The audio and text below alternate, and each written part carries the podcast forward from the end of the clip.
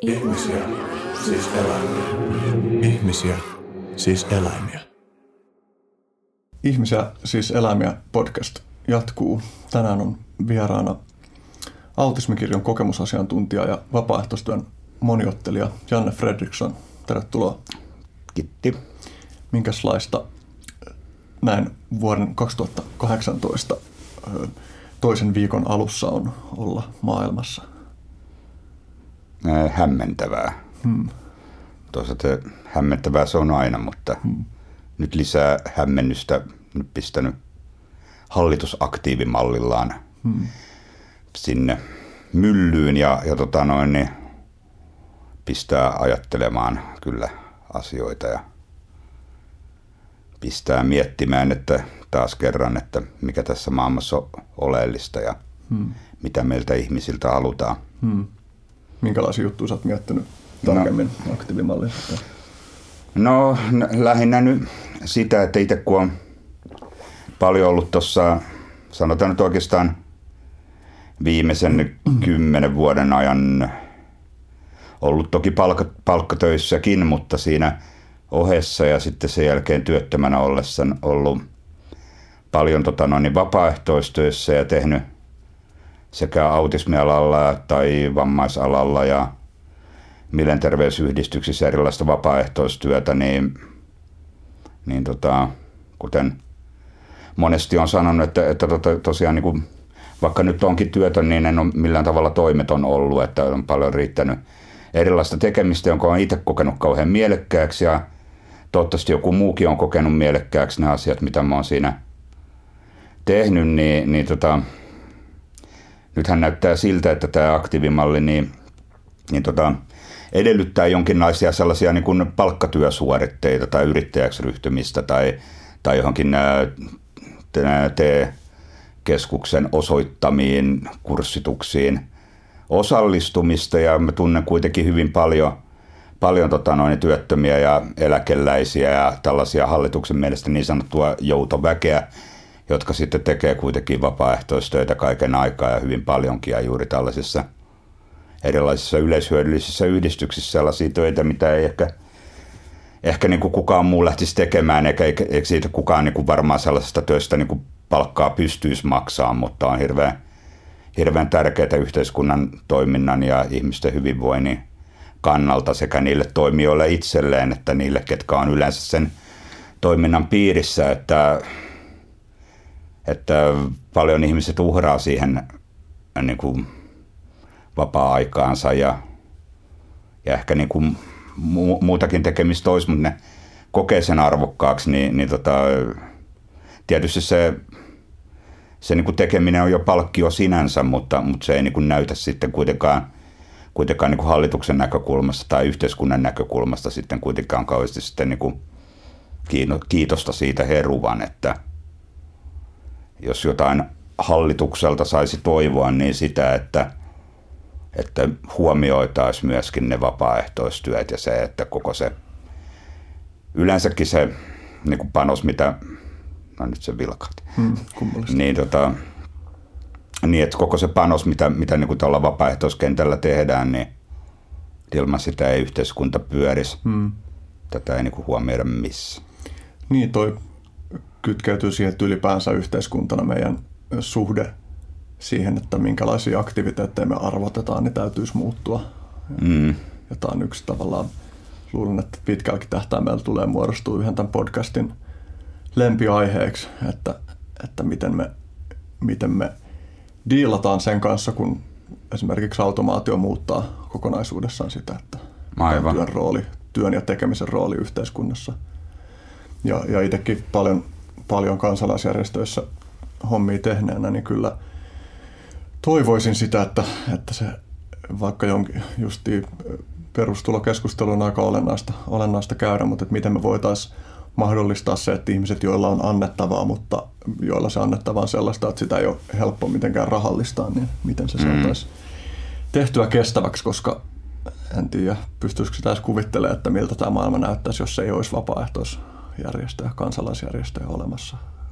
Niin, tai miltä maailma näyttäisi, jos ei kaikki perustuisi koko niin kuin maailma pyöristää sen niin kasvu, jatkuvan kasvun niin kuin jotenkin, no mä pidän sitä itse illuusiona koska, ja hyvin vaarallisena illuusiona, koska, koska tota, no, no sitähän kovasti toitotetaan, että hyvinvointiyhteiskunta ei voi säilyä, jos ei talous kasva koko ajan ja, ja tota, ei, tai että ei voida ottaa lainaa, koska ei haluta sälyttää taakkaa jälkipolvillemme ja noin poispäin. Mm. Mutta minkälaisen taakan me sälytetään jälkipolville, jos, jos tota noin, niin jatkuva talouskasvu jyllää ja, ja ää, luonnonvarat riistetään tai yleensä mielletään koko niin kuin luonto pelkästään sellaisena jonkinlaisena ihmistä varten tai ihmisen ahneutta varten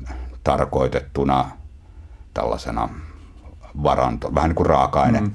varastona, jota sopii hyödyntää ja, ja tota, tai se, että, että just se, että siis jos kaikista niin kuin tärkeistä palveluista leikataan tällä hetkellä tai ei just vaikka sitä vapaaehtoistyötä tueta riittävästi, niin, niin tota, minkälaisen, minkälaisen perinnön me sillä jätetään meidän jälkipolville, mitä, mitä meidän lapsilla on. Okei, niillä on ehkä muutama miljardin vähemmän velkaa, mutta, mutta niillä on autiopallo, jossa vaan niin kuin, ihmiset eriarvostuu ja rikkaat rikastuu ja köyhät köyhtyy ja, ja tota, kaikki, kaikki ka, kahlaa täällä, tota, noin, niin toiset kahlaa jätteissä ja toiset kahlaa jonkun krääsen keskellä ja, ja tota, missä se inhimillisyys siinä sitten näkyy. Hmm. Tässä ollaan taas myöskin niin kuin yksi mun lempiaiheiden äärellä jotenkin tämä ihmisen ja tämän muun pallon suhde on on loputtoman kiehtovaa. Tuosta talouskasvusta, niin mä vuosien varrella erilaisille foorumeille kokeillut muotoillaan kysymystä siitä, että, että voisiko joku kiteyttää sen, että, että mistä siinä ajatuksessa on kyse, että mistä syistä tarkalleen johtuen talouskasvu mielletään välttämättömänä, välttämättömänä asiana. Ja siis totta kai, jos katsoo, katsoo luontoa laajemminkin, niin siellähän tapahtuu kyllä kasvua jatkuvasti, mutta se kasvun dynamiikka on ehkä mm. erilaista silloin, kun, tai tavallaan, että muualla luonnossa ehkä harvemmin näin isossa mittakaavassa päätyy syntymään sellaisia kasvuprosesseja, joilla ei olisi myös tasapainottavia mm. tekijöitä, tai että se kasvu tapahtuu jonkun systeemin kontekstissa tyypillisesti selkeästi. Tai tietysti voi ajatella myös niin, että luonnossa tapahtuu sitä, että sitten sellaiset kasvuprosessit, jotka ei ole kestävällä pohjalla, niin johtaa siihen, että se prosessi katkeaa, koska se kasvava asia kuolee pois tai niin, niin. A- a- aivan, aivan. Jos me tykätään tästä ihmisprojektista, niin sitten meidän täytyy ymmärtää, että minkälaisia ne rajat konkreettisesti on ja yrittää linjata meidän toimintaa niiden kanssa yhteensopivaksi. Joo, ja, ja tota, se, siis mehän hyvin, hyvin vähän tiedetään vielä tällä hetkellä kaikista niistä noista niin kuin kompleksisista prosesseista, mitä tuolla luonnossa on, että miten eri, eri nämä eliölajit ja eri ekosysteemit, miten ne vaikuttaa toisiinsa. Hmm. Että se, että otetaan joku, joku tuolla jatkuvasti kuolee eläinlajeja sukupuuttoon ja tai sanotaan, että esimerkiksi jossain, no sanotaan, että sademetsää hakataan veke ja tota, siellä laitetaan joku eukalyptusmetsä tilalle, joka tuottaa nopeasti sitä puuta siellä, samankaltaista puuta näteissä rivistöissä ja, ja tota, tai no ei nyt suomalainen tällainen talousmetsä nyt siitä kauheasti eroa. Jos vertaa, no Suomessa ei varmaan pahemmin mitään sellaisia kunnon aarnionmetsiä enää olekaan, mutta, mutta että hyvin kulkuista ja, ja hankalaa, hankalaa tota noin, niin tota, siellä luonnossa liikkujalle, mutta, mutta niin kuin, että onko se nyt luonto olemassa siellä meitä varten vai, vai ketä, onko sillä niin kuin itseisarvo sinänsä ole, olemassa. Että mun mielestä sillä on tietysti itseisarvo, että sen luonto ei me olla mitään ilman sitä ja se pitää meidät kuitenkin hengissä. Jos mietitään taas se kasvu, niin mikä se niin kuin biomassan kasvu on, niin ehkä se on suurempaa jossain siellä eukalyptusmetsässä – jos mitataan ihan niin kuinka monta, kuinka monta tonnia puuta se tuottaa siellä vuodessa, mutta, mutta se on hyvin yksipuolista ja, ja tota, tässä tänään oli kai täällä jotenkin nämä autismiasiat aiheena, niin, niin tämä mun mielestä nämä liittyy hyvin pitkälti toisiinsa. Eli tämä niinku biodiversiteetti ja neurodiversiteetti, että minkälaista mun mielestä niinku jollain tavalla tämä kaikki jotenkin heijastaa sellaista niinku nykyihmisen tietynlaista ajattelua, että, että kaiken, niinku, kaiken pitää olla tehokasta ja samankaltaista ja jotenkin no, mun mielestä se on, se on tietynlainen fasistinen ajattelu.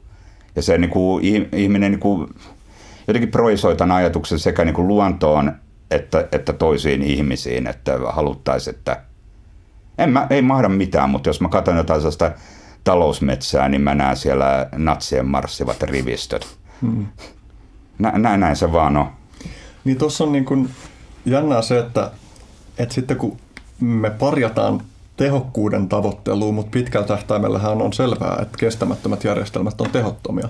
Mm. Eli voi ajatella, että se tehokkuus on ongelma erityisesti silloin, jos haetaan lyhyen tähtäimen tehokkuutta. Ihan sama, jos miettii vaikka laajemmin esimerkiksi työn näkökulmasta sitä, että miten huomioidaan neurodiversiteettiä, niin jos neuroepätyypillisille ihmisille löytyy oikeat työtehtävät, niin todennäköisesti kokonaisuus pyörii paljon tehokkaammin kuin jos he, heitä, heille ei suoda näitä mahdollisuuksia.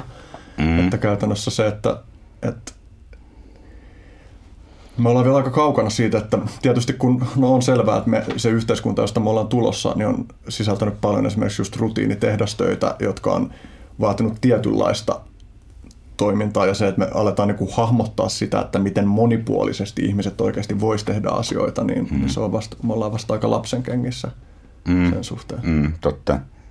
Ja tietysti jos niin kuin, siis asiakkaat on, on tota, noin niin hyvin heterogeenisia, niin minkä takia sitten niin kuin työntekijöiden tai niin kuin asiakaspalvelijoiden tarvitsisi olla sitten kauhean homogeenista sakkia, että mun mielestä voidaan palvella ihmisiä niin kuin paljon paremmin silloin, jos, jos sekä niin kuin asiakkaat että työntekijät on, saa olla sellaisia kuin ne oikeasti on, mm. eikä pidä, pidä niin kuin muuttua miskään tietynlaiseksi. Tietysti toi just se, että niin, no en mä tiedä, heijastaako esimerkiksi sun mielestä joku koulu niin kuin esimerkiksi edelleen jotain sellaisia, onko niin kuin Sanoit, että koulu ei ole koulua, vaan elämää varten, mutta valmentaako koulu kohtaamaan niitä, niitä tota noin, niin, oikeita haasteita, mitä, mitä tota noin, niin, yhteiskunnassa tai maailmassa olisi tällä hetkellä,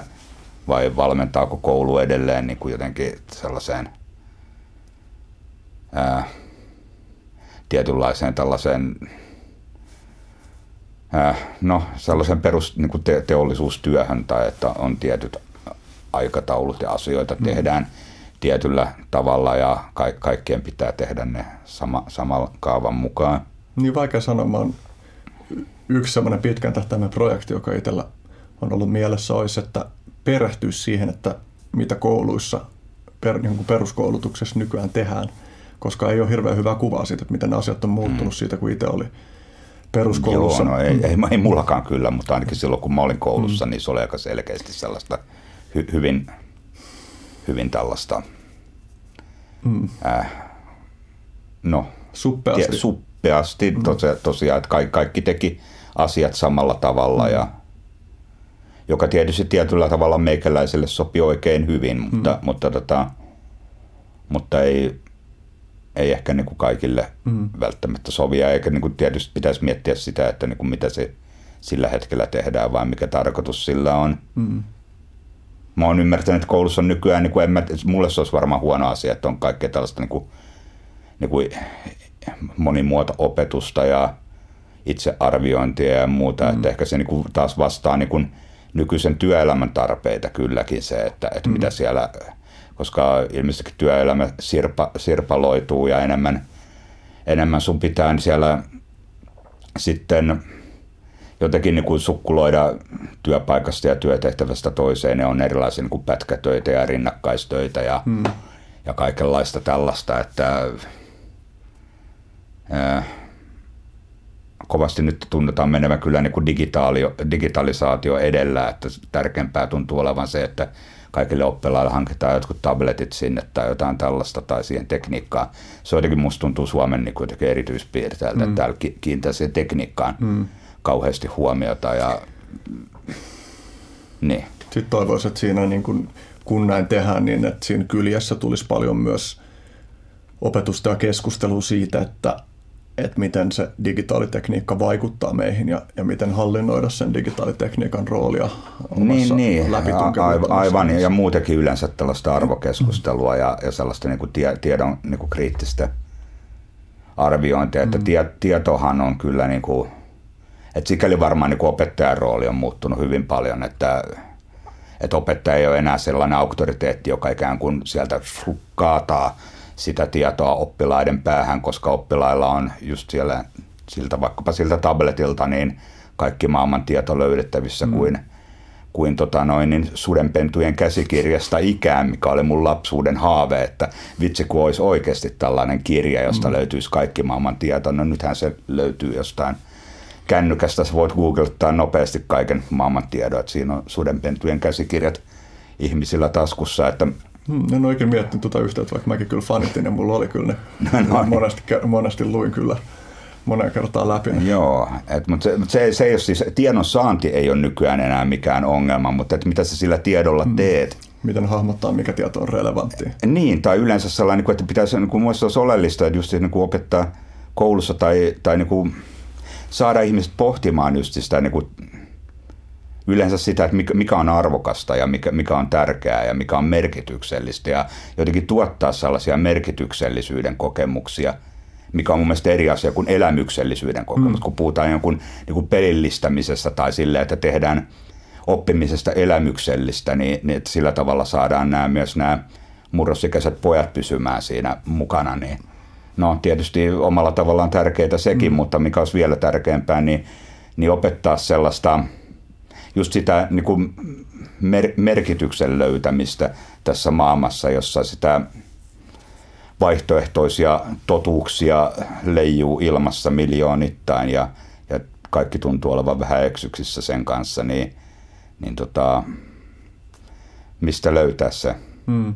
se merkitys tai se niin kuin todellinen sisältö elämään, niin se olisi aika keskeinen. Niin ja tässä on, ollaan sen perushaasteen äärellä, että, että miten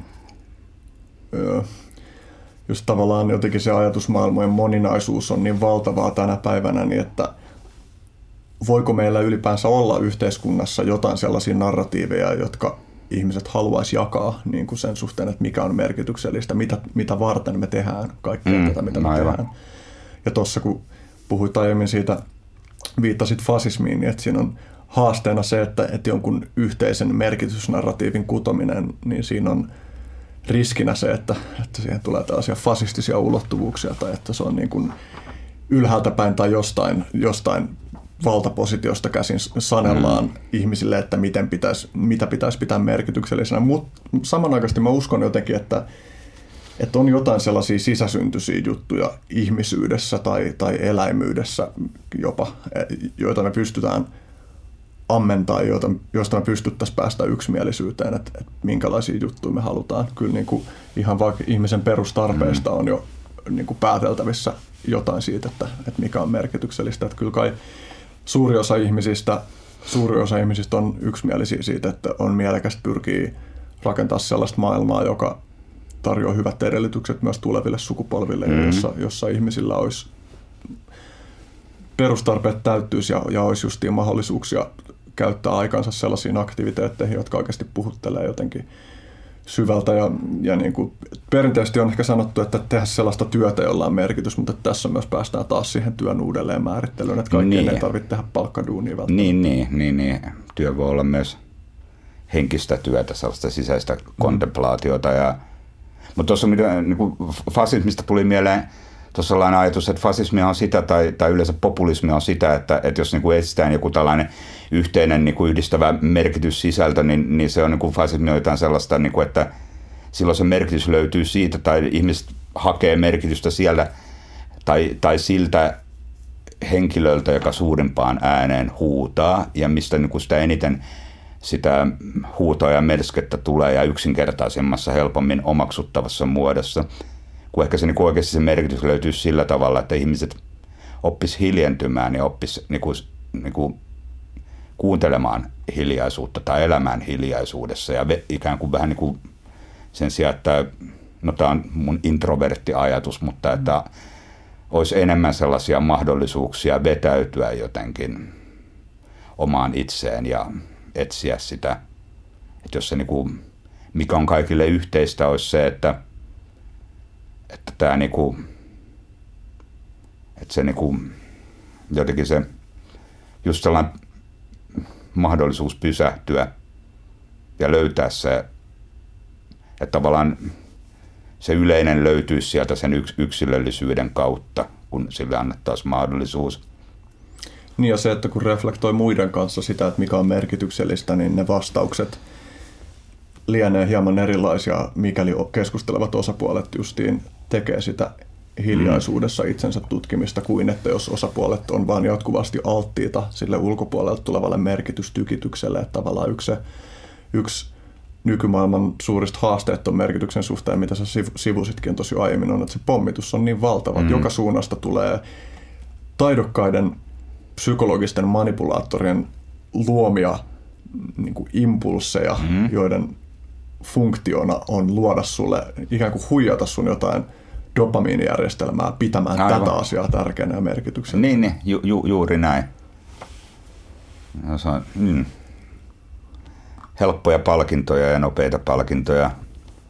Jos joku kulttuuri oli, muistatko mikä se oli, joku, joku oli joku, oliko se jossain Polynesiassa tai jossain siellä päin joku sellainen kulttuuri, joka oikeastaan niin kuin kaikki rakentuu siihen, että ihmiset jakaa unikokemuksiaan, mm. että ne, Joo. niillä unet on niin kuin yhtä merkittävä, merkittävässä roolissa kuin tämä päivä, päivätajunnalliset kokemukset ja ne, ne niin kuin kovasti keskustelee, ne ei, ne ei keskustele siitä, että mitä jossain jossain tota noin, niin TV-sarjassa tapahtui viimeksi, tai että kuka julkis teki sitä ja tätä, ja en mä tiedä näkyykö, no kai siellä tänä päivänä näkyy telkkaritkin, mm. mutta, mutta joka tapauksessa ne aina kokoontuu sinne keskustelemaan siitä, että mitä unta ne on nähnyt, nähnyt tota noin, edellisenä yönä. Ja... Joo, Jani Kaaro kirjoitti uudessa kirjassaan Kauniimpi maailma justiin tästä. Okei, mä en ole sitä lukenutkaan. Oli... Mielenkiintoista täytyy perehtyy. Joo, hieno kirja. Se itse asiassa kirjoittaa ylipäätään unien merkityksestä paljon siinä, mutta joo, mä jotenkin mietin tota, just tota, että ne että se, että he keskustelee unistaan, saattaa pintapuolisesti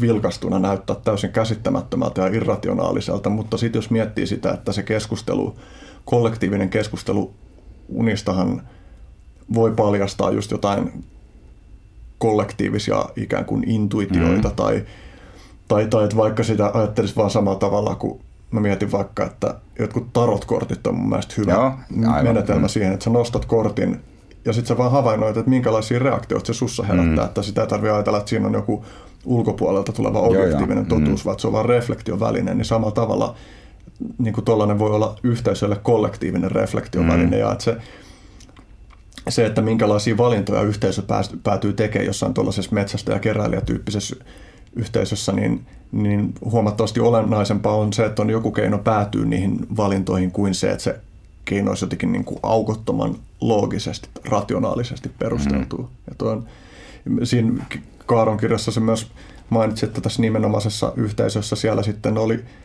sen jälkeen, kun joku taisi olla antropologi, joka sitä kävi tutkimassa, niin sitten palasi kymmenen vuoden päästä uudestaan, niin sitten siellä olikin jo joku, liekö ollut joku niin kuin puuplantaasi tai vastaava, Jaa. että sitten jengi olikin siirtynyt duuniin sinne ja, ja puhuivat siitä, että, että ei ole enää unia, eikä ole samalla tavalla merkityksellisyyttä, koska semmoinen, mikä siellä nyt sitten onkaan työaika seitsemästä, seitsemästä viiteen joka päivä tiettyyn aikaan herät, herääminen, niin kyllähän se tekee jotain, jotain meidän niin kuin Siis se ulkoinen todellisuus vaikutti niiden sisäiseen todellisuuteen ja sitä kautta niin kuin, tavallaan tuhosi sen koko kulttuurin perusteet.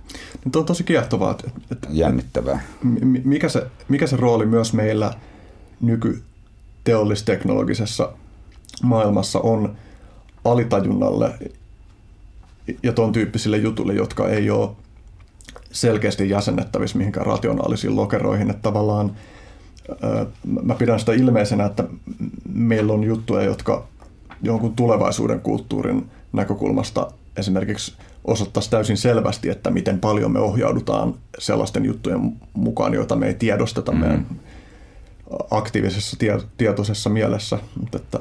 Niin, niistä on tehty tällaista vähän sellaista naistenlehti viidehömppää, mutta joskus tuhannen vuoden kuluttua tulee arkeologit ja tutkii tämän aikakauden jäämistössä, ne löytää jonkun me naiset lehdet ja sitten katsoo, vau, että tämä on niinku ollut näillä se, se niinku, varmaan se niinku ko- kovinta tällaista henkistä kamaa, että mitä ne on lukenut, että täältä se niinku totuus löytyy. Että ja siis toi jännä, jännä toki, että, että meidän kulttuurissa on niin voimakkaasti esimerkiksi tuollainen ilmaisu tai ajatus siitä, että naisten lehdet on hömppää, mm. koska sanotaan, että naisten lehdissä voi olla painotuksena enemmän jotkut ihmisten välis- välisiä vuorovaikutussuhteita käsittelevät jutut, tai esimerkiksi just jos miettii, että joku astrologia mielletään naisten lehti hömppäkamaksi, niin okei, mun oma suhde asiaan on se, että, että, että en näe mitään syytä olettaa, että astrologiassa olisi mitään kausaalisia niin kuin minkäänlaista perää siinä, että miten sitä kausaalisesti selitetään toimivaksi, mutta samanaikaisesti samalla tavalla kuin se mun tarotkortti esimerkki, että musta vaikuttaa selvältä, että, että joku astrologiankin kaltainen menetelmä voi käytännössä auttaa ihmistä pääsee käsiksi jotenkin alitajuntaan sellaisella tavalla, mikä mm. ei mahdollistu vaan jonkun silkan puhtaan järjen kautta. Joo, mutta tämä on sitten sitä niin sanottua hömppää. Mm. Niin, jotenkin... jännä, ja tosiaan mm. mielenkiintoisesti taas jotenkin lokeroitu nämäkin asiat. Mm. Ne onkin jo sellaista jotain, no just tällaista sirpaloitumista, että, että mitä asioita pidetään. Tietenkin itsekin niin jotenkin omakin pää tuntuu välillä sirpaleiselta, että ajattelee, että mikä, mikä niin kuin, nämä nyt on näitä, niin kuin, nyt minä ajattelen järjen kautta, nyt minä olen rationaalinen ja, ja tunteet on jotakin sellaista, joka, joka tota noin, niin vaan sekoittaa, sekoittaa tätä tota, ää, järkevää ajattelua ja sitten, mutta sehän niin kuin, no se on niin kuin kulkisi oikeastaan vähän, no toinen silmä sokeana voi sanoa näin, että ei näe ollenkaan sitä, että mitä toisella puolella siinä tapahtuu. Enemmän haluaisi just sitä aina, tai jotenkin mu- kantava ajatus ollut jostain tuolta murrosiästä lähtien, että miten niin kuin palauttaa henki aineeseen ja aine henkeen ja tavallaan tämä, tämä tota noin, niin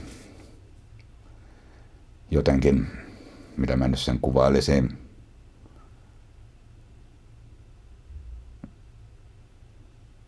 En mä kuvaile mitään. Joo. Mm. Toi, nyt mulla toi oli niin tyhjentävä, tyhjentävästi sanottu, että en kuvaile mitään, että mulla katkesi joku ajatus, joka mulla oli sitä ennen mielessä, mutta äh, ehkä voisi mennä tästä eteenpäin Sanon muuten tässä vaiheessa niille, jotka ei katso videokuvaa, että jos tässä tulee omituisia kommentteja välähdyksestä, niin jostain syystä tässä huoneessa, jossa me taltioidaan tätä podcastia. Niin, se ei tapahdu päässämme. Joo, se tapahtuu oikeasti. Se tapahtuu myös päässämme. Mm, tapahtuu se sielläkin, joo.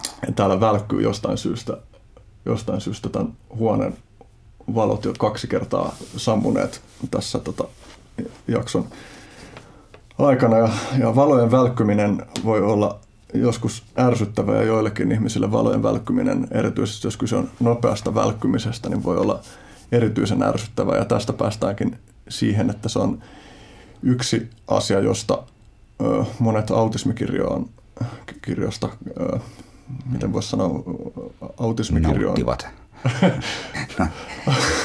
Autismin kirjoon kuuluvat Joo. ihmiset. Mm. Niin, niin tota, No tästä, tästä voi sanoa, että monet autismin kirjo, kirjoon kuuluvat kärsivät välkkymisestä, välkkymisestä mm. tai muista voimakkaista aistiärsykkeistä, mutta ehkä voisi lähteä niin kuin siitä tähän autismikirjo-aiheeseen, että, että sä voisit antaa semmoisen yleiskuvauksen siitä, että, että mitä kaikenlaisia juttuja ihmisillä, jotka kuuluvat autismikirjoon, niin mistä on kyse? Jaa, tällaisen kevyen pienen kysymyksen esitit tähän näin. Joo, se voi olla vaikka tunnin mittainen vastaus. no mä yritän olla vähän lyhyempi tässä näin, mutta varmaan kandee lähteä siitä liikkeelle, että kuten nimestäkin voi päätellä, niin kyseessä on kirjo. Eli se ilmenee, ilmenee hyvin niin kuin kirjavasti, että oikeastaan niin kuin kahta samanlaista autistia ei ole, että, että turha niin kuin, että mä joskus miettinyt, että, että jos niin kuin kauheasti niin kuin yrittää tuoda sen niin kuin oleelliset piirteet, että mitkä, mitkä on nyt nämä autismin niin kuin keskeiset asiat, niin, niin tota, siinä helposti sitten niin kuin tulee itse luoneeksi jonkinlaisia stereotypioita. Ja kun oikeasti Siis autismi on kuitenkin, että jos, jos ihminen on autistinen, niin se on vain niin tietysti yksi osa, osa sitä ihmistä, että, että lisäksi ihmisellä on, on tota noin, niin kaikki vaikuttaa ikä ja persoonallisuus ja samalla ihmiselläkin se niin kuin autistiset piirteet saattaa hyvin paljon niin kuin eri ikäkausina muuttelehtia ja eri niin kuin tilanteista toiseen. Ja, ja to, tois, toiset on tota noin, niin autistit on, on tota noin, niin puhumattomia ja Jotkut on, on syvästi kehitysvammaisia ja sitten taas jostain toisesta ääripäästä sitten löytyy, löytyy tota noin, jotain tällaisia ihan, ihan tota noin, niin valtavia, voisi nyt sanoa ihan, ihan niin kuin neroiksi ja sitten jotain näiden yhdistelmiä, tällaisia kehitysvammaisia tai syvästi autistisia savant-henkilöitä, jotka siis tarkoitetaan savantismilla –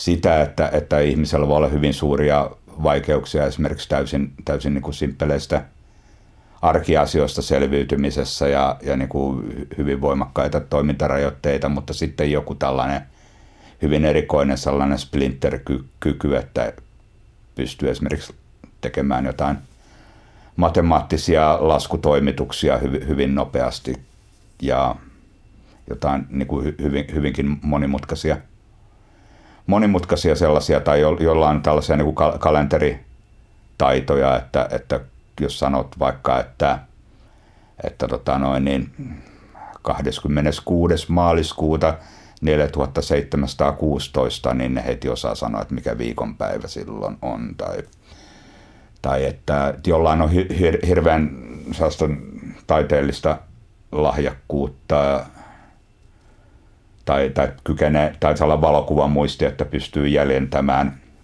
jäljentämään minkä tahansa näkemänsä, hetkenkin näkemänsä asian, niin, niin, tota noin, niin kohtapa paperille ja, ja tota, mutta tota, Joo, mutta, mutta että yleensä voitaisiin puhua autismista, niin tietysti tässä on ne tietyt, tietyt diagnostiset kriteerit. Ja ne tärkeimmät on nyt se varmaan, no nekin vähän muuttuu, muuttuu ja niitä on erilaisia luokituksia, mutta kai siinä yleensä ajatellaan, että, että niin kuin mitkä olisi siellä aika oleellisia tekijöitä, niin on sellainen jonkinlainen kommunikaation vaikeus, eikä sillä tarkoita niinkään, että minäkin tässä nyt puhua pälpätän kuin mikäkin, mutta mutta se on enemmän sellaista niin sosiaalisen kommunikaation vaikeutta ehkä, että, että niin kuin vaikea niin kuin ehkä tunnistaa muiden tunteita tai, tai omia tunteita tai, tai lukea jotain, jotain tällaisia ää, ilmeitä ja eleitä tai, tai sitten ää, kommunikoida itse, itse tota noin, niin siten, että, että mulle voi syntyä sellainen mielikuva, että, että ihmisen puheet ja, ja niin kuin eleet on jotenkin ristiriidassa keskenään. Ja sitten jonkinlaista sellaista äh, no jotkut kutsuu sitä empatiakyvyn puutteeksi tai sosiaalisen mielikuvituksen puutteeksi, mutta, mutta sekin voi olla vähän harha, harhaanjohtava sanonta, mutta, mutta ehkä se, se voi olla jotain sen kaltaista, että, että tota, äh, ettei oikein tiedä, että, että esimerkiksi että mitä, mitä itseltä odotettaisiin jossain, jossain tietyssä tilanteessa, ää, mikä on sopiva, sosiaalisesti sopivaa käyttäytymistä tai miten, tai jotkut sano, sano hyvin mulle yksi sellainen autistinen poika, että joka niin kuin helposti möläytteli, möläytteli kaiken näköistä, niin, niin sitten sanoi, että, että en minä mahda mitään, koska minun suussa ei ole eteistä. Minusta oli aika hauskasti sanottu, kuvaltu silleen, että yleensä ihminen kun miettii jotain, niin, niin ehkä se niin ajatukset menee jonkinlaiseen eteiseen ja jossa eteisessä sitten mietitään, että onko tämä, tämä niin sopivaa tässä tilanteessa sanoa näin ja sitten vasta tehdään sellainen pieni itsesensuurikelaus ja, ja sitten sanotaan tai muotoillaan se lause jotenkin silleen, silleen tota noin, niin hyväksyttävään muotoon. Tällaisilla, tällaisissa asioissa autismikirjo ihmisillä on usein vaikeuksia – sitten on, on tota noin, niin toinen on tämä tää sellainen tietty, niin kuin, no sekin ilmenee hyvin eri tavoin ja eri voimakkuuksillaan eri ihmisillä, mutta yleensä on, on niin kuin jonkinlaisia tällaisia, puhutaan rutiineista tai rituaaleista tai, tai että monella on sellainen niin kuin samuuden tarve, että, että elämän pitäisi toistua asioiden aika säännönmukaisesti samana tai esimerkiksi kaikilla tavaroilla pitäisi olla oma paikkansa, että ärsyttää meikäläistäkin, että jos siellä joku muu, muu himassa vaikka tyhjentää astianpesukoneen ja astiat menee väärään järjestykseen kaappiin, niin, niin en, en oikein osaa sanoa, että mikä siinä niin paljon risoo, mutta se nyt vaan risoo. Ja sitten tuntuu, että joutuu tekemään asiat niin kuin uudelleen. Tai jos joku toiminta, joka on niin kuin lähtenyt käyntiin silleen tietyllä tavalla, miten sen odottaa menevän, niin, niin sitten jos se toiminta jostain syystä tai toisesta keskeytyy, niin voi olla, että menee konseptit ja pasmat ihan täysin sekaisin ja sitten joutuu aloittamaan taas, taas sitten ihan alusta. Tai, tai, että niin kuin, tai monet on sitten ehkä, niin kuin, no tässäkin on hyvin poikkeavuutta, että jotkut on hyvin tarkkoja aikatauluista, että pitää olla niin kuin täysin täsmälleen asiat tehdä tietyssä järjestyksessä ja tietyssä aikataulussa. Toisella taas se, ehkä se kun siihen sekoittuu sitten monilla jotain ADHD-piirteitäkin, niin sitten se taas aikataulut saattaa täysin rönsytä. Että tämäkin on aika jännä.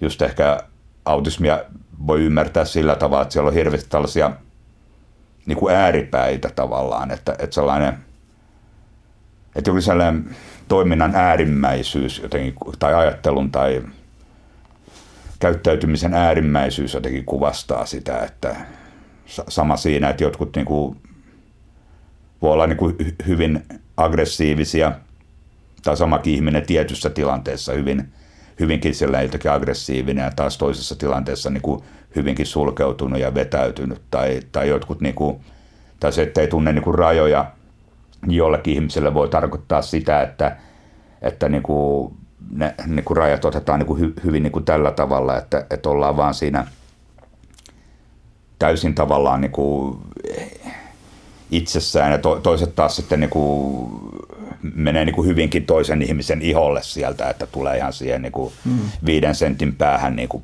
puhumaan jotain, että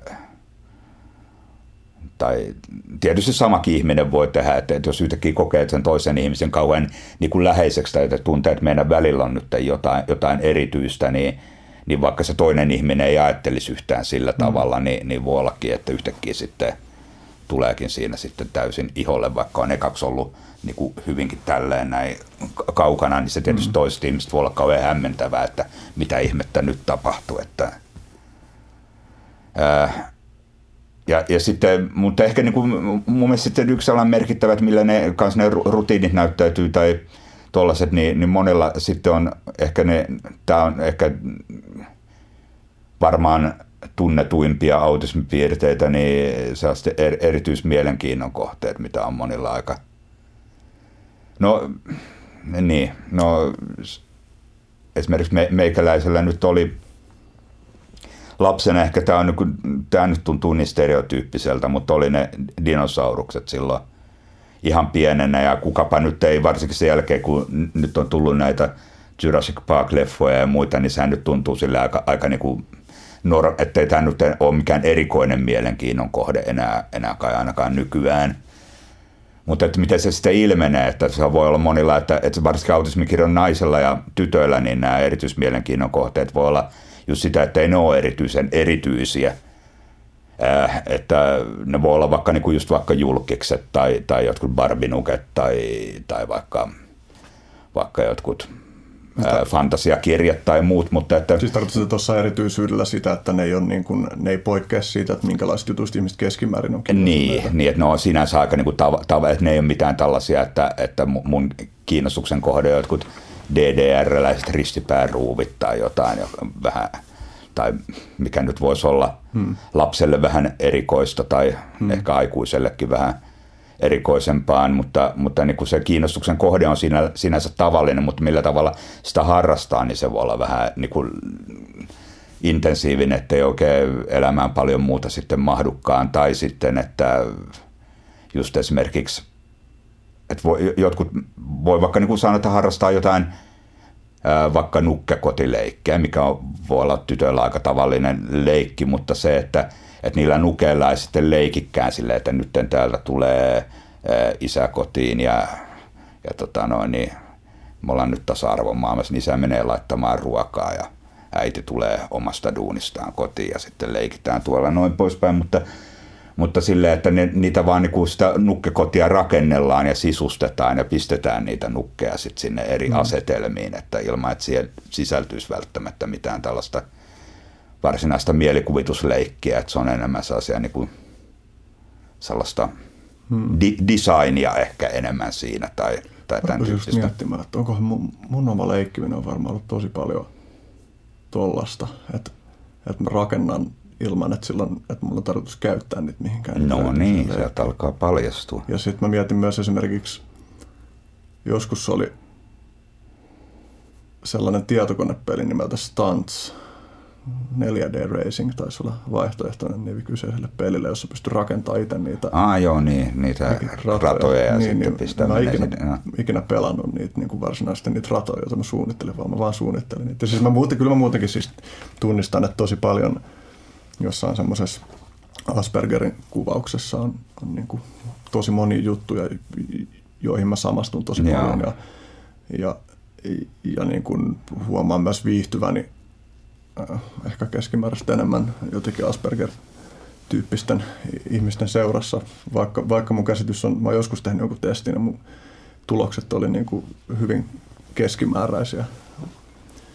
Mutta, mutta monet kyllä, hyvinkin monet noista niin kuin piirteistä on, on, on semmoisia, joihin voin, voin samaistua. Ja miettiä tota, että onko tuosta nimenomaan jotenkin autististen lasten huomion kohdistumisesta niin kuin ikään kuin tyypilliseen tai epätyypillisiin kohteisiin jotain ihan tutkimusnäyttöäkin, että se olisi tytöillä ja pojilla erilaista.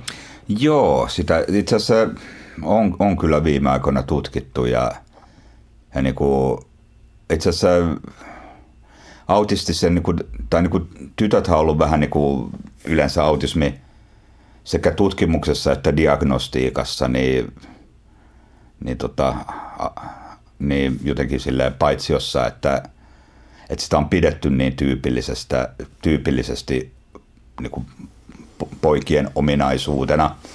Tämä on esitetty erilaisia tällaisia, että niin kuin Simon Baron Coheniloita, että se sellainen extreme male brain theory, että, että autistinen ajattelu olisi jotenkin niin kuin ääri, ääri niin kuin miehekästä ajattelua tavallaan, että siinä – että niin kuin jos niin kuin na, na, naisellista ajattelua luonnehtisi enemmän sellainen jotenkin niin kuin empatia, suuntautuneisuus ja mie, miehistä ajattelua taas sellainen kuin systeemi tai tällainen systeeminen suuntautuneisuus tai tekninen suuntautuneisuus, niin Ja sitten on toisaalta myös Niin, se- tässä esiin, että, että naisilla on enemmän kokonaisvaltainen ja miehillä taas detaljiin Niin, niin, niin no, tätäkin ju, ju, juuri näin, että, niin että sitten on ajateltu tosiaan, että n- n- nyt se on niinku, tätä ajatusta on nyt sitten ruvettu viime vuosina kyseenalaistamaan ja edelleenhän suurin osa diagnooseista annetaan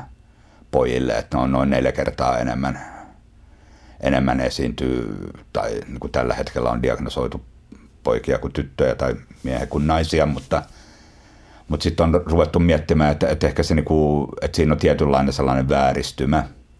Että tytöllä pitää olla paljon voimakkaampia ne piirteet tai pitää olla niinku jotenkin paljon niinku, silleen graavimpaa se autistinen käytös, jotta tyttö saa diagnoosin. Ja tytöt yleensä saa diagnoosin myöhemmin. Ja, ja niin kuin, jotenkin sitä osa, osa, osataan, niin kuin, tai on osattu katsoa, niin kuin, että pojilla, että, haa, että tällä on tyypilliset mm. autistipiirteet, mutta tytöt aika, siis niillähän voi esimerkiksi se, että siis tämäkin on niin aika tyypillistä autistista toimintaa se, tai ihan keskeistä mun mielestä se, että, että sen, niin kuin huom- tai sen niin kuin toiminnan voi fokusoida yhteen kohteeseen hirveän voimakkaasti ja, ja niin kuin pistää tavallaan koko niin kuin kapasiteettinsa siihen, että keskittyy siihen, olisi sitten se oma mielenkiinnon kohde tai mikä vaan. No tytöillä se voi mennäkin, niin usealla itse asiassa autistitytöillä se meneekin sillä tavalla, että ne pistää koko kapasiteettinsa ikään kuin sellaiseen sosiaalisten sääntöjen opetteluun. Ne tarkkailee, ne tekee niin kuin havaintoja täysin sellaisella tiedemiesmäisellä tai tiete, niin, tieteilijämäisellä otteella ää, tota, siitä, että miten ihmiset käyttäytyy ja, ja tota, omaksuu siitä sitten piirteitä itsensä tai, tai niin kuin harjoittelee sellaisen tavallaan sosiaalisen roolin itselleen tai ottaa tietynlaisen tällaisen sosiaalisen naamion tai rooliasun, voisiko sanoa näin.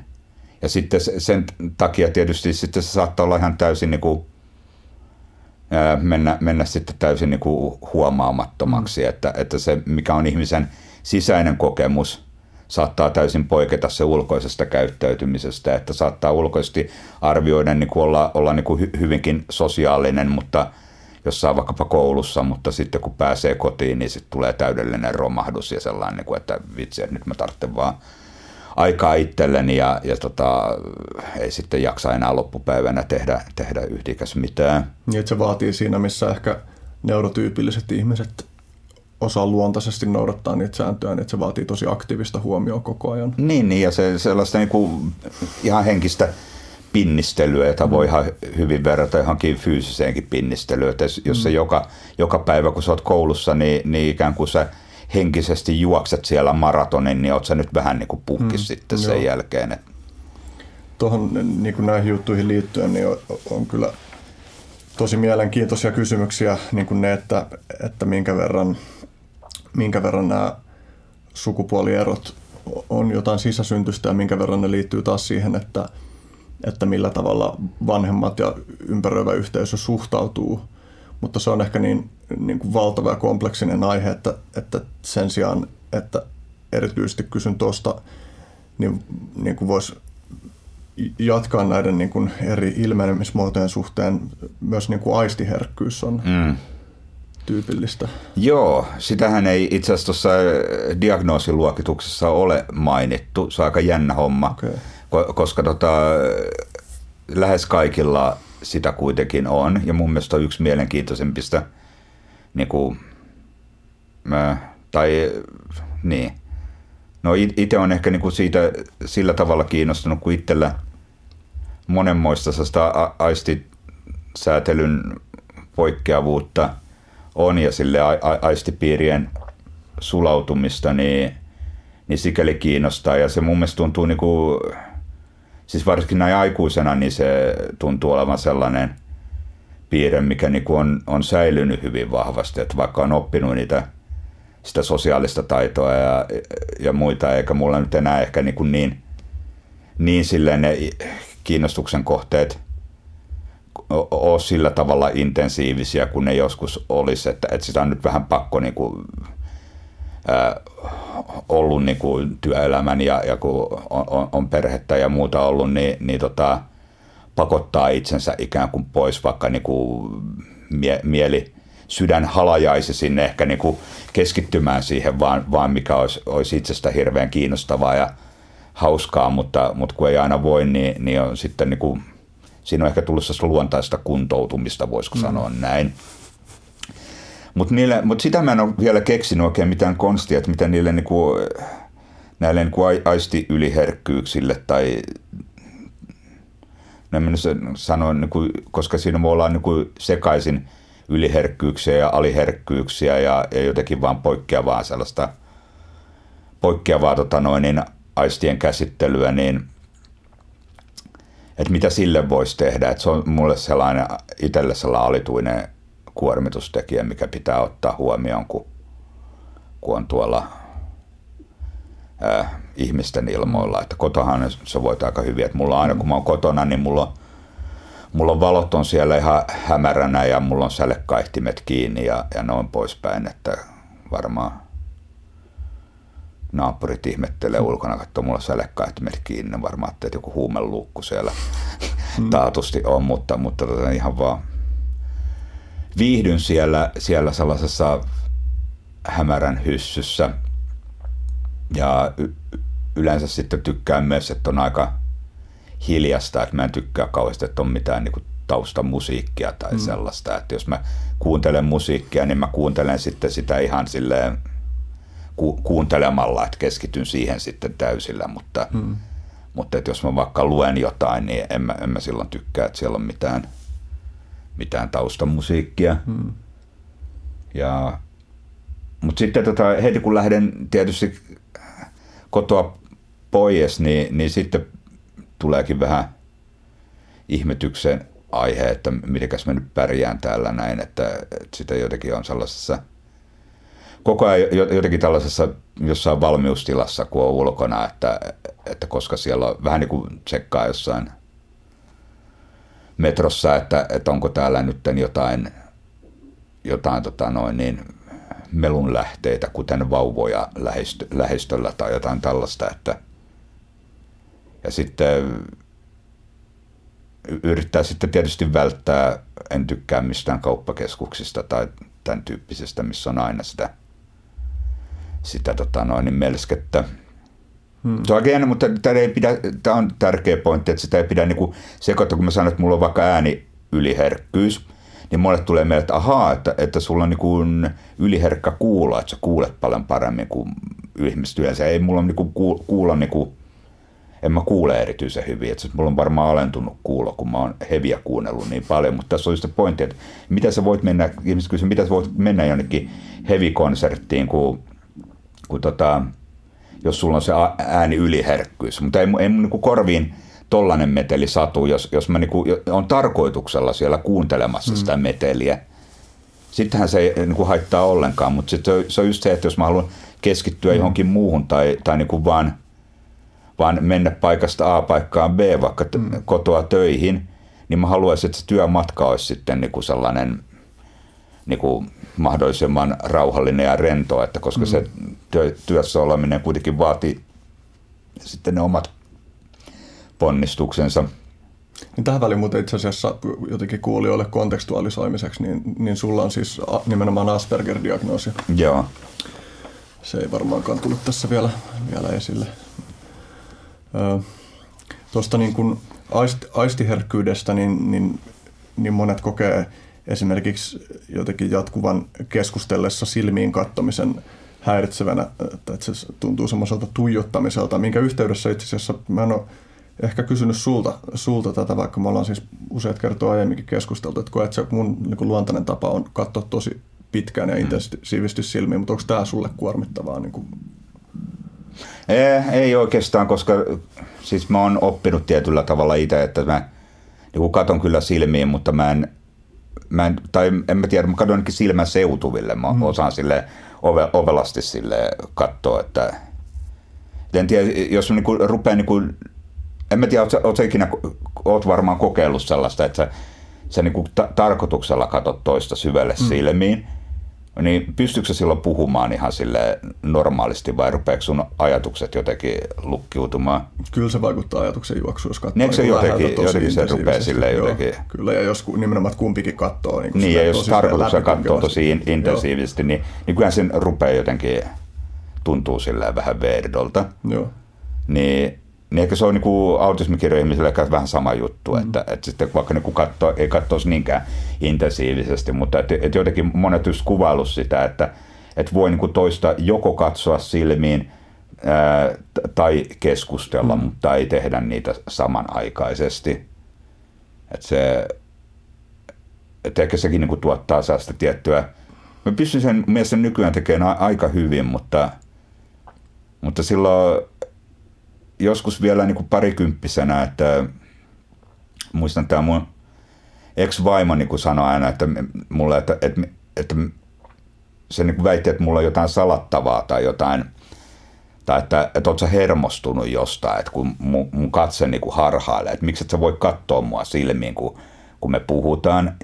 Ja mulla ei itsellä vielä silloin ollut diagnoosia eikä niin kuin aavistusta – tästä se oli just niihin aikoihin, kun mä, mä sitten niin kuin rupesin tulemaan tietoiksi, koska, se, koska mua rupesi itsekin niin kuin häiritsemään se, että mi, mi, niin tosiaan, että enpä ole ikinä niin kuin pistänytkään merkille, että, että varmaan niin kuin näin on, kun nyt sanoit, että eka kertaa nyt kiinnitän asiaan huomiota, että tosiaan, että mun on vaikea katsoa silmiin, mutta mun mielestä tähän ei liity mitään, että mm. tein itse tutkiskelua, että onko mulla nyt jotain jotain tota, no, niin oikeasti salattavaa, mm. mutta ei mulla ole, niin, niin minkä takia sitten. Ja olenko mä hermostunut? Ää, en mielestäni yhtään hermostunut. No minkä ihmeen takia sitten näin on, mutta niin se oli itse asiassa niitä ensimmäisiä asioita, mihin alkoi sitten silleen, tai, tai ehkä mihin joku muu kiinnitti huomiota ja mm. alkoi tolleen siis aikuisia. La, la, lapsena nyt monetkin kiinnitti johonkin mun piirteisiin huomiota, mutta vaikka siihen, että kun innostui, kauhe, innostui jostain asiasta, niin, niin sitten niin kun mä en pystynyt sitä innostusta niin kuin hillitsemään mm. mitenkään ja sitten rupesin kauheasti räpyttelemään mm. tai, tai niin kuin hihkumaan jotenkin mm. silleen ja, ja se oli tietysti muista sitten lapsista kauhean huvittavaa ja ne sitä räkätti siinä sitten ja ja en mä tiedä, onko toikin joku sellainen kiu, kiusaamisen aihe. Mun mielestä on niin nykyään hirveän viehättävää, jos joku ihminen on kauhean innostunut jostain aiheesta. Hmm. Oli se aihe oikeastaan mikä tahansa, vaikka se ei mua kiinnostaisi itseäni yhtään millään tavalla. Joku, mitä mä nyt keksisin, vaikka joku, joku tota noin niin, äh, hiiripöllöjen sulkien värityksen variaatiot, niin, niin tota, mutta jos joku, joku on joku hi, äh, tällainen äh, hiiripöllö-auktoriteetti ja asiantuntija ja se selittää siitä ihan tohkeissaan, niin en mä mahda mitään, että mua vähän rupeaa käsiä räpisyttämään itsekin. Vitsi, että tämä on makea juttu, mm. että täällä niinku aistii tämän ihmisen, niinku, että se on täpöillä mukana mm. tässä asiassa. Mä luulen, että tuossa on jonkun verran sellaista, että – että meidän normit ei hyväksy tuommoista, mutta mä veikkaan, että ton tyyppisillä fysiologisilla ilmiöillä on, on, on ihan funktionsa siinä, että, tai että, niin, että, että ei, ne, ei ne liikkeet ole sattumaa, vaan että siinä on joku semmoinen, että niiden välityksellä pystyy vaikka purkaa jotain, niin kuin, jotta pystyy, pystyy niin kuin diilaa sen mm. kanssa, että mitä tunnetiloja ne herättää tai minkälaisia ajatuskulkuja ne herättää tai tuolla tavalla. Että, että niin, kai se, sekin voi olla jonkinlaista kommunikaatiota. Mm. Ja mietin, että, että sehän on hirveän tärkeää vielä niin just niin kuin, eritoten varmaan jos puhumattomille autisteille, joilla ei niitä sanoja ole, joilla ne pystyy ilmaisemaan sitä, mm. että ne on nyt kiinnostunut tai innostunut jostain asiasta, mutta, mutta tota, no, jos tulee nämä, niin kuin, nämä keholliset reaktiot mm. siinä jotenkin, niin, niin onko, onko niitä sitten niin kuin tarkoituksenmukaista ruveta jotenkin hillitsemään, mm. että älä käyttäydy noin, koska mm. se näyttää vammaiselta. Mm. Eihän siinä ole niinku mitään tolkkua. Mm. Ja jotenkin just itsekin jonkun verran erilaisia jotenkin keho, kehollisia tunteiden käsittelytekniikoita jotenkin eksperimentoineena, niin, niin tuntuu ihan selvältä, että joitain tunnetiloja pystyy ilmaisemaan ihan eri tavalla, kun se ilmaisu tapahtuu kehon välityksellä, kuin jos se tapahtuu verbalisoituna. Mm. Et, et joskus tuntuu, että jossain tietyssä asennossa pääsee johonkin tunnetilaan käsiksi eri mm. tavalla tai, tai, tai muuta tällaista, niin,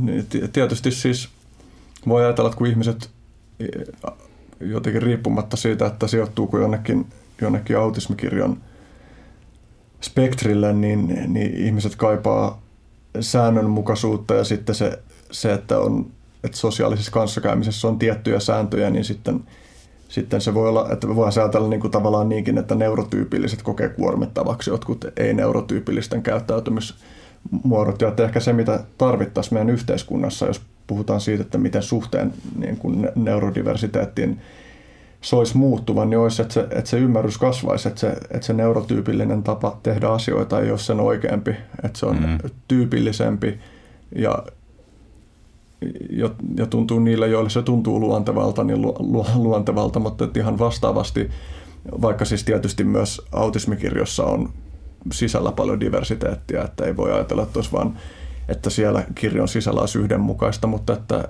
että tietyllä tavalla sosiaalisesti käyttäytyvien autistien kesken on ihan samalla tavalla normeja, jotka helpottaa heillä sitä kanssakäymistä ihan samalla tavalla kuin neurotyypillistä mm. kesken.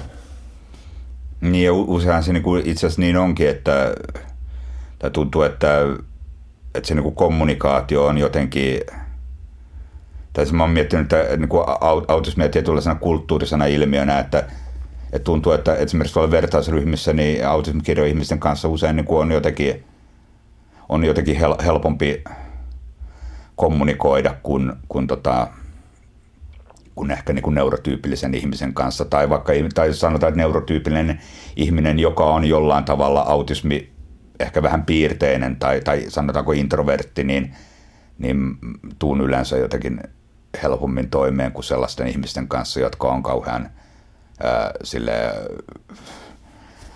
räjähtävän ekstrovertteja. Hmm. No, eikö näitä nyt voi ajatella ihan just kulttuurisenakin piirteinä, että yleensä ihmiset jotenkin kommunikoi paremmin samasta kulttuurista tulevien ihmisten kanssa. Että, niin. Hmm. Se, ja, niin se on mielenkiintoista, jos mä ajatellut sitä, että, että onko niin kuin esimerkiksi suomalainen kulttuuri jotenkin äh, harvinaisen äh, autismiystävällinen. Täällä nyt kauheasti muista pakoteta vuorovaikutukseen, jos ei halua. Että mm. Jos Amerikassa jossain kisristeilyllä kuolin, niin eihän se tarttunut kauan jossain laivan kannella seisoin siellä hetken aikaa yksinäni ja ihailin maisemaa, niin siihen heti joku amerikkalainen lipuu viereen ja onko sulla kaikki kunnossa ja haluatko tulla tonne meidän porukkaan ja mitä sä suret siellä ja tuppa tänne, me tarvitaan sulle olut ja mm. ettei sun tarvitse itse, yksin siinä mököttää. Ja mä sanoin, että en mä mitään mökötä, että mä ihailen maisemaa, että mm. limmi bi. Että, että se, mutta ei, ei, Suomessa kukaan tule, että jos sä istut jossain yksin jossain mm enemmän pidetään häirityönä sitä, että jos sä istut bussissa ja joku tulee siihen viereen ja alkaa puhua sun mm. kanssa, mm. niin se on niin kuin, että oh my god, tämä on joku kylähullu. Mm. On jännä just, kun, sitten kun mietin sitä, että miten niitä sijoittuu tuossa niin kuin ne, neurotyypillisyysakseleilla, niin että kun mainitsin aiemmin just siitä, että koen viihtyväni hyvin, hyvin Asperger Asperger- tai autismikirjo tyyppisten ihmisten seurassa ja kommunikaatio tuntuu luontevalta, semmoinen tietty systemaattisuus ja asiapitoisuus tuntuu tosi luontevalta, vaikka sitten toisaalta kyllä viihdyn myös selkeästi neurotyypillisten ihmisten parissa, mutta noi, se, niinku, se on kyllä niinku just pistänyt reflektoimaan sitä, että, että miten niitä sijoittuu noilla akseleilla. Mutta ehkä sitten toisaalta it, itsellä luonteen piirtein muutenkin on se, että on sellainen diplomaattityyppinen ja ja pyrkii ymmärtää tosi paljon erilaisia tapoja kommunikoida, että ehkä se tulee, että se, se on jotenkin semmoinen omassa luonteessa oleva, että se tuntuu kiehtovalta myös yrittää päästä sisään siihen, että miten eri, eri ihmiset jäsentää maailmaa. Onko se aina ollut tuommoinen, vai onko se niin kuin, tietoisesti pyrkinyt siihen? No, olen mä kyllä tietoisesti myös pyrkinyt kehittämään niitä taitoja, mutta niin kyllä mä luulen, että se on niin aikuisiellä tullut huomattavasti enemmän se nimenomaan, tai että kyllä mä luulen, että mä olen lapsena ollut paljon ehdottomampia, että sitä ei ole ollenkaan niin hyvin hahmottanut sitä, että miten eri tavoilla maailmaa voi käsittää. Että kyllä mä luulen, että ihan vaan se, että on joskus parikymppisen alkanut lukea jotain Robert Anton Wilsonia, jonka kuitenkin tuotannon yksi keskeisistä pointeista on jotenkin mm. tuoda esiin sitä, että miten monilla tavoilla sä voit vaikka yhdenkin sosiaalisen tilanteen jäsentää eri narratiiveista, niin että kyllä mä luulen, että tuollaista on vaikuttanut ihan tosi paljon. Niin, se pitäisi olla pakollista oppimateriaalia koulussa kyllä. Joo, Wilson ja viimeistään seiskaluokalla. Näin on. Hmm. Olisi ihmiskunta parempi, jos näin olisi. Hmm. Joo. Mietin, että olisiko tuosta niin kuin, tai oliko sulla joku ajatus mu- muotoutumassa? Ei, kerran vaan. Niin, että, että näistä niin kuin autismikirjon piirteistä, että onkohan tässä niin kuin missä määrin nyt käsitelty niin kuin niitä erilaisia. Tietysti niin kuin voi selkeästi ja suoraankin sanoa, että kyse on niin kuin laajasta kirjosta ja että, että, että ei välttämättä olekaan mahdollista antaa yksinkertaisesti mitään tosi selkeät kuvaa tai kaiken kattavaa kuvaa. No ei, se me, me, koska se nyt jo uhkas mennä sellaiseksi esitelmöinniksi, joka mm-hmm. sekin on kyllä itse asiassa yksi autismipiirre. Mulla on niin kuin aika luontaista, että, että sitäkin ei, ei pidä niin kuin millään tavalla sotkea, että, että vaikka monet autismikirjatyypit niin vaikuttaa jotenkin vetäytyviltä ja ujoilta, niin tai että on, niin kuin sekoitetaan että sosiaalisten tilanteiden pelkoon tai tämän tyyppisiä asioihin, niin emme kyllä ainakaan sellaisessa tunnista itteeni ollenkaan, että ei mulla ainakaan mitään esiintymisjännitystä ole. Että itse asiassa mulla aika niin kuin luonteva, luonteva tapa kommunikoida on sellainen, että mä esitelmöin, että se, se tai ei, ei haittaa olla sillä tavalla hmm. niin sanotusti huomion keskipisteenä, että oli jo lapsena, että just se jostain dinosauruksista paasasin, niin sitähän ne piha lapset teki siellä sellaista, että ne tuli niin kuin silleen, että Janne kerppa meille dinosauruksesta, no mua ei tarttunut kauaa yllyttää mm. sieltä. No, sanoin, että mennään oikein siihen kiven päälle seisomaan, että tota noin, niin me kaikki kuullaan siellä varmasti. Ja sitten mä rupesin siitä kertomaan, niin, niin tota, innoissani siinä selitin, enkä mä yhtään huomannut, kaikki oli hävinnyt sinne omille teille ja siellä yksin seisoon kiven päällä ja messusi jostain diplodokuksista, niin niin tota, no niin, no okei, okay. no, ei, mutta ei se mua haitannut. Mm. Vaikka no selkeästi jäl, jälkikäteen ajatellen, to, totakin voisi pitää jonkinlaisena kiusaamisena, mutta emme tarvitse niin kuin tekosyytä puhuakseni mun mielenkiinnon kohteista ja mulla on ihan sama sitä, että kuunteleeko sitä oikeastaan kukaan vai ei. Mm. Sen takia säkin voit nyt lähteä tästä veke, niin mä voin jatkaa tässä yksi. Joo, katsotaan kuinka pitkä podcasti tulee. Näin, näin no sä voit tulla illalla päästään, mutta pois. Se on aika hyvä konsepti oikeastaan, että podcasti niin kutsuu vain sellaisia vieraita, joilta vaan tulee puhetta silleen, että voi niin vaan poistua itse paikalta. Joskin en mä kyllä tiedä, mitä mä tekisin maailmassa mieluummin, kun olisin tässä ja kuuntelisin. Tämä niin tuntuu tosi, tosi niin kuin ihanalta saada kuulla hyvin jäsenneltyjä ajatuksia siitä, että minkälaisin tavoin maailmaa voi, voi niin kuin katsoa ja, ja kokea. Joo, mielenkiintoisia monipuolisia tyyppejä sä oot saanut näihin. Mm toi niin kuin, yksi kiinnostava pointti, jota sä oot tuonut esille, itse asiassa voisikin mennä sen kautta, että sä oot puhunut niin kuin, autismikirjoista vammaisuutena. Mm-hmm. niin kuin Tä, niin, no, t- t- tässä nyt pitäisi ehkä määritellä sitä vammaisuuttakin. Kyllä. Mennään siihen. Joo, niin, niin tota, se, että siis joitain, mä tiedän, että on joitain autismikirjon ihmisiä, joita kovasti loukkaa tämä, että, että sitä pidetään vammaisuutena. Ää, mun mielestä on tietynlainen tällainen ableistinen ää, näkökulma, että, että, että se, että sanotaan, että, että joku on vammainen, niin että se olisi jollain tavalla loukkaava ajatus. Mutta mun toi, ehkä toi niinku se koko ajatus, minkä takia sitä pidetään loukkaavana, niin liittyy ehkä siihen, että, että, tota, että yleensäkin se niin kuin narratiivi, mitä, mitä niin kuin autismikirjan ympärillä on niin, kuin niin sanottujen asiantuntijoiden, eli taas niin kuin ammatti, ihmisten toimesta niin on pitkälti ollut jotakin sellaista patologisoivaa tai että niin, niin kuin johonkin häiri, häiriöpiirteisiin keskittyvää. Ja mä tiedän, että miksi niin kuin Suomessa tuntuu jotenkin aivan eri toten, jos vertaa moniin muihin maihin, niin, niin että jotenkin se on se, sillä tavalla autismi hahmotetaan, että, että se niin kuin häiriö on jotain tai se vammaisuus on jotain, mitä on siinä ihmisen sisällä, että se, ja on jotain, mikä on, olisi niin kuin ihmisestä, niin kuin, jos ei nyt suoraan parannettavissa, niin ainakin apua voidaan ihmiselle muka tarjota parhaiten ää, erilaisen kuntoutuksellisin keinoin. Ja siihen pistetään hirveästi paukkuja sitten, että, että ihmistä niin kuin kuntoutetaan, on varhaiskuntoutusta ja myöhempääkin kuntoutusta ja jos jonkinlaista tällaista. Ja voi olla, että nyt joku, joku nyt siitä hyötyykin, mutta jos mietitään nyt vaikka, vaikka tota noin, niin useampia autismikirja aikuisia, ketä mä tunnen, niin en mä tiedä, että kuinka paljon he itse haluaisi mitään välttämättä mitään kuntoutusta tai ei ne koe sitä niin kuin kauheasti. Ne, he kokee, että heillä on ongelmia, mutta että ne ongelmat ei johdu niin kuin heistä itsestään, vaan, vaan niin kuin pikemminkin ympäristön niin kuin esteistä tai muiden suhtautumisesta.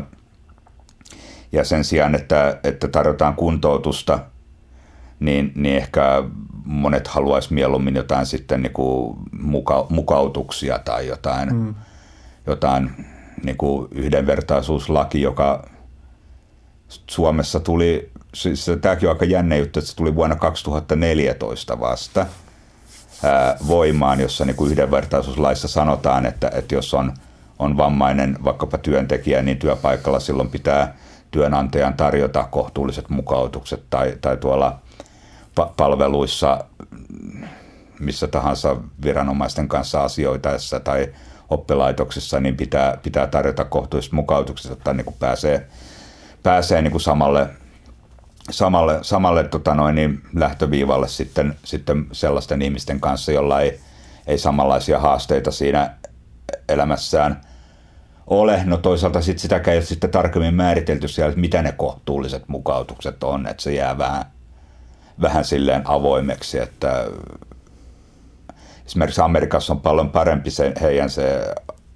American Disability Act, jossa niin kuin aika selkeästi niin kuin määritellään, joka niin kuin koskee nimenomaan vammaisia ja siellä niin kuin on, on niin kuin ihan selkeästi, että vammaisten niin kuin syrjintäkielto siellä niin kuin laissa ja siitä määritellyt sanktiot ja, ja muut, että, että se on, niin kuin, siellä ollaan niin kuin paljon oikeastaan varovaisempia, että, ettei vaan niin kuin lähetä mitään – mitään tota noin, niin mahdollisestikaan syrjiviä käytäntöjä tekemään, että, koska ne, ne on ne, niin tässä päästään siihen, että mitä se vammaisuus on, ja vammaisuus on mun mielestä nimenomaan niin kuin syrjiviä asenteita ja syrjiviä käytäntöjä, eli vammaisuus on, on niin kuin, ne, ne, ne tuottaa sitä vammaisuutta.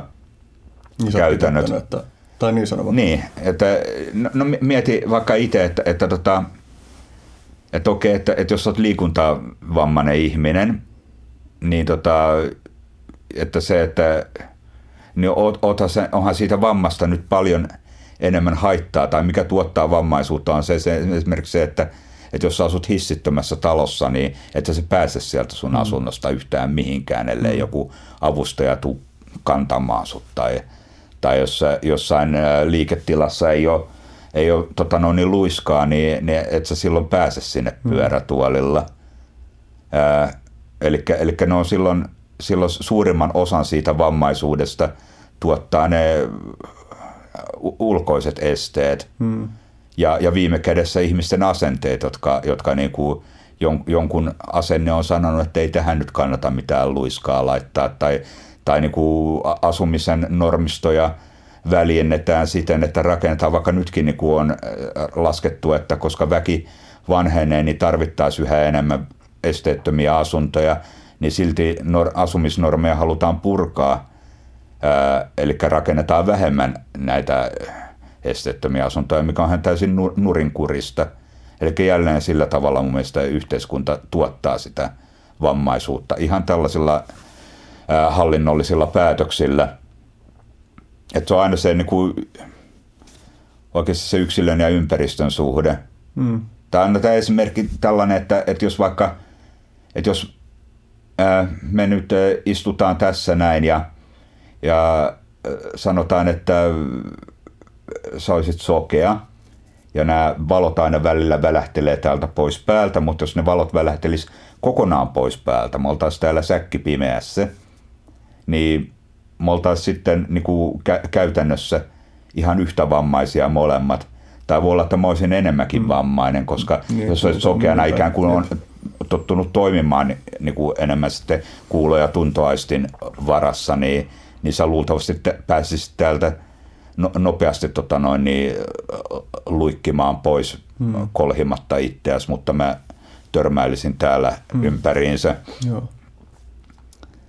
Äh, eli tämä on se niin kuin, mun näkökulma, että, että millä tavalla autismi on vammaisuutta, niin, niin se on sitä, että, että yhteiskunnassa ei vieläkään äh, tarpeeksi hyvin osata, jos ei nyt yleensäkään – niin kuin, tuntuu, että niin kuin vammaispolitiikka on vähän niin kuin mun, mun politiikan niin kuin marginaalissa, niin, niin sitten vielä niin kuin muista, va, vammais, vammaisten niin kuin sisällä on vielä eri kategorioita, että kuinka hyvin, hyvin niin kuin tunnettuja tai kuinka hyvin huomioituja eri vammaisryhmät on, että, että on taas niin kuin perinteisiä ää, vammaisryhmiä, niin kuin justissa niin kuin liikuntavammaiset tai, tai sokeat, joilla on, on, tota, on ihan, no niillä on aika niin kuin, esimerkiksi sanotaan, että, että molemmat voi, voi niin kuin, että periaatteessa sä voit olla eläkkeellä ja, ja tehdä työtä siihen päälle samanaikaisesti ilman, että se työansio vaikuttaa siihen eläkkeeseen ja tämän tyyppisiä ää, nautintaoikeuksia, jotka on saatu joskus ää, ajat sitten tai että ehkä nyt muutenkin osataan, vaikka varmasti niin kuin asiat voisi olla vieläkin paremmin, mutta, mutta kuitenkin ne on, on helpompi ehkä saada jotain avustajapalveluita tai, tai jotain tällaisia apuvälinepalveluita ja muuta. Mutta sitten, sitten on, on tota noin, niin sitten paljon näkymättömiä vammaryhmiä tai, tai no mun mielestä kehitysvammaiset on myöskin aika, aika huonosti huomioitu ryhmä, vaikka, vaikka heillä on tietysti niin kehitysvammalaki, joka niin kuin vammaispalvelulain tai se on vammaispalvelulakiin näiden kai ensisijainen, niin ennen kuin sitten tulee tämä, tämä kokonaan tämä vammaislain uudistus, sitten joskus soten myötä saa nähdä, mitä siinäkin tapahtuu. Siinä on tietysti omat huolensa, mutta, mutta kuitenkin niin kuin sitä kautta on mahdollista saada palveluita, mutta sitten menee, tulee, tullaan sellaiseen niin kuin ihmeelliseen välimuotoryhmään kuin autismin kirjon ihmiset – jotka ei välttämättä niin kuin joidenkin mielestä tosiaan ammattilaistenkaan mielestä ehkä ole niin kuin vammaisia ensinkään. Monet niin kuin on jossain sellaisessa kummallisessa välitilassa, että sä et saa, niin kuin, sä et va, saa niin kuin vaikka sosiaalityön vammaispalveluista, sä et saa palveluita, koska siellä arvioidaan, että sä et ole tarpeeksi vammainen. Että nämä, nämä ei niin kuin aiheuta sulle tarpeeksi haastetta tämä, tämä autismi, ja jos aiheuttaakin, niin sen kaltaista äh, haittaa, että sä saat siihen äh, avun paremmin jostain tuolta niin kuin, äh, psykiatrian puolelta. Mm.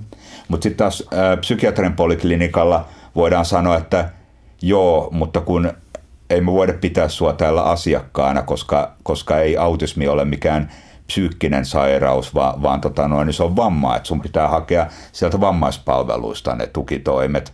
Ja sitten monet niin kuin, niitä pallotellaan sitten tässä näiden toimijoiden välillä niin kuin eikä kukaan oikein tiedä, että, että niin kuin, kukaan ei ota kokonaisvastuuta siitä, eikä kukaan niin kuin kerro, että, että kenelle se vastuu missäkin asioissa ää, kuuluisi. Että sellainen kokonaisvaltainen niin kuitenkin se palvelukoordinaatio puuttuu ihan täysin. Ja se on nimenomaan se, se mikä mun mielestä tuottaa sen, sen vammaisuuden.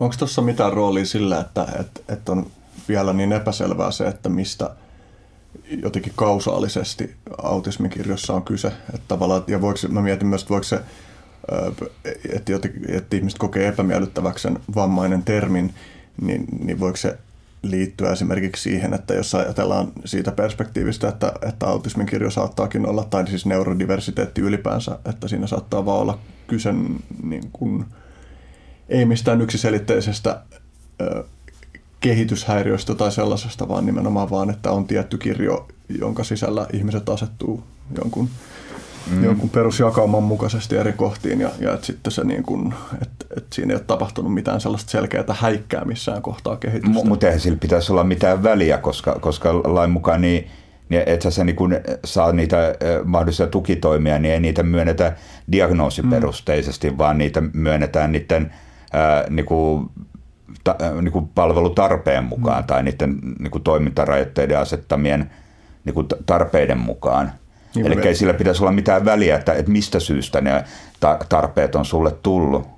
Ja sitten niiden ihmisten näkökulmasta vaikka, jotka itse lukeutuu autismin kirjoon, mutta just kokee sen, kokee sen jotenkin vammainen termin loukkaavana, niin että, että voiko siinä olla olennaisen selityksenä toi, että niin, no kyllä siitä ainakin se seuraus siitä on varmasti, että, että esimerkiksi sitä,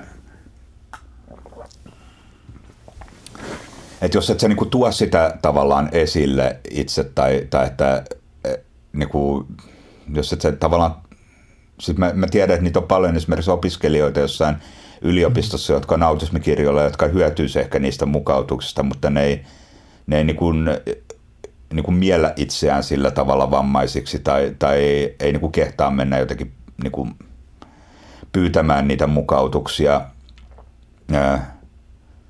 koska niin, no, niin, no en, en oikein tiedä, että minkä takia ei kehtaa, mutta ehkä se on mm. just tätä, että, että, tota, että se, on, se on jotenkin epäselvää, että mitä se, koska joku, niin,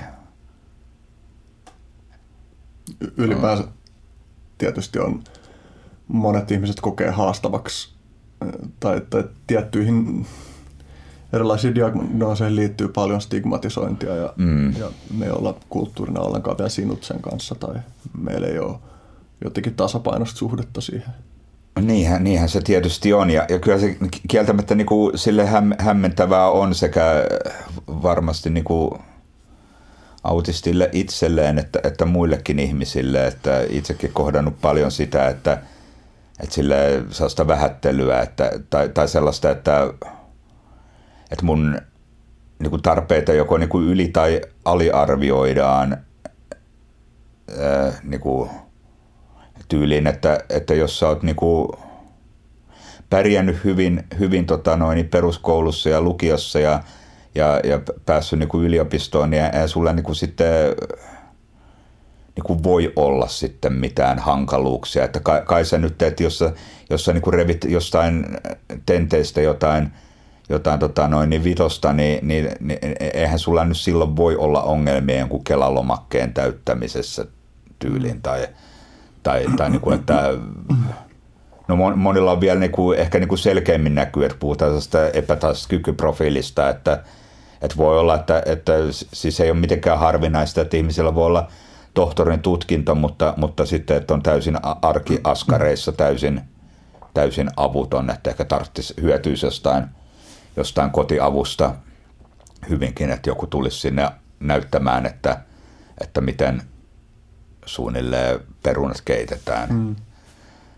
Että se että se on niin erilaista, että, tai, tai, tai sitten voi mennä niin kuin to, toistepäin, että, että just, että, että joko niin kuin, että, että mihin, mihin niin kuin kulloinkin joku ammattilainen tekee kanssa on tekemissä, että mihin ne niin kuin fokusoi sen niin kuin, sen arvionsa, että, että fokusoiko ne siihen sun, niin kuin, niin kuin niihin asioihin, mitkä sulta sujuu parhaiten vai siihen, mitkä sujuu huonoimmin. Ja sitten jos fokusoidaan niihin asioihin, mitkä sujuu huonommin, katsotaan, että, että e, ei mitään väliä, että, että tota noin, niin, sulla on yliopistotutkinto, mutta kun sä et osaa niitä perunoita keittää, niin, niin sitten niin kuin ajatellaan, että, että okei, sulta sitten niin kuin suju yhtään mitään. Ja sen takia niin kuin, jotenkin se tuntuu menevän väh, vähän, vähän silleen epätasaisesti, että, että jotkut ihmiset, niin kuin, että tuntuu, että jotkut ihmiset saa niin kuin, vähän niin kuin liikaakin palveluita, että, että vähän ikään kuin saattaen ohjataan läpi koko elämän, että, että voisi olla, niin kuin, niin kuin, koska mun, mun käsittääkseni on se, että, että niin kuin palveluja annetaan sen verran, kun ihminen kulloisessakin elämänvaiheessa tarvitsee ja sillä ajatuksella, että esimerkiksi että jos sä saat jotain tukea johonkin arjen hallintaan, niin, niin pikkuhiljaa ne sun ää, ar- arkitaidot siellä niin kuin kehittyisi siinä sitä mukaan ja, ja sun ää, niin kuin mahdollisuus sitten toimia itsenäisesti niin kuin paranisi. Että ei, ei se, että, että sut laitetaan johonkin asumaan johonkin ryhmä, ryhmäkotiin, niin tarkoita sitä, että sä siellä ryhmäkodissa välttämättä asut koko loppuikäis, vaan pikkuhiljaa sä saat, pääset sitten johonkin, johonkin tällaisen tuettuun itsenäiseen asumiseen ja sitten se tukea vähennetään, paitsi että joltain sitä ei, ei niin kuin vähennetä mun mm. mielestä ollenkaan tarpeeksi, vaan, vaan niin kuin, että sulla on se, se, se niin kuin li, liialliset tukitoimet. Ja toiset taas, jotka niin kuin sitten tarvitsisi niitä tukitoimia, niin, niin niitä ei sitten saa olleskaan. Että... Hmm. Niin sä oot myös puhunut siitä, että oliko se fraasi, jota sä käytit, että, että jotenkin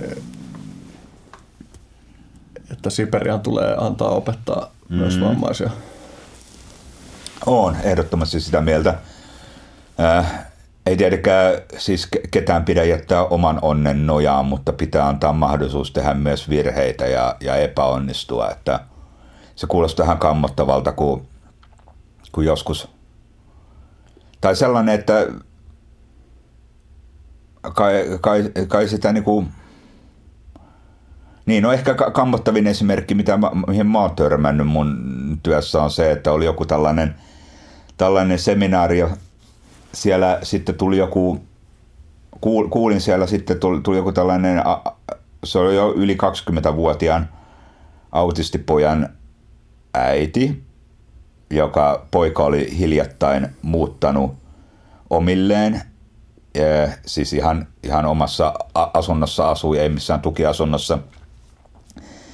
Ja, ja tota, tai Asperger-poika, että ei sillä ollut niinku mitään sen, sen su- suurempia haasteita, ää, mutta, mutta kuitenkin sen niinku äiti kävi siellä sitten sen luona siivoamassa jatkuvasti ja se ymmärsin niistä puheista, että se poika nyt ei kauheasti niin tykännyt siitä, että se äiti käy siellä siivoamassa, mutta se äiti oli vaan silleen, että että joo, että no, mutta kun eihän siitä tulisi yhtään mitään, että jos hänen antaisi vain, että siitähän tulisi, että se asuisi sitten sellaisessa läävässä ja, ja tota, no miksei ihminen saa asua läävässä, jos haluaa, jos siinä nyt ei mitään terveydellistä vaaraa ole, mutta mm. pakko koko kaiken olla tip-top. Mutta tämän nyt olisi vielä voinut sietää jotenkin, mutta sitten sanoa, että niin, että olihan sillä pojalla sellainen... Äh, niin kuin suhteen yritelmäkin yhden tytön kanssa, mutta mun kyllä piti pistää se heti poikki, että ei siitä olisi tullut kuitenkaan mitään ja sitten se poika olisi pettynyt niin kovasti. Sitten mä että no juhu, että niin kuin, no eikö kaikki ihmiset pety. Se, mä en ole sellaista ihmistä vielä tavannut, joka olisi, joka olisi tavannut silloin jonkun elämänsä ensirakkauden joskus parikymppisenä ja, ja sitten tota, ei olisi ikinä mitään ongelmia ollut mm. ryppyä rakkaudessa tai että olisi jatkanut sen saman ihmisen kanssa ikuisesti, jonka on ekana tavannut tai ehkä niitäkin on, mutta harvinaisuuksia ovat mm. he. Että, että tuntui tosi kurjalta, että miksei, miksei ihmisen anneta epäonnistua, että, että miksi niin ylisuojellaan. Okei, monilla autismikirjon ihmisillä tiedetään, että, että on vaikea kestää tällaisia muutoksia ja pettymyksiä ja ja muuta, mutta, mutta ei se nyt helpommaksi muutu se pettymysten kestäminen sillä, että niitä yritetään ikään kuin ennaltaehkäistä, koska ennen, ennen pitkään niitä joka tapauksessa elämässä tulee.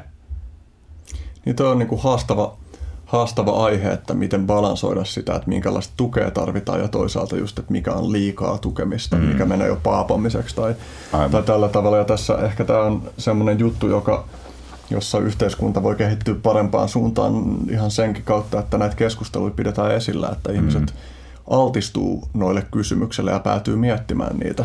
Ja, ja että, ja että tämä varmasti kokee, ko, koskee koko sitä ihmisten kirjoa, joilla on jonkun sortin erityistarpeita, että, että itsekin törmännyt kyllä useita kertoja semmoisiin hyviin kiteytyksiin siitä, että, että jollain yhdellä elämän osa-alueella oleva erityishaaste, niin ei tarkoita sitä, että sitä ihmistä minkään muun asian suhteen tarvitsisi kohdella yhtään, mm. yhtään eri tavalla. Muistan tuossa joskus viime vuoden puolella, olisiko se ollut tässä perjantai-ohjelmassa, oli tämmöinen pyörätuolissa oleva Anni, en muista sukunimeä, joka just puhui hyvin tuosta aiheesta, että, että ihmisten sietäisi ymmärtää, että esimerkiksi hän käytti itse esimerkkinä sitä, että, että jotenkin kouluaikoina oletettiin, että, että hän vammansa vuoksi olisi käytökseltään täydellinen. Mm. Että oletetaan, että, että jotenkin, että, että jollain tavalla erityistarpeellisilta tai vammaisilta ihmisiltä puuttuisi jotenkin ihmisen olemassaolon kirjo. Tai Joo, tai ikään kuin, tota... että, että ikään kuin vammainen ei voisi käyttäytyä vaikka kusipäisesti. Niin, niin, joo, joo, muukin. aivan. Että se johtaa taas epäinhimilliseen kohteluun omalla tavallaan. Niin, niin ja sitten on sellaista Oletus. tietyllä tavalla niin kuin ylentämällä alentamista, mm. että, että just se, tai että vamma, vammaisuuden sankarimyytti, mikä mua on ärsyttänyt, että, että niin kuin usein otetaan – niin kuin, että ajatellaan, että vammaiset on, on tota noin, niin, ää, tai niitä hyväksytään vain silloin, kun on jonkinlaisia inspiraation lähteitä. Hmm. Sun pitää olla jotenkin selättänyt se sun vammaisuudesta tai sitä vammaisuudesta. Sanotaan, että vam, tai sitten otetaan tälle, että vammastaan huolimatta hän on, on tota noin, niin merkittävä vaikkapa taiteilija tai hmm. jotain. Ja, ja niin kuin, mun mielestä se on ihan täysin, täysin niin kuin epäoleellista siinä, että sitä – pitää, pitää jotenkin niin kuin korostaa, että mikä takia joku, niin kuin, just että jos olet vaikka, vaikka tota noin, niin liikuntavammainen, niin miksi se teki susta sut jotenkin niin kuin huonomman taiteilijan. Ää, en ymmärrä. Tai, tai sitten just se, se on varmaan aika monien kokemus, että, että jos sulla on joku näkyvä vamma, niin, niin sitten antaa nyt vaikka juurikin vaikka sokeus, niin, niin tota, tai, tai, tai, että sä oot pyörätuolissa, niin, niin sitten su, kohdellaan vähän niin kuin sulla olisi jotain järjessäkin vikaa, että mm. vähän niin kuin, no puhutaan tälleen näin niin kuin lapselle puhuttaisiin tai mm. Jotenkin aletaan selkokielistä asioita. Mm.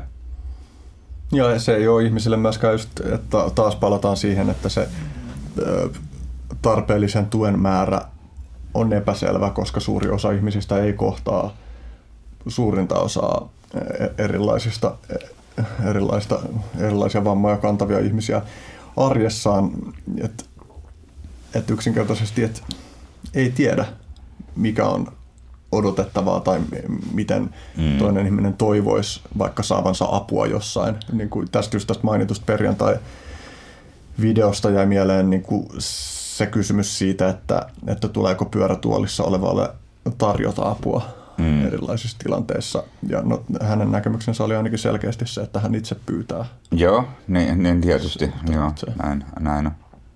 Mutta to, to, to, niin kuin laajemminkin voi ajatella just se, että, että onkohan toi nyt sitten taas sitä, että just että tämmöistä olisi terveellistä, että, että ihmisillä olisi kokemusta siitä just siitä inhimillisestä diversiteetistä, että tuntuu, että, että niin kuin ihmiset jotenkin eriytyy sinne omiin kuplinsa, että vaikka, ja ehkä just sen takia, että, että sitä tietoa ja kaikkea on niin järjettömästi tarjolla, että periaatteessa voisi niin kuin, tuolta löytyisi erilaisia kokemusasiantuntijakokemuksia, vaikka mistä löytyy videoita ja löytyy kirjoituksia blogikirjoituksia, vaikka mitä niin kuin netti täynnänsä, mutta, mutta jos et saanut kerran kaikkiaan kiinnostunut siitä aiheesta, niin et sä lähde niitä tutustumaan. Ja sitten vielä vähän niin kuin voit joku Facebook vähän niin kuin valikoi tai joku Google valikoi sieltä uutisvirrasta jotain sen mukaan, miltä sä oot aikaisemminkin etsinyt tietoa, niin, niin sen sijaan, että, että netistä tulee sellainen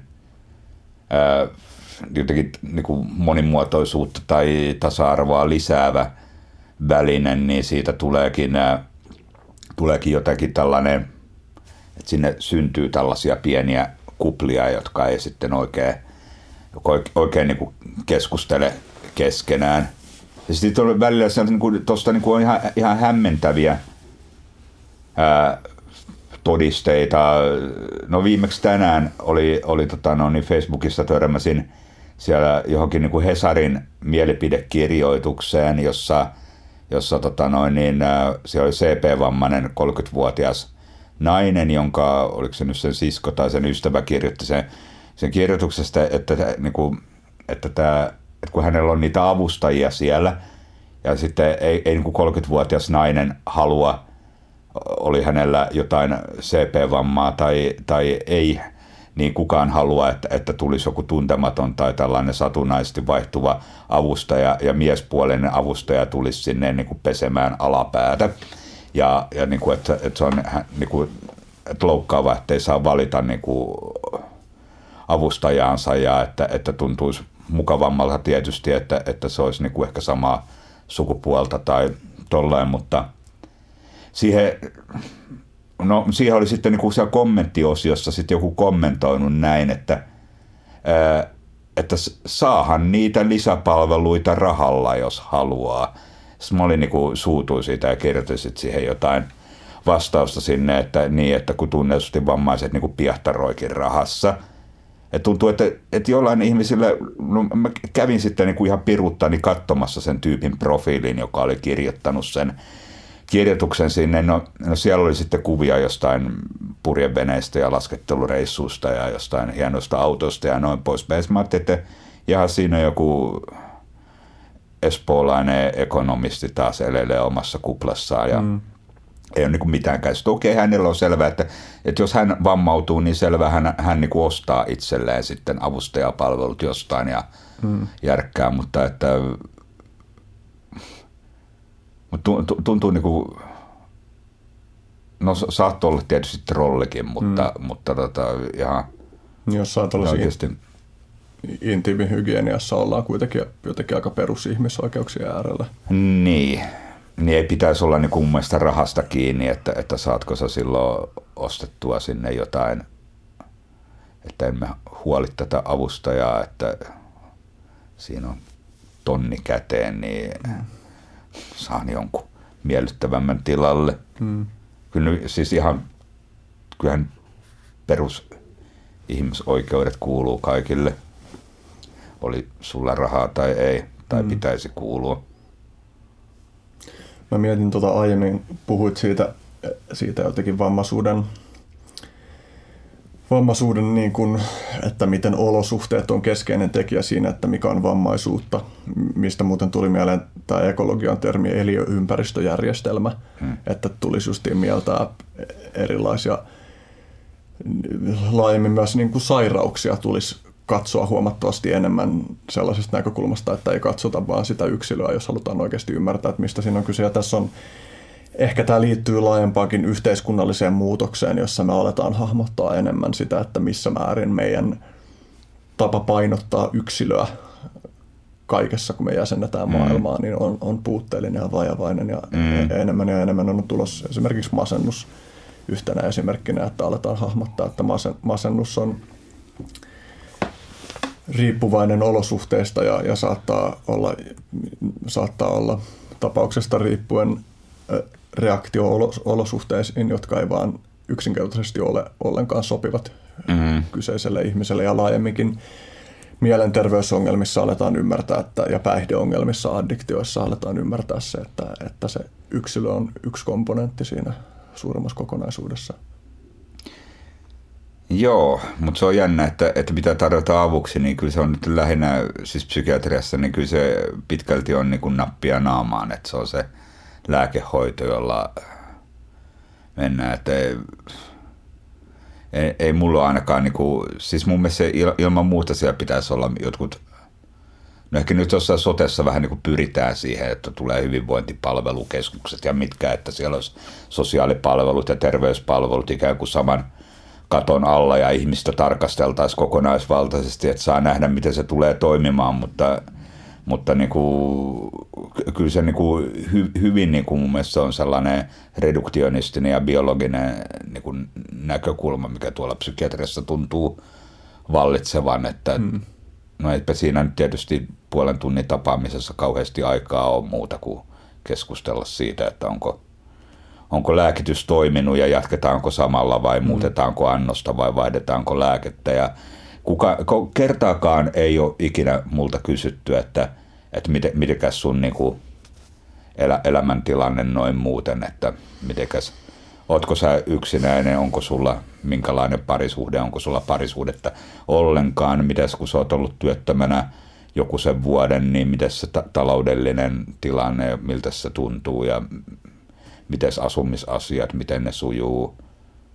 Niin kuin, tä, tällaisia ei ollenkaan katsota, niin vähän hassulta se vaikuttaa. Se on niin hämmentävää, kun sitten meillä on kuitenkin sellaisia esimerkkejä, kuin tämä kerro malli ja avoin dialogi, mm.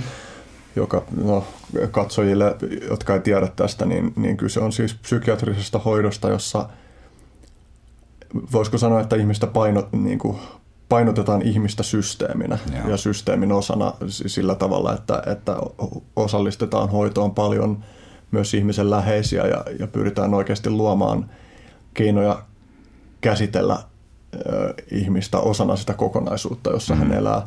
Ja, ja, ja siellä justiin hiljattain tsiikasin Wikipedia-artikkelia asiasta ja, ja näyttäisi olemassa olevan näytön pohjalta siltä, että, että on sekä halvempaa että tehokkaampaa kuin ikään kuin vallitsevat hoitomuodot ja, ja on käsittämätöntä, että miksi tätä ei toteuteta enemmän. Joskaan tämän sanottua, niin mun on sanottava, että mä en, en ole varma siitä, että minkä verran tästä mallista on implementoitu elementtejä muuallakin, koska mun ymmärtääkseni tätä on vähän yritetty tehdä muuallakin Suomessa, mutta että minkä takia roimasti enemmän ei, ei resurssoida siihen, että jonkinlainen siirtymä ton tyyppisten hoitolähestymistapojen mukaan tulisi todelliseksi, niin on aika käsittämätöntä. Tai että kai se vaatii jonkin sortin poliittista tahtoa tai mitä se sitten vaatiikaan, että mitkä on ne konkreettiset jutut, millä tavalla täytyisi kouluttaa ihmisiä uudelleen ja, ja muuta, mutta jotenkin se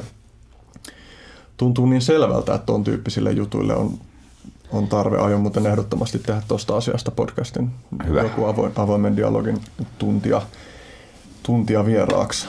Joo, mua, mäkin olen tuota kyllä ihmetellyt, että ää, onko se sitten vaan niin, että, että se ei niinku, niinku ikään kuin kuulu koulutukseen tai että se on – Siis kyllä varmaan kaikki lääkärit tuosta kerroputaan mallista kuulu on, mutta, mm. mutta mä en tiedä, että kuinka paljon se, että mi, mitä se sitten, mulla ei ole aavistustakaan, että mitä psykiatrien koulutukseen oikeastaan liittyy. Jo, jo, niin kuin, no varmaan opettelee farmakafennika kannesta kanteen, mutta mitä, mitä, mitä muuta? Niin, kyllä, kyllä mä uskon, että siellä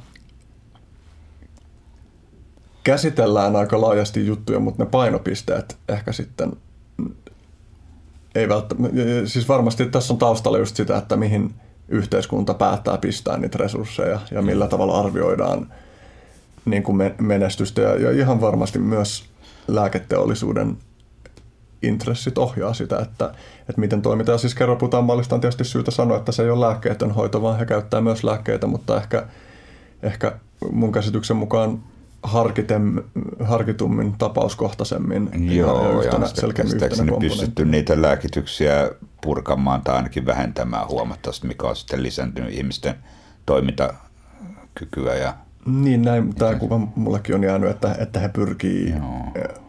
ajamaan lääkityksen alas silloin, kun se on, on selvästi tapaus ajankohtaisesti katsottavissa.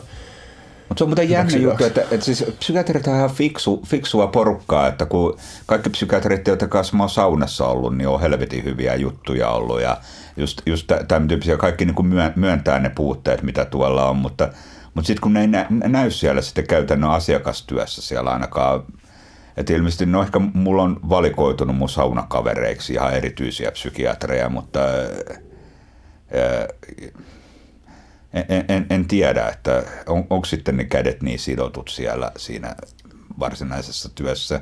Jos miettii, että mitkä on aikaresurssit vaikka per potilas. No, se on tietysti. A, a, no no, niin. niin.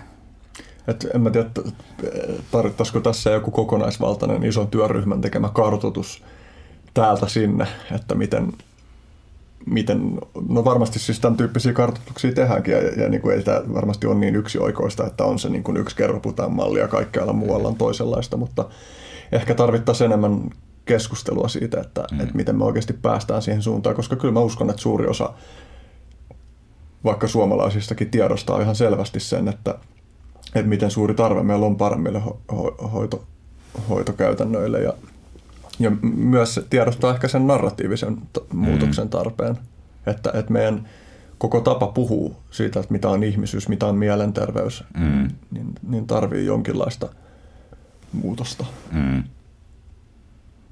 Mm. Niin, mikä niin mun mielestä tämä nyt taas kytkeytyy siihen aktiivimalliajatukseenkin, että varmaan suurosa niistä pitkäaikaistyöttömistä, mitä nyt kauheasti halutaan aktivoida, niin, niin on myös – mielenterveyskuntoutujia, jotka ei kuitenkaan niin huonossa kondiksessa, että he olisivat niinku missään työkyvyttömyyseläkkeellä tai eläkeputkessa tai edes kuntoutustuella, vaan, vaan niin kuin jollain tavalla mukana työelämässä tai nyt tällä hetkellä työelämän ulkopuolella, mutta haluaisi sitä työtä, mutta, mutta mahdollisesti jo erilaiset jaksamiseen liittyvät masennukseen, ahdistukseen, tämän tyyppisiin asioihin liittyvät tekijät sitten, sitten ehkä sitä niin kuin, estää sitä niin kuin, sataprosenttista sataprosenttisella teholla tapahtuvaa työnhakua tai, tai sitten jos työn saakin, niin, niin siellä työssä jaksamista, että tulee ne jaksamisongelmat siinä aina esille, että jos siihen niin kuin satsattaisiin tuohonkin puoleen, niin kyllä mä luulen, että se aktivoisi ihmisiä enemmän kuin jotkut tällaiset vippaskonstit, mitä nyt on. Hmm tekeillä, että jälleen jos, no se vaatisi just sitä kokonaisvaltaista, hmm. kokonaisvaltaista ajattelua. Hmm. Ö, yksi kysymys, joka mun itse asiassa olisi pitänyt esittää huomattavasti aiemmin, aiemmin, mutta esitän sen nyt, niin kun alettiin puhua autismikirjosta ja sitten puhuttiin myös Aspergerista, mi, mi, miten Asperger suhteutuu muuhun autismin kirjoon tai sijoittuu suhteessa? No siis nythän koko Asperger-diagnoosi on poistumassa luokituksesta, että siinä DSM, eli siinä amerikkalaisessa luokitusjärjestelmässä, niin, niin se on jo poistunut muistaakseni 2014 tai 2015. Ja Suomessa ja Euroopassa on käydessä tämä ICD, maailman terveysjärjestön luokitus, josta, jota ollaan nyt uudistettu jo usean vuoden ja mahtaisiko se nyt sitten viimein tulla sitten tämän vuoden tai ensi vuoden aikana sitten tota noin, niin voimaan, niin, niin siinähän ei sitten enää niin kuin näitä autismin niin sanottuja alalajeja ole ollenkaan, vaan siellä on pelkästään autismin kirjon häiriö. Ja sen alle on ennen kuullut niin kuin lapsuusiän autismi, Aspergerin oireyhtymä, epätyypillinen autismi, laaja-alainen kehityshäiriö, mitähän kaikkia siellä nyt mahtaa olla. Rettin oireyhtymä laskettiin ennen autismikirjoa, mutta nykyään ei lasketa, koska se on siis vaan sellainen kuin tytöillä esiintyvää, joka näkyy ihan selvästi niin kuin kromosomi poikkeamana tai tällaisena geneettisenä poikkeamana, eli siellä on niin selkeä syy löydetty ja sitä ei sen takia pidetä enää, vaikka se ilmeneminen on, on tota noin niin samantyyppistä kuin autismissa, paitsi että se on sellainen e-, etenevä etenevä sairaus, niin mutta miten se niin kuin tässä klassisessa, että jos vielä ollaan ikään kuin menneisyydessä toinen jalka tässä näin, niin mietitään, että se yleensä, siis periaatteessa sen takia, minkä takia se niin kuin nyt poistuu koko, niin, niin sitä ei ole löydetty sellaista selkeää rajanvetoa, että se on vähän niin kuin ollut lääkäristä kiinni, että annetaanko autismidiagnoosi vai, vai niin kuin Asperger-diagnoosi. Amerikassa on annettu, niin kuin jotkut reilut lääkärit on antaneet lapsille diagnoosiksi lapsuusien autismi, koska sillä on saanut paremmin palveluita kuin Asperger-diagnoosilla ja jossain taas jossain on annettu, Suomessa mä tiedän esimerkiksi on annettu Asperger-diagnoosia, vaikka, vaikka ehkä lapsi olisi selkeämmin niin kuin täyttänyt sen autismin kriteerit, koska se niin kuin kuulostaa vähemmän leimaavalta ja että se on vähän mm. hakua, mutta että itse asiassa ne, se, ne, ne niin kuin on ihan täysin tismalleen samanlaiset ne, että jos sieltä lukee sieltä luokituksista ne, ne niin kuin diagnoosikriteereissä vaaditut piirteet, että ainoa mikä siellä on mainittu erona on se, että että tota Aspergerin oireyhtymää, niin siihen ei kuulu ää, niin kuin, ää, merkittävää ää, kielellistä eikä niin kuin, kielellisen eikä kognitiivisen kehityksen viivettä, eli, eli niin kuin puhe, puhekieli ää, kehittyy kutakuinkin normaalisti silloin ensimmäisenä elinvuosina ja ei ole todettavissa – kolmevuotiaana mitään, mitään tota noin, kehitysvammaisuutta. Mm. Mutta tiedän myös ää, Suomestakin ihmisiä, joilla on, on tota noin, niin sekä kehitysvamma että Asperger-diagnoosit päällekkäin, mikä ei periaatteessa pitäisi olla sallittua, mutta, mm. mutta tota, ehkä tämä nyt sel- selkeyttää, että tämä on vähän, vähän tota noin, niin, siis Aspergerhan on monille myös niin kuin, aika, aika niin kuin tärkeä osa identiteettiä ja sen takia tämä on herättänyt tuolla assipiireissä kovasti tota noin, keskustelua tämä diagnoosimuutos, mm. että mitä se nyt tarkoittaa, että ei ollakaan sitten enää Aspergereita, vaan autisteja ja, ja tota, öö, mun mielestä, no saa nähdä, että mitä siitä seuraa, mutta en mä nyt näe sitä pahana, koska, koska siis ei sillä ole mun mielestä mitään – kovin tieteellistä perustetta, että ne olisi erillisiä diagnooseja. Ää, mutta tietysti hankalammaksi se tulee sikäli, että, että kun puhutaan nytkin jo, niin kuin, siis, että se, siis sehän kirjo laajenee, että kun sä, jos sä oot sanonut ennen, että sä oot Asperger, niin, niin silloin voidaan niin kuin ajatella, että sä oot niin kuin, joten, jotenkutensakin niin kuin toimintakykyinen ja ehkä niin kuin saatat pärjätä niin kuin hyvin lievilläkin tukitoimilla tai kokonaan ilman tukitoimia. Ja jos sulla on taas autismin diagnoosi, niin silloin yleensä se on tarkoittanut sitä, että, että sä tarvitset erilaisia henkilökohtaista apua ja, ja tulkkauspalveluita ja, ja muita, koska, koska se puhekieli puuttuu tai saattaa olla, olla hyvin vähäistä, että, että se mm. kommunikaatio on sitten tapahtunut vaihtoehtoisin kommunikaatiomenetelmin jos, jos tota noin, niin niidenkään avulla, että mutta nyt kun on kaikki on siinä samassa nipussa, niin se tietysti edellyttää sitä, että se toimintakyky määriteltäisiin jotenkin tarkemmin. Mm. Sen, sen, sen ICD-diagnoosin luokituksen ää, rinnallahan on tällä ICF, joka on sellainen niin to, toimintakyvyn kartoitus tai toiminta, niin, toimi, niin se, siellä, että se periaatteessa pitäisi mun mielestä, en tiedä kuinka usein sitä tehdään – mutta se mun mielestä olisi paljon, se on itse asiassa tärkeämpiä kuin se pel, pelkkä, eihän di, diagnoosi. Sinänsä, no saattaa lisätä, tuolla, no tämä on kestoaihe tuolla nettikeskusteluissa, että te, jotka olette saaneet aikuisena Asperger-diagnoosin, niin mitä apua siitä on ollut. Hmm. Ja yleinen kokemus on se, että no eipä siitä juuri käytännön apua ole ollut, mutta se on kuitenkin lisännyt itsetuntemusta ja, ja tota, sillä tavalla on tullut ehkä armollisemmaksi itselleen tai osaa muille selittää sitten ne omat, omat vaikeudet tai niiden, niiden syyt siellä jotenkin selkeämmin, mutta, mutta että se, mutta se harvallekaan ei niin kuin sitä ICF, eli sitä niin kuin toimintakyvyn kartoitusta edes tehdään, e, vaikka se on aika oleellinen, kun mietitään niitä tulevia tukitoimia, mm. että tarvitsetko sä mahdollisesti niin kuin jonkinlaista, no mitä nyt kukakin tarvitsee, että joku tarvitsee sinne arkiin, kotiin, ehkä jotain kotiapua tarttisi, joku tarttisi jotain, jotain tota noin, niin työ, työhön valmennusta tai kuka nyt mitäkin, mutta, mutta multakin kesti siitä diagnoosista siis, multa kesti yhdeksän vuotta peräti ennen kuin mä pääsin edes mihinkään toimintakyvyn kartoitukseen. Että, että siinä on hirvittäviä gäppejä ihmisille.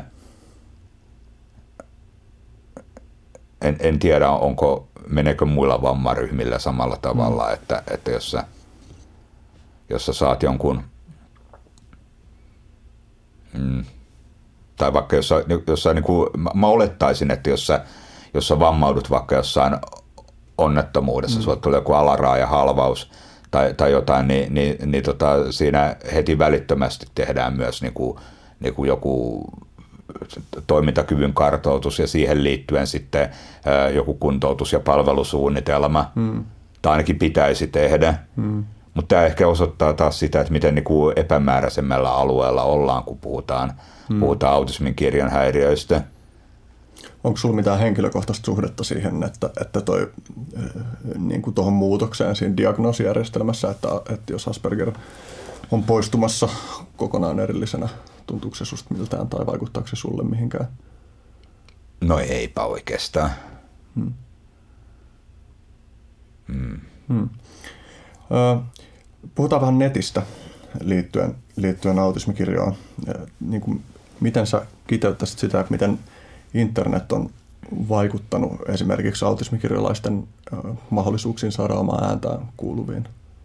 No on se varmasti ollut ihan, ihan keskeinen tekijä, että se on, siis siinä on autismikirjo-ihmisiä on ollut todennäköisesti – ihan niin kuin internetin kehittäjinä jo silloin ihan alkuajoista saakka. Ja mä en tiedä kuinka tietoisesti sitä on niin kuin luotu silleen tavallaan kommunikaatioa helpottavaksi väyläksi sellaisille ihmisille, joille mahdollisesti niin kuin verkostoituminen jokin tälleen sanotaan nyt vaikka, että tuntuu, ei, ei tuntuisi niin luontevalta mennä jokin kokkareille ja, ja siellä tavata tuntemattomia ihmisiä ja minglata siellä porukassa ja mennä jotain small talkia juttelemaan, että, että sitten löytyykin tällainen sähköinen alusta, jossa voit niin omalla, omassa tahdissa siellä keskustella ja kirjoittamalla ja sun ei tarvitse nähdä sitä toista ihmistä eikä haistaa toista ihmistä eikä, eikä olla sillä tavalla siinä, siinä iholla, niin, niin mun mielestä tuntuu niin kuin sillä tavalla,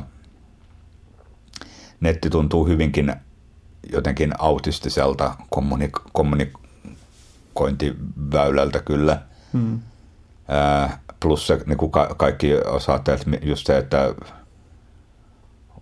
tähän ihan just se taas siihen sudenpentujen käsikirjaan palatakseni, niin tiedonjanoisen ihmisen unelmaa, että just tästä niin kuin lapsena saattoi vaan haaveilla, että en, en tosiaan niin kuin, luin Skifiä mielelläni lapsena, mutta en muista, että sielläkään olisi oikein missään, missään tota noin, niin Skifikirjassa tätä, että hurja ajatuksia oli kyllä silloin aikoinaan, että – eikö meidän nyt pitäisi mennä jollain lentoautoilla tuolla mm. ympärinsä ja, ja tota, ei pitäisi olla tuommoista barbaarista ruokaa tuossa pöydällä, vaan mm. jotain pillereitä vaan, jota me napsittaisiin ja saataisiin sieltä kaikki ravintomme.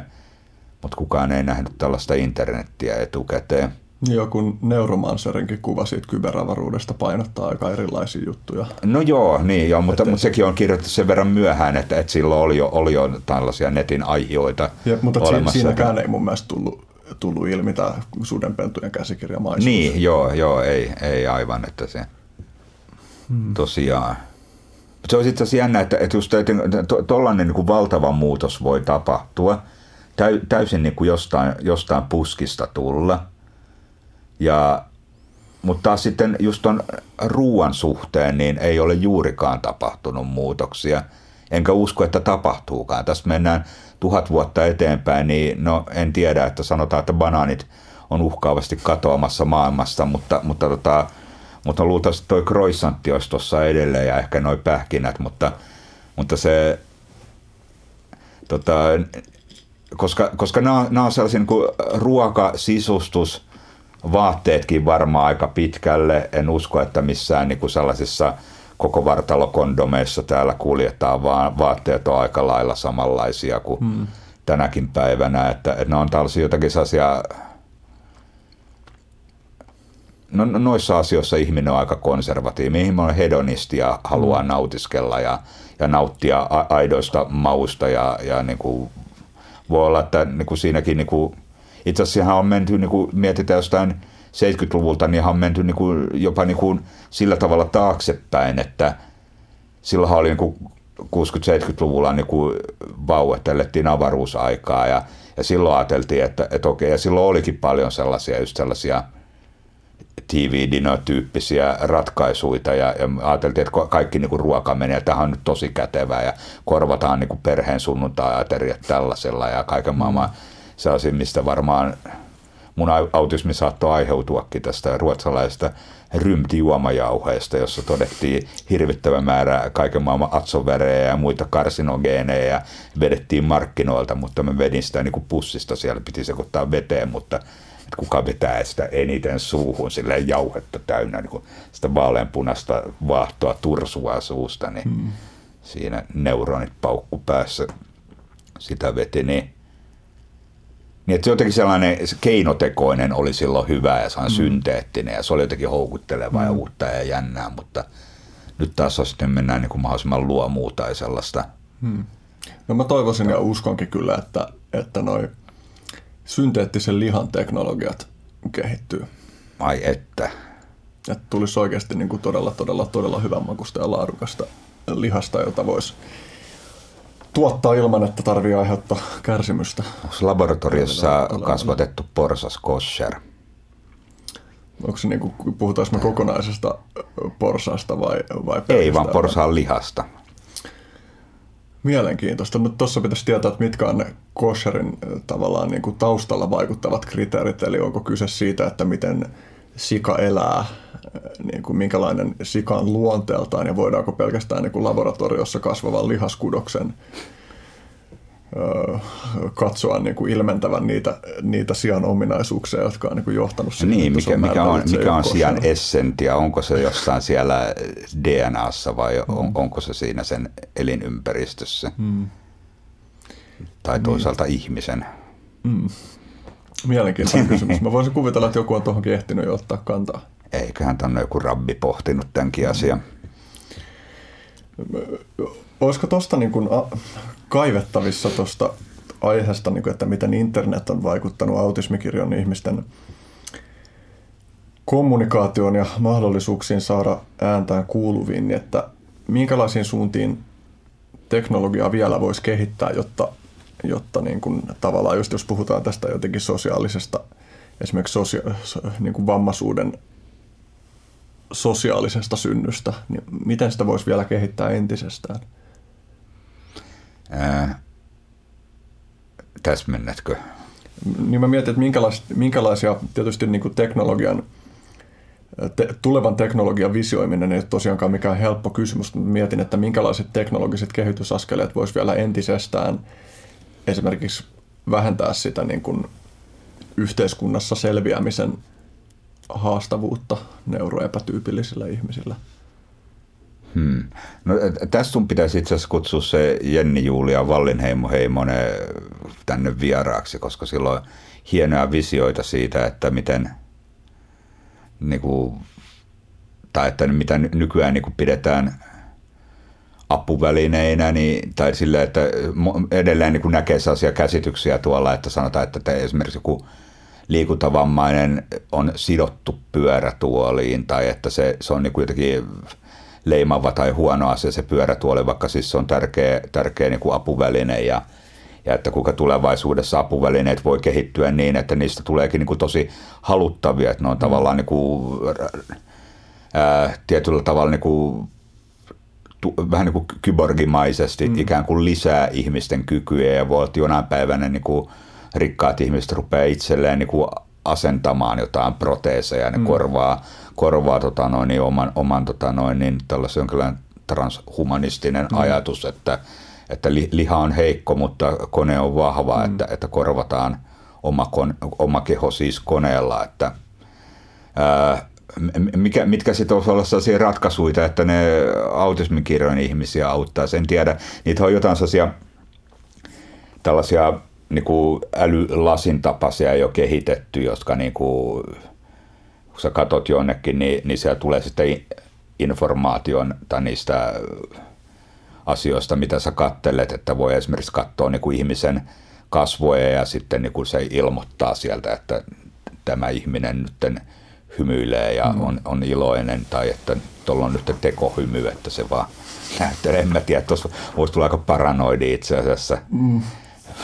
fiilis, jos, jos niinku rupeisi tuolla, että kattelee. Mutta en, en tiedä, siis mun on vaikea esimerkiksi tunnistaa flirttiä ja, ja se olisi ihan niinku hy, hyvä siellä niinku en ole ikinä mitään kauheasti kömmähdyksiä käynyt mm. niin, kuin niin päin, että mä kuvittelisin, että joku, joku flirttailee mulle mm. ja, ja sitten rupesin siinä jotain, jotain sitten tota noin niin, ehdottelemaan asioita, mutta, mutta ehkä niin päin on voinut käydä, että, että joku on voinut jotain yrittää mua mm. lähestyä, mutta mä en ole niin kuin tajunnut yhtään mitään, mm. tai näin mulla on ainakin joskus kerrottu, mm. että hitto kun sä et tajunnut taaskaan yhtään mitään ja joku on piirittänyt mua pitkään ja sitten pitää niin kuin suunnilleen, suunnilleen tota noin, niin ryhtyä siinä sitten niin kuin avoimeen lähestymikseen, että tuetko jätkä tajua, että mm.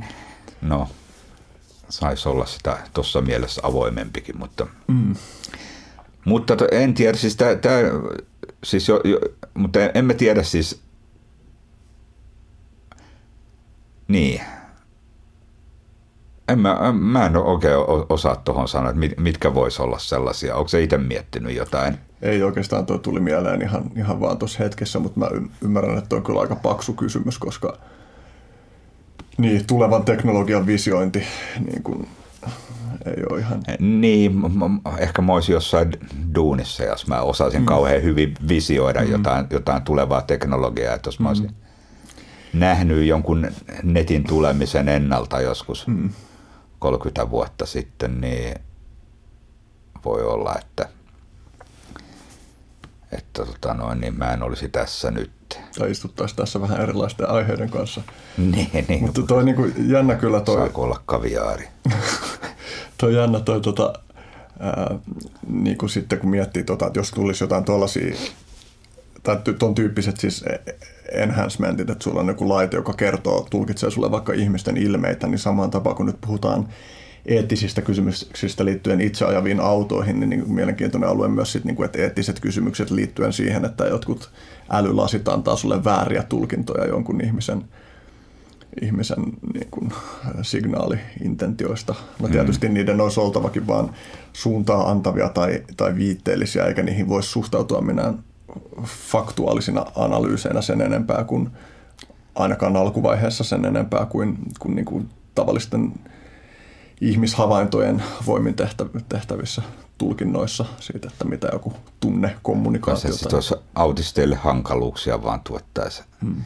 lisää, koska monet niin kuin kaipaa just sitä faktuaalista hmm. informaatiota tai sellaista – että se pitää olla täysin eksaktia jonkun, mm. että monet sanoisivat, että on vaikea vaikka vastata johonkin kaikenlaisiin tällaisiin kyselylomakkeisiin mm. tai muihin, jos ne kysymykset on vähän, vähänkin jotenkin epämääräisiä, mm. että, että pitäisi olla ihan tarkalleen tieto, että mitä tässä nyt te halutaan mm. tietää, että jos, jos sieltä tulee joku tällainen, että tämä ihminen hymyilee sulle, niin se on oikeasti ystävällismielinen 70 prosentin todennäköisyydellä, mutta 30 prosentin todennäköisyys on nyt narsisti, joka haluaa fuulata sut ja mm. hu- myydä sulle jonkun käytetyn auton, että mm. valitsen näistä. Toi on kyllä kiehtova aihe toi, toi suora, selkeä, faktuaalinen kommunikaatio. Säkin oot puhunut siitä, että sun vaikka jotain sähköposteja on tulkittu töykeiksi, vaikka sä oot vaan mennyt suoraan asiaan ja jättänyt Joo, se on aika, aika jännittävä tosiaan näin, näin on käynyt, että ihmettelin, että kun tosiaan tuli, tuli tota noin, pomo mulle sanomaan, että, että nyt on susta valitettu, että asiakkaat on, on tota noin, niin että sä oot jotain tö- töykeyksiä niille kirjoittanut. Ja mä olin niin kuin, että en varmasti ole. Ja, ja tota, hetken aikaa niin kuin siinä mietin jo, että, että vai olenko sittenkin. Mm. Ehkä mulla on ollut huono työpäivä ja tämä on vaan pyyhkiytynyt mun mielestä jotenkin onnessa, että mä, mä joku tällainen kir- kirjoittava turette, että siinä on jotain, jotain haista vittu tullut loppuun, vaikka haluan sanoa, että hyvää loppuviikkoa, niin mutta nimenomaan sieltä siis puuttu tämä hyvää loppuviikkoa, ja, tai siis se, se, se, se nyt saattoi siellä ollakin, mutta, mutta se niin kuin lähti heti siihen jokin aiheeseen, ja en, en niin kuin, siis puuttu nämä, oikeasti nämä, nämä niin kuin rönsyt, jotka, jotka niin kuin yleensä siellä niin kuin keventää sit, tai niin kuin jotenkin tuo sen ehkä, voisiko sanoa jonkinlaisen sellaisen inhimillisen kosketuksen siihen mm. tekstiinkin mukaan. Ja, ja mä, mä, näin niin kuin myöhemmin mä oon tulkinut, että, että niin kuin kirjoitetussa kommunikaatiossa se on vieläkin tärkeämpää ehkä kuin puhutussa, koska pu, jos me puhutaan, niin, niin aika paljon voisi päätellä sitten niin kuin näistä, mm. näistä niin kuin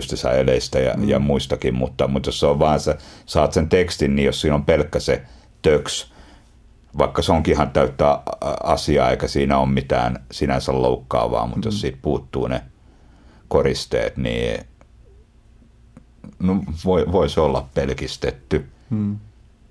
Ei se mua niin paljon haittaa, mutta sieltä tulee niin älyttömästi sitä postia muutenkin, niin, niin ei, ei niitä oikein niin kuin jaksaisi niitä rönsiä. Mm. Jotenkin mä automaattisesti niin kuin ne sieltä itse jotenkin mun mieli sensuroi ne ja fokusoi vaan mm. siihen – siihen pihviin siinä mm. niiden sämpylöiden välissä. Onko Krockerin säännöt tuttu konsepti? Ei, kerropa. Siinä on niin kyse siitä, että sä voit Krockerin säännöt koskee aina itseä. Ja sä voit niin kuin, kertomalla ihmiselle, että, että sä, sulle saa kommunikoida Krockerin säännöllä, niin se tarkoittaa sitä, että kaikki muodollisuudet ja pehmennykset voi jättää pois ja sä oot valmis vastaanottamaan vaan niin kuin suoraan asiaan menevää palautetta, myös niin kuin kritiikkiä sillä tavalla, että, että sä sitoudut siihen, että, että sä niin kuin, vältät itseäsi ottamista ja, ja keskityt siihen asiasisältöön. Ja että mm-hmm. se just tuossa on olennaista se, että Crockerin säännöt ei tarkoita sitä, että jos sä noudatat niitä, niin sä saat kommunikoida niillä muille, jos ne ei ole erikseen sanonut, että, että näin, näin on. Eli toisin sanoen, niin kuin, että, että niille ei voi esimerkiksi oikeuttaa kusipäistä niin kuin, käyttäytymistä muita kohtaan, mutta että, että se monessa Pitääkö noin kirjoittaa jonnekin auki sitten? No siis niin tietysti se vaatii silleen sen, että, että, että vastaanottaja tietää, mistä Crockerin säännöissä on kyse, mutta että on ihan, niin kuin, ihan silleen mun mielestä hyödyllinen konsepti just siinä, että joissain, etenkin jos on joku aktiivinen työ- tai tekemissuhde jonkun toisen ihmisen kanssa, niin se, että jos, jos on tavallaan semmoinen hyvä luottamus siihen, että, että vaikka toinen on tosi suora ja ehkä jyrkkä ilmaisussaan, että se tarkoittaa sillä hyvää, niin sitten se säästää energiaa, kun ei tarvi, ei tarvi justiin olla mukana niitä pehmeitä. No on ihan hyvä sinänsä, ei tule väärinkäsityksiä niin paljon. Mm. Mutta saako siitä tähän niin aloitteen tuossa, Krokkerin aloitteen, että sanoit, että mä muuten jatkossa näissä sähköposteissa mä aion vittuilla sulle, että vittuille takaisin, jos siltä tuntuu. No, musta tuntuu tavallaan, että se vittuilu ehkä operoi jollain ihan eri alueella kuin mikä on niin Crockerin sääntöjen pointti, mutta voitaisiin lisätä sille, että sulla voi olla niin Crockerin säännöt plus semmoinen niin vittuiluoikeutus.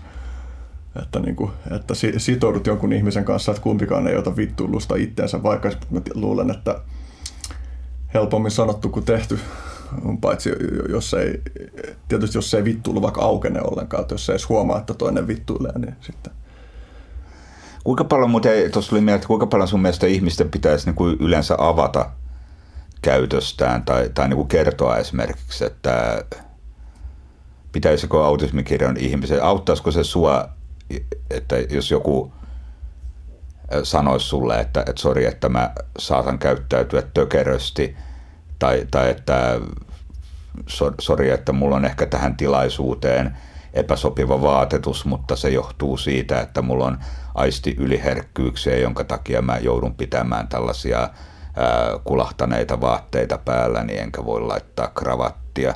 Hmm.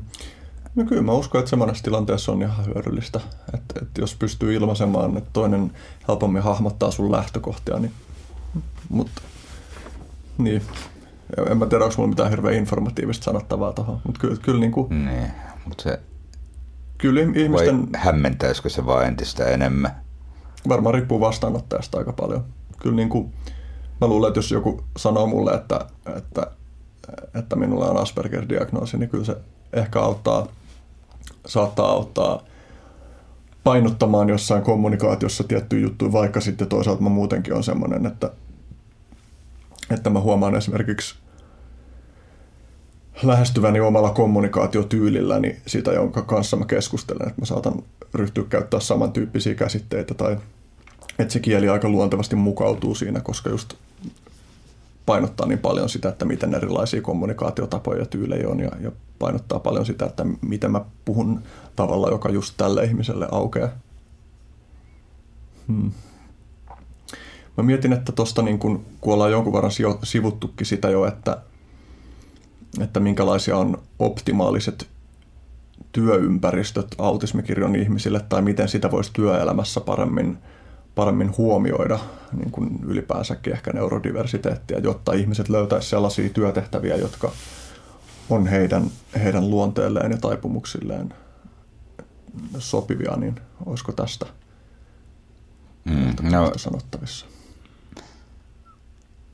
Siis sehän on jälleen, se, tässä voi vedota siihen yhdenvertaisuuslakiin, että, että niitä työpaikalla on tehtävä niitä kohtuullisia mukautuksia ja, ja että siis työnantajahan voi hakea työolosuhteiden järjestelytukea muistaakseni 4000 euroon saakka, kun se nykyään on, jolla voi sitten tehdä jotain mahdollisia, mahdollisia tota, noin, muutoksia sinne sen työpaikan fyysisiin olosuhteisiin, että jos ihminen tarvitsee vaikka jotkut, no sanotaan niin kuin sellaiset vaikka niin kuin lamput, että sellaiset hirveän kiusalliset on jotkut, jotkut tällaiset klassiset loisteputket, josta tulee tos, tosiasiasta kolkkoa valoa ja, ja sitten lisäksi siitä kuuluu sellainen sirinä, niin sellaisen voisi vaikka vaihtaa sitten katsoa sellaisen lampun, jossa valo tulee epäsuorasti tai jotenkin voi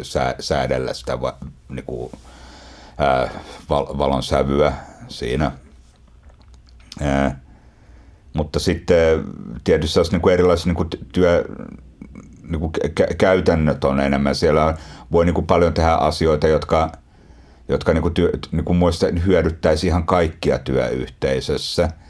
Ää, niin kuin sellaisia, että, että asioista – hirveän paljon työpaikoilla niin kuin li- tietoa liikkuu jossain epämääräisissä käytäväkeskusteluissa, että, että kaikki mikä olisi niin kuin oleellista, niin se tieto jaettaisiin sähköpostissa tai jossain niin kuin, tai sekä kokouksessa että, että sähköpostissa ja se tulisi sinne kirjallisena ja se niin kuin tavoittaisi varmasti kaikkea eikä niin kuin jäisi sen varaan, että, että jotkut niin kuin, usein on niin kuin käynyt sillekin töissä, että, että jostain niin kuin, asiasta on keskusteltu jossain työpaikan kahvihuoneessa ja oletettu, että kaikki on siinä paikalla. Ja, ja sitten mä kuulen siitä just sitten niin kuin jälkijunassa ja sitten mä ihmettelen, milloin tämä on sovittu. Ja no silloin et sä ollut nyt silloin siellä paikalla ja no, no enpä ollut, että kiitos vaan kun huomasitte, että ää, tai yleensä niin kuin selkeä, en mä luule, että, että kellekään niin kuin haittaa olisi siitä, että, että olisi niin kuin, ää, niin kuin selkeästi sovittu ne, ne niin kuin,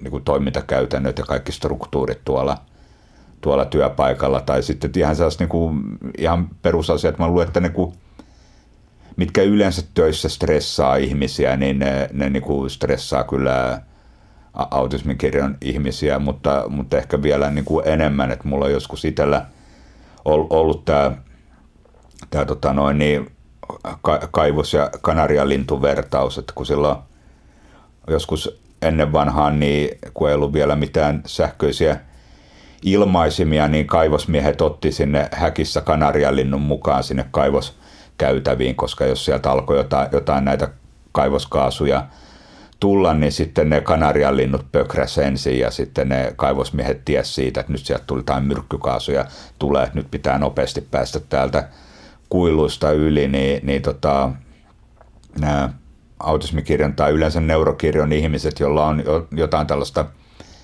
yliherkkyyttä, niin, niin ne usein aistii tällaisia asioita, että työpaikalla on joku pielessä, että siellä on joku, joku tällainen niin sanottu myrkkykaasu olemassa. Että se voi olla joku siihen työilmapiiriin liittyvä tai, tai johonkin taustameteliin liittyvä tai epäselviin organisaatioihin liittyvä juttu, että, että kun autismin kirjon, ehkä niitä voisi palkata ihan pelkästään sinne kanarialinnuiksi, että indikaattoreiksi, että nyt joku on tässä pielessä, että kun nämä rupeaa oireilemaan, niin, niin sitten tota, kohta rupeaa oireilemaan kaikki muutkin, että mm.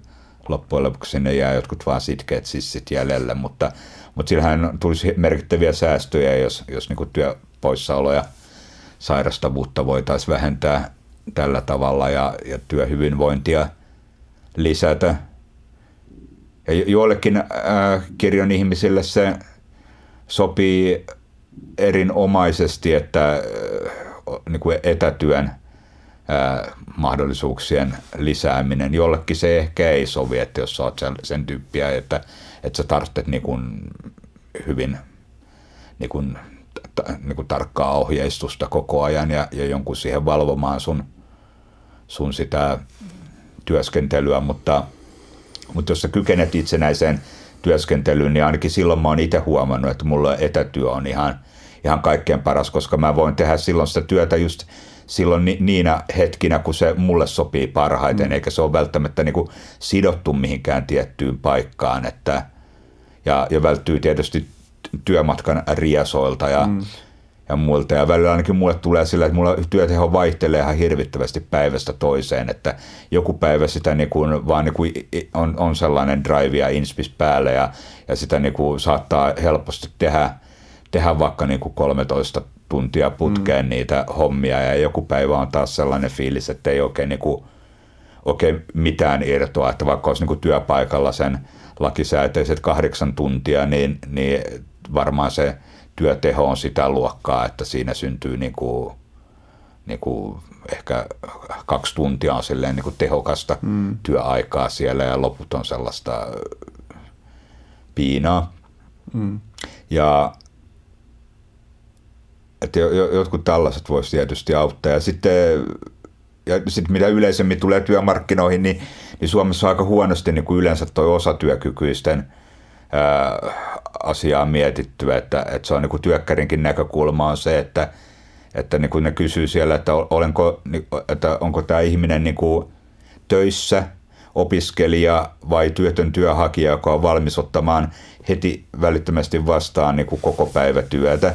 Että, että sellaisi niin kuin, sitten kun sä oot jotain niiden kategorioiden ulkopuolella, että sä oot niin osatyökykyinen tai että sä haluat tehdä niin kuin, vaikka niin kuin puolikasta päivää tai, tai jotain, niin kuin, tai joku tällaiset niin sovitellut päivärahat ja muut, niin, niin sitten tulee heti ihan hirvittävä paperisota ja, ja, ja niin kuin eri, erilaista niin kuin hankaluutta sitten Kelan kanssa ja, ja, ja sitten sellaista ihme vekslaamista, joka on sitten omalla tavallaan jo rasittavaa, että jos sitä pystyisi jollain tavalla keventää, tai sitten niin kuin just jotenkin niin kuin jonkinlaista niin kuin vammaisyrittäjyyttä, niin jos siihen olisi jonkinlaisia tukitoimia, niin, niin se olisi hirveän hyvä varmaan monelle, että just vois, jos voisi siihen omaan spesialiteettiinsa keskittyä ja, ja saisi sitten vaikka, niin kuin, ehkä mä luulen, että monelle just, että onnistuu se yrittäminen siinä, että sä pystyt keskittymään siihen, että vaikka sanotaan, että, että okei, sä, sä oot vaikka niin kuin joku, sä, sä rakennat vaikka kitaroita, joku, joku autismikirjoilla ihminen voisi olla niin kuin hirveän, niin kuin se voisi tehdä maailman parhaita kitaroita, mutta se ei välttämättä osaisi markkinoida niitä ollenkaan. Tai sitten se, tai, tai sitten tämä kaikki kirjanpidollinen rumba, niin se tuntuu ihan käsittämättömältä. Et jos tietysti business pyyhkii hyvin, niin sä voit ostaa nämä palvelut sitten jostain, jostain ulkopuolelta, mutta jos sä haluat tehdä sitä vaan silleen jotenkin niin kuin hengenpitimiksi, niin, niin tota, ettei ole varaa ostaa niitä palveluita, niin sitten se on vähän hankalaa, vaikka mm. tietty nykyään on näitä, näitä kevyt yrittämismahdollisuuksia, niin se nyt vähän helpottaa asiaa, mutta edelleen jää se markkinointipuoli siinä jotenkin. Hmm. Pitäisi sitten osata verkostoitua jotenkin hyvin ja ehkä tossakin niin kun, joku nyt netti auttaa, että siellä nyt on aika helppo, helppo jollain tavalla markkinoida. Ja, ja ehkä niin kuin kaiken kruununa olisi ilahduttavin asia monelle ää, olisi varmasti jonkinlainen perustulo. Siis mun mielestä vapauttaisi niin paljon energiaa sitten tekee, että jos olisi taattu sellainen, ei se tarvitsisi olla suuren suurin, mutta, mutta just se, se, sen suuruinen, että, että no, no sanotaan vaikka niin kuin toimeentulo, tukeen verrattava, mutta silleen automaationa, että, että sitä, se ei edellyttäisi, mitä siinä ei olisi kauheita tarveharkintaa ja, ja tällaista byrokratiaan, niin, niin tota, e, eikä sitten niin kuin siihen toisin kuin toimeentulotukeen, johon vaikuttaa ihan joka, mikä tahansa lisätienesti, mitä sä saat, niin, niin sehän leikkaa sitä, niin, niin että niin, niin että jos olisi jonkinlainen perustulo, niin se, mä luulen, että, että se lisäisi hirvittävästi Suomessa. No ei nyt ainoastaan vammaisten tai autismin kirjon ihmisten yrittelijäisyyttä, mutta, mutta varmasti ihmisten yri, yrittelijäisyyttä noin ylipäätänsäkin. Ja kuten aikaisemmin me tuossa puhuttiin, niin jonain päivänä voi olla, että se on ainoa mahdollisuus, koska automaation takia kerta kaikkiaan muunlaiset työt täältä loppuu. Mm. Jos halutaan, että tänne yhtään mitään uutta bisnestä tulee, niin, niin se pitää niin kuin tehdä jonkun tämän, tämän tyyppisen ratkaisun kautta. Hmm.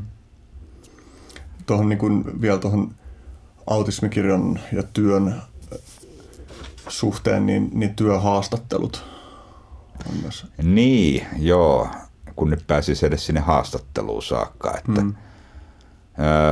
ha- haastattelu, siis mä, jossain on tehty silleen esimerkiksi äh, niin jotkut yritykset on tehnyt sille jänskästi, että ne on kokonaan niin kuin korvannut työhaastattelut, siis jos nimenomaan halutaan palkata ää, näitä autismikirjoilla olevia henkilöitä, niin ne tietää, että haastattelu on se niin kuin ehkä hankala vaihe ja ehkä siinä niin kuin, jotkut vaan niin kuin suoriutuu siitä haastattelusta huonommin kuin toiset ja, jos se, se, se niin kuin on tavallaan se ratkaiseva tekijä siinä, niin se on vähän epäreilu, koska se ei välttämättä kerro yhtään siitä, että kuinka omistautunut sä oot sille työlle ja kuinka hy- hyvin, hy- hyvä sun osaamistaso siinä, kuinka hyvää tulosta sä tuut tekemään. Ää, niin ne on korvannut haastattelut sillä tavalla, että, että siinä on esimerkiksi laitettu jotain ää, ää, niin kuin, niin kuin tällaisia ää, tekniikka-legoja tai sellaisen, että niissä voi rakentaa jonkun robotin ja tai sun pitää joku niin toimiva laite niin kuin rakentaa siinä ja, tietyssä ajassa. Ja sitten sitä on joskus silleen tehty vähän niin kuin ovelasti, että, että siinä on jonkun, ehkä se pitää rakentaa jonkun mallin mukaan, mutta, mutta sitten sieltä onkin niin kuin lisätty jotain osia sinne, mitä siinä mallissa ei näy, tai sitten tota, on otettu pois jotain palikoita – ja sitten katsottu, että, että millä tavalla sä ratkaiset sen tilanteen, että rupeat, keksit jonkun niin luovan ratkaisu, jolla sä voit kiertää tämän ongelman tai, tai niin kuin osaat sä pyytää apua, huomauttaa, että hetkinen, että tässä on nyt joku feilu, että täältä puuttuu osia tai täällä on ylimääräisiä tai, tai niin kuin metsä vaan sitten ihan täysin jumiin siinä ja yrität ja yrität ja yrität ja eikä saa siinä aikaiseksi. Että, että kyllä ne, niin kuin, tai sitten erilaisilla muutakin niin kuin erilaisilla työnäytteillä voisi varmaan kiertää sitä, että, että se haastattelu ei niin kauheasti perustuisi just johonkin tällaiseen ää, puhelahjoihin. Hmm. Joo, toi on kyllä tosi mielenkiintoinen juttu, jota mä veikkaan, että moni ihminen ei ole tullut ikinä edes ajatelleeksi, että, että tällainen epäreilu, epäreilu detali saattaa olla.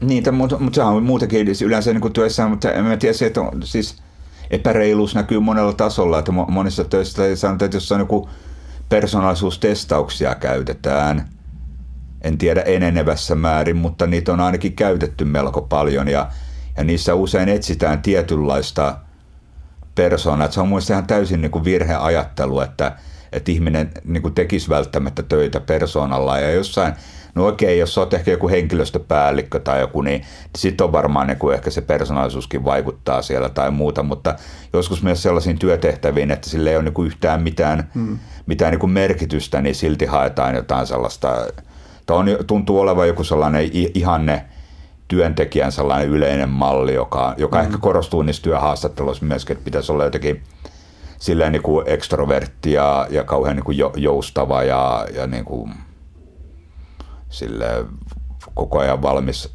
oppimaan uutta ja, ja, ja ties mit, mitä sellaisia ominaisuuksia, jotka nyt ei ehkä ole niin kuin autismikirjon ihmisillä niitä just keskeisimpiä mm. vahvuuksia. Mm. Se pitäisi tosi tarkkaan miettiä, että minkälaiseen työhön siinä haetaan ihmistä. Että se on nyt ihan varma, että että ei autismikirjoihin mene niin kuin välttämättä kaikessa niin kuin hommissa pärjääkään. Ja mä tiedän ihan sellaisia katastrofeja, että ihminen on, niin kuin, se on tehnyt työnsä niin hyvin, se on ollut vaikka joku, joku, tota noin, niin, joku koodari tai, tai joku siellä, mikä nyt vaan siellä työpaikalla, mutta se on niin kuin keskittynyt siihen omaan, sillä on ollut hyvin spesifi se oma työkuva ja, ja se on tehnyt sitä ja se on saanut niin hyvää tulosta siinä, että pomo ajattelee, että vitsi, että olet ylennyksen ansainnut. että, että ylennet jo, jo, joskin, jo, joksikin osastopäälliköksi täällä nyt sitten. No sit saatkin alaisia itsellesi ja, ja sun toimenkuva muuttuu siinä täysin, niin, niin se, se, siitä on tullut sitten ihan niin kuin katastrofia. Hmm. Ja se sekin tuntuu vähän hassulta, että apua en minä halua ylennystä, että hmm. antakaa palkankorotus, mutta älkää ylennystä. Hmm. Yksi aihe, mikä tuntuu myös sellaiselta, jos voisi puhua hitusen enemmän liittyen tuohon aistien yliherkkyyteen, niin, niin kaupunkiympäristöjen melu- ja valosaasteet. Ikuinen ongelma ja riesa. molemmat häiritsee, siis just, to, to, siis, to, to, toki sellainen asia, mi, mihin niin tot, tapahtuu, mutta sitten sä huomaat sen joku kauhistuttavalla tavalla vasta joskus, joskus sä meet jonnekin mökille tai jonnekin, jonnekin tonne erämaahan, niin ja kun makaat siellä tota noin, niin kesäyönä ää, ja kalliolla ja kattelet taivaalle, niin se tähtien määrä on ihan niinku suunnaton. Täällä sä näet vaan kirkkaimmat tähdet, mutta et näe niitä, et sä niitä, niitä osaa kaivatakaan. Mutta, mutta tota, se kun menee just sinne siellä ihan oikeasti missä on pimeää ja, ja kattelee, niin mä väitän, että si, siinä niinku, siinä kokemuksessa, että näkee tähtitaivaan, niin siinä on jotain aivan niinku, siis sellaista, että, että siis ihminen on jotenkin, no en tiedä onko ihminen peräti niin kuin jotenkin evolutiivisesti virittynyt näkemään sen, että tarvitsee nähdä se taivas. Mutta kyllä se muista jonkinlaista perspektiiviä siellä tuottaa. Mm. Ja, ja, tota, ja se, että se, sulla on jatkuva, se, ne on inhottavia mun mielestä täällä lisäksi ne, täällä on vaihdettu ne useat katuvalot sinne keltaisiin. Mun se on jo, tosi kans sellaista, siinä on joku hämärä aallon pituus. Niin toi, toi mun mielestä itse asiassa aikaisemminkin sanoi just siinä, että kun puhuttiin sitä yliherkkyyksistä ja mä sanoin, että heavy-konsertti ei haittaa mua, niin se oli se, että siinä oli se pointti, että, että mua haittaa niin kuin tietyt äänen aallonpituudet, ei niinkään se äänen volyymi. Samoin valossa haittaa tietyt aallonpituudet, ei niinkään se valon intensiteetti. No valossa kyllä häiritsee vähän se intensiteettikin, mutta mutta joo, mutta, mutta mitä, mitä se niinku tuottaa noin ihmisille niinku yleensäkin se, että on jatkuvaa sitä, ja va, ei ikinä oikein kunnolla pimeätä, ei ikinä ole oikein kunnolla hiljasta, joku jo, niinku jatkuva sellainen, jatkuva tota, joku, joku melu kuuluu kuitenkin. Mulla on onneksi aika hiljainen asunto itselläni, että siellä on hyvät äänieristeet, mm. mutta – mutta melkein missä tahansa niin kuin jossain, se tuntuu jo vieralta, niin jonkun, jonkun, niin kuin tutun luona on yötä, niin, niin siellä, jos sulla on vähän ohuemmat seinät, että kuuluu naapurista jotenkin, jotain ihan vaikka normaaleja asumisen ääniä, niin se jo jotenkin multa vie sellaista yksityisyyden hmm. tunnetta veke. Ja, ja harvassa vaan paikassa niin kuin kaupungissa, kun sä oot, niin pääsee nauttimaan mistään – hiljaisuudesta. Mulle ei jokut hautausmaat on siitä mulle hauskoja paikkoja. Ne on yleensä siellä, että sinne ihmiset on vielä niin kuin löytäneet nuorisopiknikille minnekään mm. hautausmaalle. Että kirjastoinkin ne pirulaiset on jo löytäneet, mm, että sinne on laitettu kaiken maan pelisalia, että saataisiin nuorisoa houkuteltua Joo, kirjastoon. Mutta, Niin, tai, niin siis, on. tai en sano, että se on kammottavaa, mutta koen sen kammottavana. No on se vähän silleen, että kun kuitenkin pitäisi olla sellaisia ihan erikseen hiljentymiseen mahdollistavia paikkoja ja no en tiedä, hautausmaat ja kirkot jää jäljelle. Mä oon käynyt toisinaan Kampin kappelissa istumassa, mutta sielläkin siellä no, sielläkin turisteja virtaa. Niin, siellä nimenomaan siellä on se, niin kuin, niin.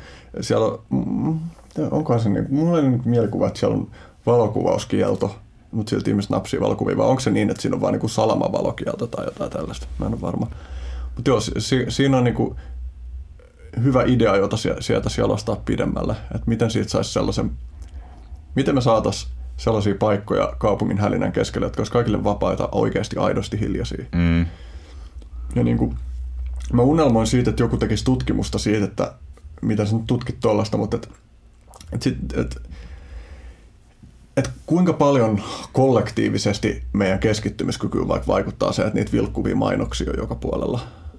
Siis oikeasti, miltä tämä tuntuisi, tämä kaupunkiympäristö, jos, jos siinä olisi nykyistä selkeämpiä rajoituksia ja millä argumenteilla se myytäisi se muutos, koska tietysti mainosrahat mainosrahat niin kuin tuottaa myös monia, monia hyviä asioita, mutta niin kuin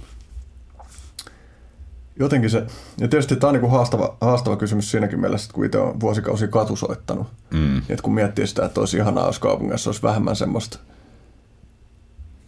hälyä, semmoista turhaa hälyä, mutta sitten samanaikaisesti, että, että sekä itsekkäästä syystä, että kyllä mä nyt muutenkin näen, että oikeanlainen kotumusiikki oikeassa paikoissa rikastaa oikeasti kaupunki, kaupunkiin tosi paljon, mutta, et, mutta sitten se, että just kun on noita niinku päällekkäisiä mainosääniä, mainoskuvia. Joo, se on, se on jatkuvaa sellaista virtaa. Sitä ei oikeasti, en muista, että siitä pääsee millään pois. Mutta toisaalta kun katsoo jotain, tota noin, niin sitä ei muista, että katsoo niin kuin mun lapsuudesta vaikka kuvia sieltä jostain 70-luvun alusta, jostain Helsingistä – niin mikä niissä ensimmäisenä ällistyttää on mainosten vähyys. Hmm. Siis sitä on oikeasti ihan mielettömän paljon vähemmän kuin hmm. nykyään.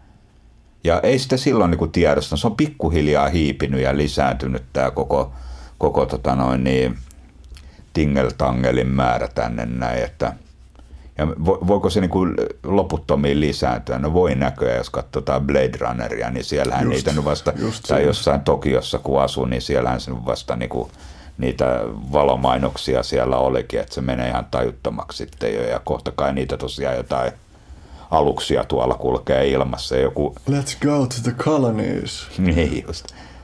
Jossain vaiheessa oli kai jollain, en, en tiedä pitääkö tämä paikkansa, onko tämä joku urbaani legenda, mutta, mutta jollain oli ideana, että, että joku helvetin Coca-Cola mainos tai mikä niin kuin piti kuuhu heijastaa, että – Eikö se olisi kiva siellä sellainen pyöreä Coca-Cola tai joku mäkkärin symboli niin kuin taivaalla leijuisi. Siis toi herättää, niin kuin siis pelkkä ajatus herättää semmoista niin kuin moraalista pahoinvointia, moraalista närkästystä. närkästystä niin kuin, että jo, joitain pyhiä asioita täytyy olla. Joo, onneksi käytetyn toteutus saattaa olla vaikeaa, mutta,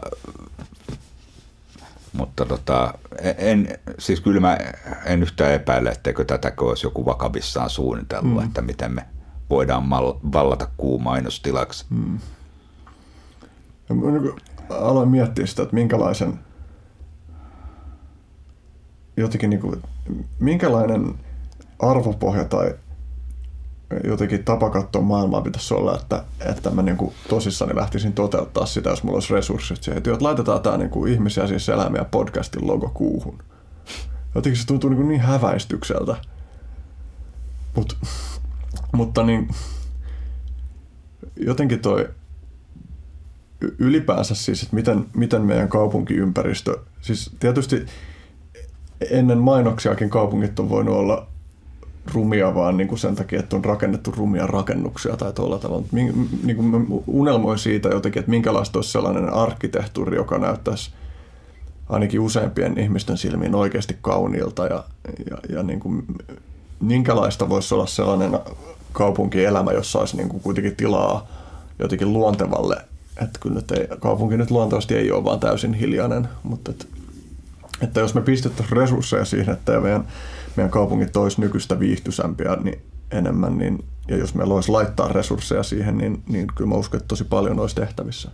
Pitäisi rakentaa alaspäin. Se olisi energiatehokasta, jos olisi, kaupunki olisi maan alla ja, ja tota, noin, siinä maan päällä voisi olla sitten pelkkää puistoa ja siellä saisi sitten kirmata luonnossa siellä pinnalla. Kaikki, kaikki tota, noin, häly ja melu olisi siellä jossain alla. Sitten mm. valosaastekin olisi upotettu sinne maan alle. Ja... Jotain naksahti päässä, kun sanoit tuon. Niin, kun halutaan nyt vaan pilvenpiirtejä rakentaa, niin se on suunta on täysin väärä. Se pitää mennä alaspäin. Alimpaa helvetti. Niin, alimpaa helvetti. Rakentaa, kovertaa ontoksi koko pallo.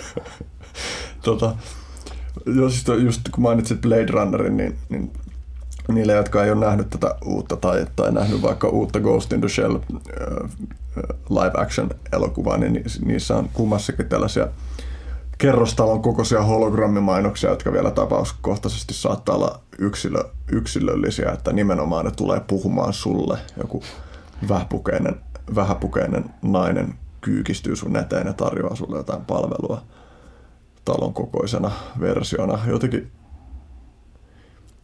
kun se näkee, että mitkä mekanismit yhteiskunnassa on niitä, jotka vaan yksinkertaisesti tulee tekemään sen, jos se on mahdollista, niin mm. niin sitten sitä miettiä, että miten me voitaisiin estää tuollaisia yhteiskunnallisia kehityskulkuja,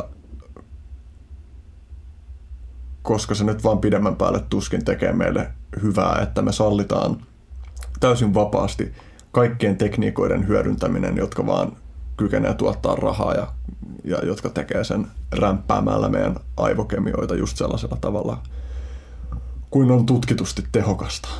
Niin, mutta kyllä se siis toi tulee tapahtumaan ihan varmasti, jos ei siihen mitään estettä ole. Että mulla yksi kokoomusnuori kerran sanoi, että ehdotti ihan vakavissaan, että, että pitäisi olla, ketkä asuu noissa kaupungin vuokra-asunnoista subventoituissa, tai ketkä saa, saa, saa tota noin, ja, niin, ketkä asuu kaupungin vuokra-asunnoissa, niin niiden pitäisi jotenkin itse niin kuin, myöskin tulla vastaan siten, että, että ne sitten luovuttaisi ikkunansa mainostilaksi.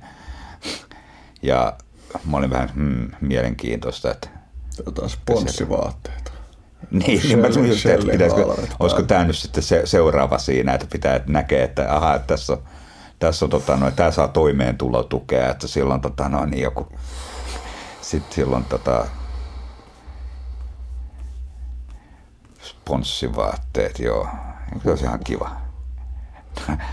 Mitä enemmän saat toimeentulotukea, sitä enemmän niitä pitäisi olla. Se kulkisit kunnon sellaista formulakuskina jossain tuolla. 247 opiskelijahaalari. Niin. Kammottavaa. No, mutta kaikenlaisia ajatuksia ihmisillä on.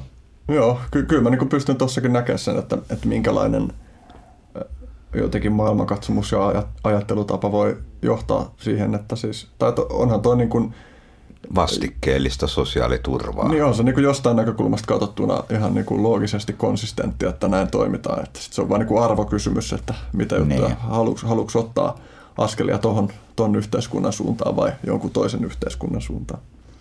Tästä oikeastaan aika niin kuin luontevasti tähän kaikkeen aisti, aistiärsyke hälyyn liittyen, niin, niin lyhyesti, me ollaan puhuttu aika kauan itse asiassa, että vähitellen varmaan täytyy alkaa niin kuin suuntaa kohti, kohti paketointia. Toivottavasti sulla ei ole yhtä kova pissahätä kuin mulla parhaillaan on, mutta mä selviän ainakin itse vielä tästä. Tota, moritaterapia. Sä oot niin. siitä, että se kiinnostaa. Joo, tai, tai se nyt oli sellainen, kun olin siellä main, mainostaulujen paratiisimaassa Japanissa tuossa sitä parikymmentä vuotta aikaa, niin, niin tota, itse asiassa niin la, laajemmin on koko niin kuin toi sen buddhalainen ajattelu mua nyt kiehtonut ää, oikeastaan niin hyvinkin kauan, mutta ää, toi nyt tuli siis ihan, ihan niin kuin itsekkäistä syistä voi sanoa, että mun oli päästävä Japaniin, koska mä olin tavannut mun tota noin, ex-vaimoni mun lapsen äidin ja, ja tota, opiskelin psykologiaa silloin Helsingin yliopistossa ja, ja tota noin, niin mietin, että miten minä pääsen sinne Japaniin ja sitten mä ajattelin, mä hain sitten apurahaa, että mä menen sinne opiskelemaan sellaista kuin moritaterapia ja, ja tota noin, niin sain tuolta Sasakava säätiöltä sitten apurahan ja, ja menin sinne ja mitä tämä kummallinen moritaterapia on. Minusta siinä on mielenkiintoinen konsepti, että se, se tosiaan niin kuin näihin sen buddhalaisiin ajatuksiin liittyy siten, että, että siinä ei niin kuin nähdä, siinä yleensä niin kuin mitä siinä, kun keskeisenä potilasryhmänä, niin on, on erilaista niin kuin sosiaalista fobiasta ja, ja taas pakkoereistä kärsivät ihmiset ja, ja niin kuin jälkikäteen arvioiden, niin su, suuri osa potilaista vaikutti itse asiassa aika Asperger tyyppisiltäkin, ketä siellä oli, mutta, mutta tota, noin, tuntui sopivan tällainen lähestymismalli siihen, että siihen ei niinku, perusajatuksena on se, että, että siinä ei nähdä niitä siis oireita, esimerkiksi ahdistusoireita ei nähdä sinällään pahana. Ja täällä kun sulle tulee, just että menet valittamaan lääkärille, että, että, että, että niin kuin ahdistaa, vaikka että, että kun meen, aina kun menen jonnekin esiintymään, niin, niin mua ahdistaa kauheasti. No sitten lääkäri sitten kirjoittaa sulle jonkun reseptin ja, ja että se oire katoaa siitä sitten. Ää, ja mahdollisesti sitten niin kuin, tätä, tätä sitten niin kuin jatkuu koko loppuelämän, että, että sä et ikinä niin kuin, että sä, aina sulle jää, jää se niin kuin käsitys siitä, että se äh, ahdistusoire on aina, aina joku paha, se on, se on huono homma, se on, se on jotain, jotain väärää, mitä sussa on. Äh, se moderniterapia lähtee vähän niin kuin eri suunnasta siinä liikkeelle, eli siinä ajatellaan sinänsä, että siinä ahdistuksessa ei sinänsä ole mitään pahaa, sen enempää pahaa kuin jossain, jossain niin kuin sateessaan, että onko sade pahempi kuin aurinko. No on, on jos sä, sä niin kuin odotat, että jos sä haluat kuivata jotkut lakanat ulkona, niin sitten varmaan sade on ikävä, mutta luonnolla olisi ikävä, jos, jos sadetta ei ole. Eli, se on niin kuin tarpeellinen tietyssä tilanteessa ihan, ihan niin kuin normi, normitunne, eli, eli kun siihen ei kiinnitä mitään kuin sen, sen kuumempaa huomiota, tiedetään vaan, että se on niin kuin, että, että jos, sä, jos sataa, niin, niin jos sun pitää mennä ulos, niin silloin satat sateenvarjon. Jos sua ahdistaa, niin, niin silloin sun pitää niin kuin, tiedostaa se ahdistus, mutta niin kuin, anta, an, niin kuin hyväksyä se tavallaan vähän niin kuin yhtenä niin kuin säätilana muiden joukossa ja niin kuin elää niin kuin siitä huolimatta. Se aluksi saattaa niin kuin tuntua hämmentävältä ja vaikealta ja vaikeaa se niille niin kuin potilaillekin oli tätä niin kuin ajatusta siinä hyväksyä, mutta siinä on se jännittäviä tekniikoita, millä sitten niin kuin ihminen niin kuin tavallaan pakotetaan kohtaamaan niitä tunteitaan siellä – siellä oli se, se, niinku, se, niinku, se, se jännästi strukturoitu se, se terapia silleen, että se alkaa sellaisella viikon mittaisella niinku lepojaksolla tai, tai sillä markkinointinimi lepojakso. Sut pistää huoneeseen, jota voisi kai luonnehtia putkaksi, paitsi että se oli japanilainen huone, niin se oli viihtyisämpi, mutta siellä ei ollut esimerkiksi valoja, että kun ulkona tuli pimeää, niin siellä oli kyllä ikkuna, mutta siitä ei nähnyt ulos, että siinä oli sellainen riisipaperi verho edessä ja kun ulkona tuli pimeätä, niin sisälläkin tuli pimeätä. Kun ulkona nousi aurinko, niin, niin sisällä tuli sitten jonkun verran valosampaa ja huoneesta ei saanut lähteä mihinkään eikä siellä saanut tehdä mitään. Et sinne ruoka tuotiin kolme kertaa päivässä. Ja no vessassa sai käydä, mutta ei missään suihkussakaan. Ei saanut lukea, ei kirjoittaa, ei yhtään mitään. Ja aluksi siellä niin sitten vaan niin tylsistyi ja torkkui ja sitten jossain vaiheessa ää, ei sitten enää niin kuin saanutkaan sitten unen päästä kiinni ja meni täysin niin vuorokausirytmi. Jotenkin pystyi siitä päättelemään, että okei, nyt ulkona on valossa, että nyt täytyy olla päivä, mutta mitä kello on. Ja, ja varmaan meni monta päivää, ettei nukkunut ollenkaan. Ja sitten sieltä päästettiin viikon kuluttua.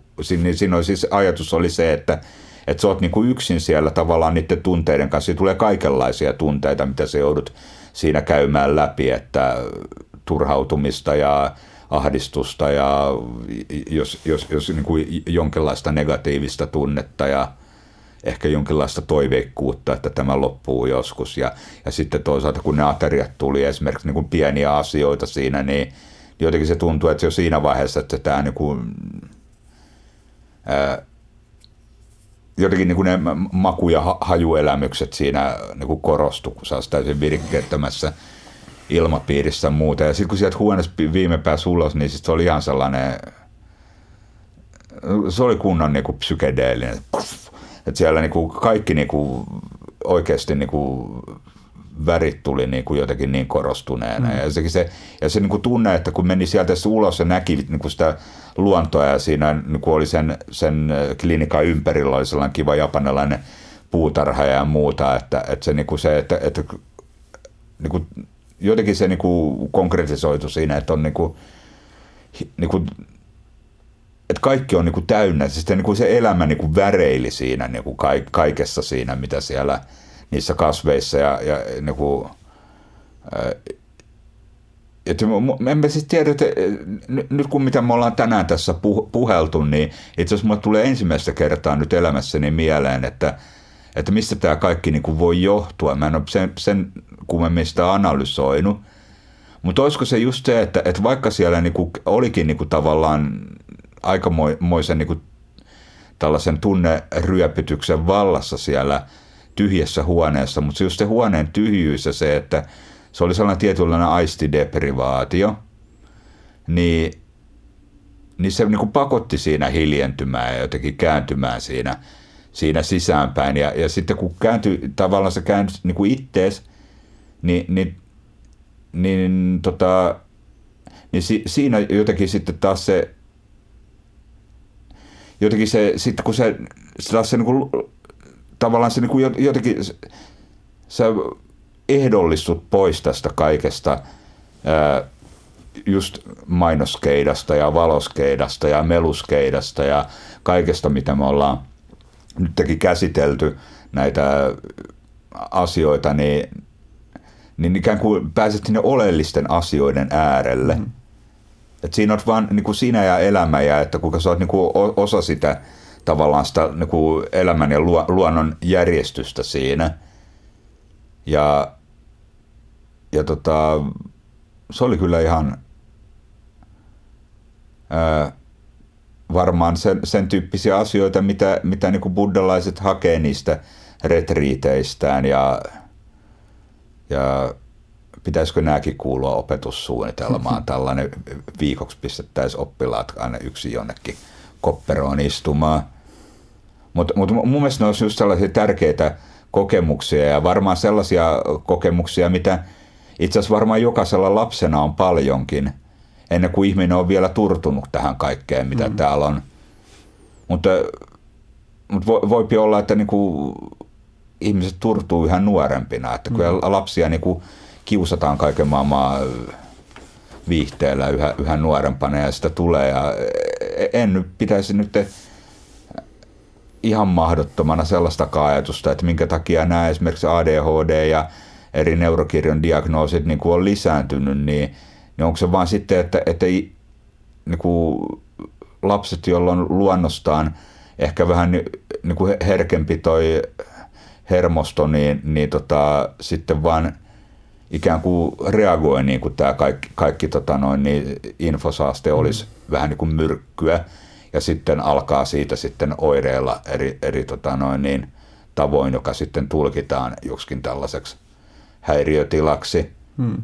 Kyllähän toi kuulostaa ihan tosi niin kuin Vaikka se itse asiassa on häiriötila, niin kuin, tämä, niin kuin moriterapiassa sanotaan, että ei ahdistus ole häiriötila, hmm. vaan se on, se on normaali oire johonkin, mitä, mihin ihminen reagoi, niin, niin samalla tavalla eihän silloin niin kuin joku ADHD ole häiriötila, eikä, eikä niin kuin sitten myöhemmin joku masennuskaan tai ahdistus, ahdistushäiriö ole häiriö, oikeastaan, vaan se on, se on luonnollinen reaktio, luonnollinen vaste siihen johonkin, millä sua maailma kiusaa.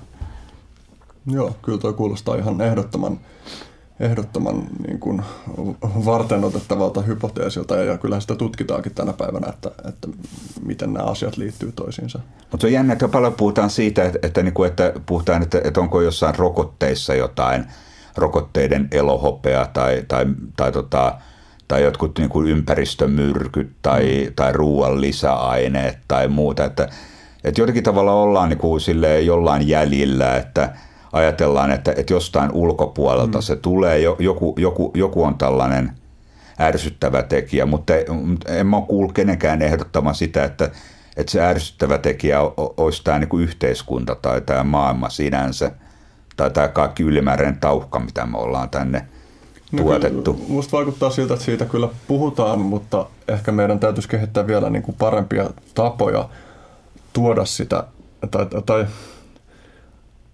niin kuin arvioida sitä sellaisella tavalla, jolla voi olla jotain konkreettisia seurauksia sen suhteen, että miten me jäsenetään meidän yhteiskunta. Nyt mun itse asiassa on oikeasti pakko juosta käymään vessassa, mutta koska sä sanoit aiemmin, että su, sulla on sama, että onko yleisöä vai ei, niin me jätä minuutiksi tähän. Sä voit jatkaa tosta tai pitää, pitää minuutin meditaatiota tai Okei. Okay. Jaa. No, mä syön banaani tässä välissä.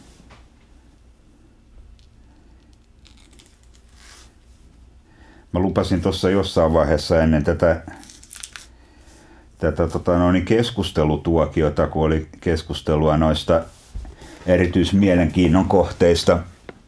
Ja oli puhetta siitä tosiaan, että oli se, niin kuin me tässäkin meidän keskustelussa sivuttiin sitä mun dinosauruskiinnostuksen kohdetta ja kuinka siellä, siellä tota noin, niin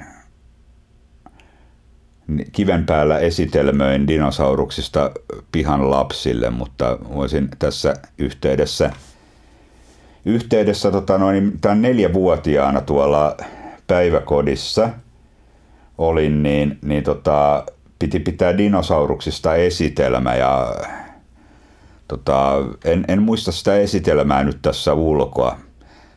Silloin olisin superautisti, jos sen vielä muistaisin, mutta – sen sijaan mä muistan laulun, jonka mä tein siihen esitelmään liittyen sitä elävöittääkseni ja sen voin nyt tässä esitellä teille sillä aikaa. Mä olin pääsemässä mun dinosauruslauluun juuri.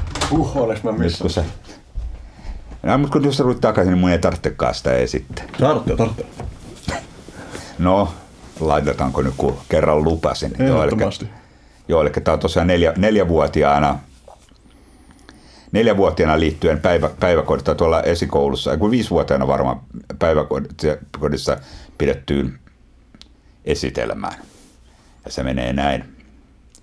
Miljoonia vuosia sitten oli maapallo aivan erilainen. Sitä asuttivat dinosaurukset, nuo muinasajan hurjat jättiläiset. Toiset niistä liikkuivat vedessä, toiset maalla tai ilmassa – Hirmuisen suuri Diplodocus oli ihme kyllä kasvissyöjä, mutta pikkuuriikkinen Compsognathus söi yksin oman muita eläimiä. Vaan miksi ne kuolivat sukupuuttoon, niin miksi? Oi miksi? Sitä kukaan koskaan tiedä, ei. Kiitos. Mainiota, kiitos mietin tuossa viime metreillä, että, että antaako uploadit, mutta sitten mä totesin, että yksin uploadien antaminen on vaan niin dorkan tuntusta. Se on niin sosiaalinen tapahtuma. Tänään on uploadeja. Mm, plus monia audista häiritsee se uploadien ääni niin hyvin tässä. Sen annetaan usein sellaista niin tällaista käsien mm, räpyttelyä uploadia niin kuin kuurain Joo. tilaisuuksissa. Häiritseekö sua henkilökohtaisesti uploadien ääni? No, Eipä oikeastaan. Hmm. Ehkä semmoisena niin kuin viimeisenä autismikirjoaiheisena kysymyksenä, varmaan mulla on nyt olennaisia juttuja jäänyt tässä, jäänyt tässä jo niin kuin kysymättä, mutta se, että mä, mä tässä valmistellessa tätä jaksoa laitoin pari Facebook-ryhmään, Asperger-aiheeseen Facebook-ryhmään kysymyksen siitä, että mitkä on niitä olennaisia asioita, joita ihmiset toivoisi käsiteltävän ja, ja myös, että mitkä on tyypillisiä väärinymmärryksiä tai ehkä vain missä ihmisiltä tyypillisesti puuttuu tietoa liittyen autismikirjoon. Yksi, joka otettiin esiin, oli se, että, että ajatus siitä, että neurotyypillisten aivot ja, ja myös persoonallisuudet mahdollisesti saattaa erota toisistaan huomattavasti enemmän kuin, kuin, niin kuin neuro, epätyypillisten ja neurotyypillisten ihmisten aivot. Eli se diversiteetti on mm.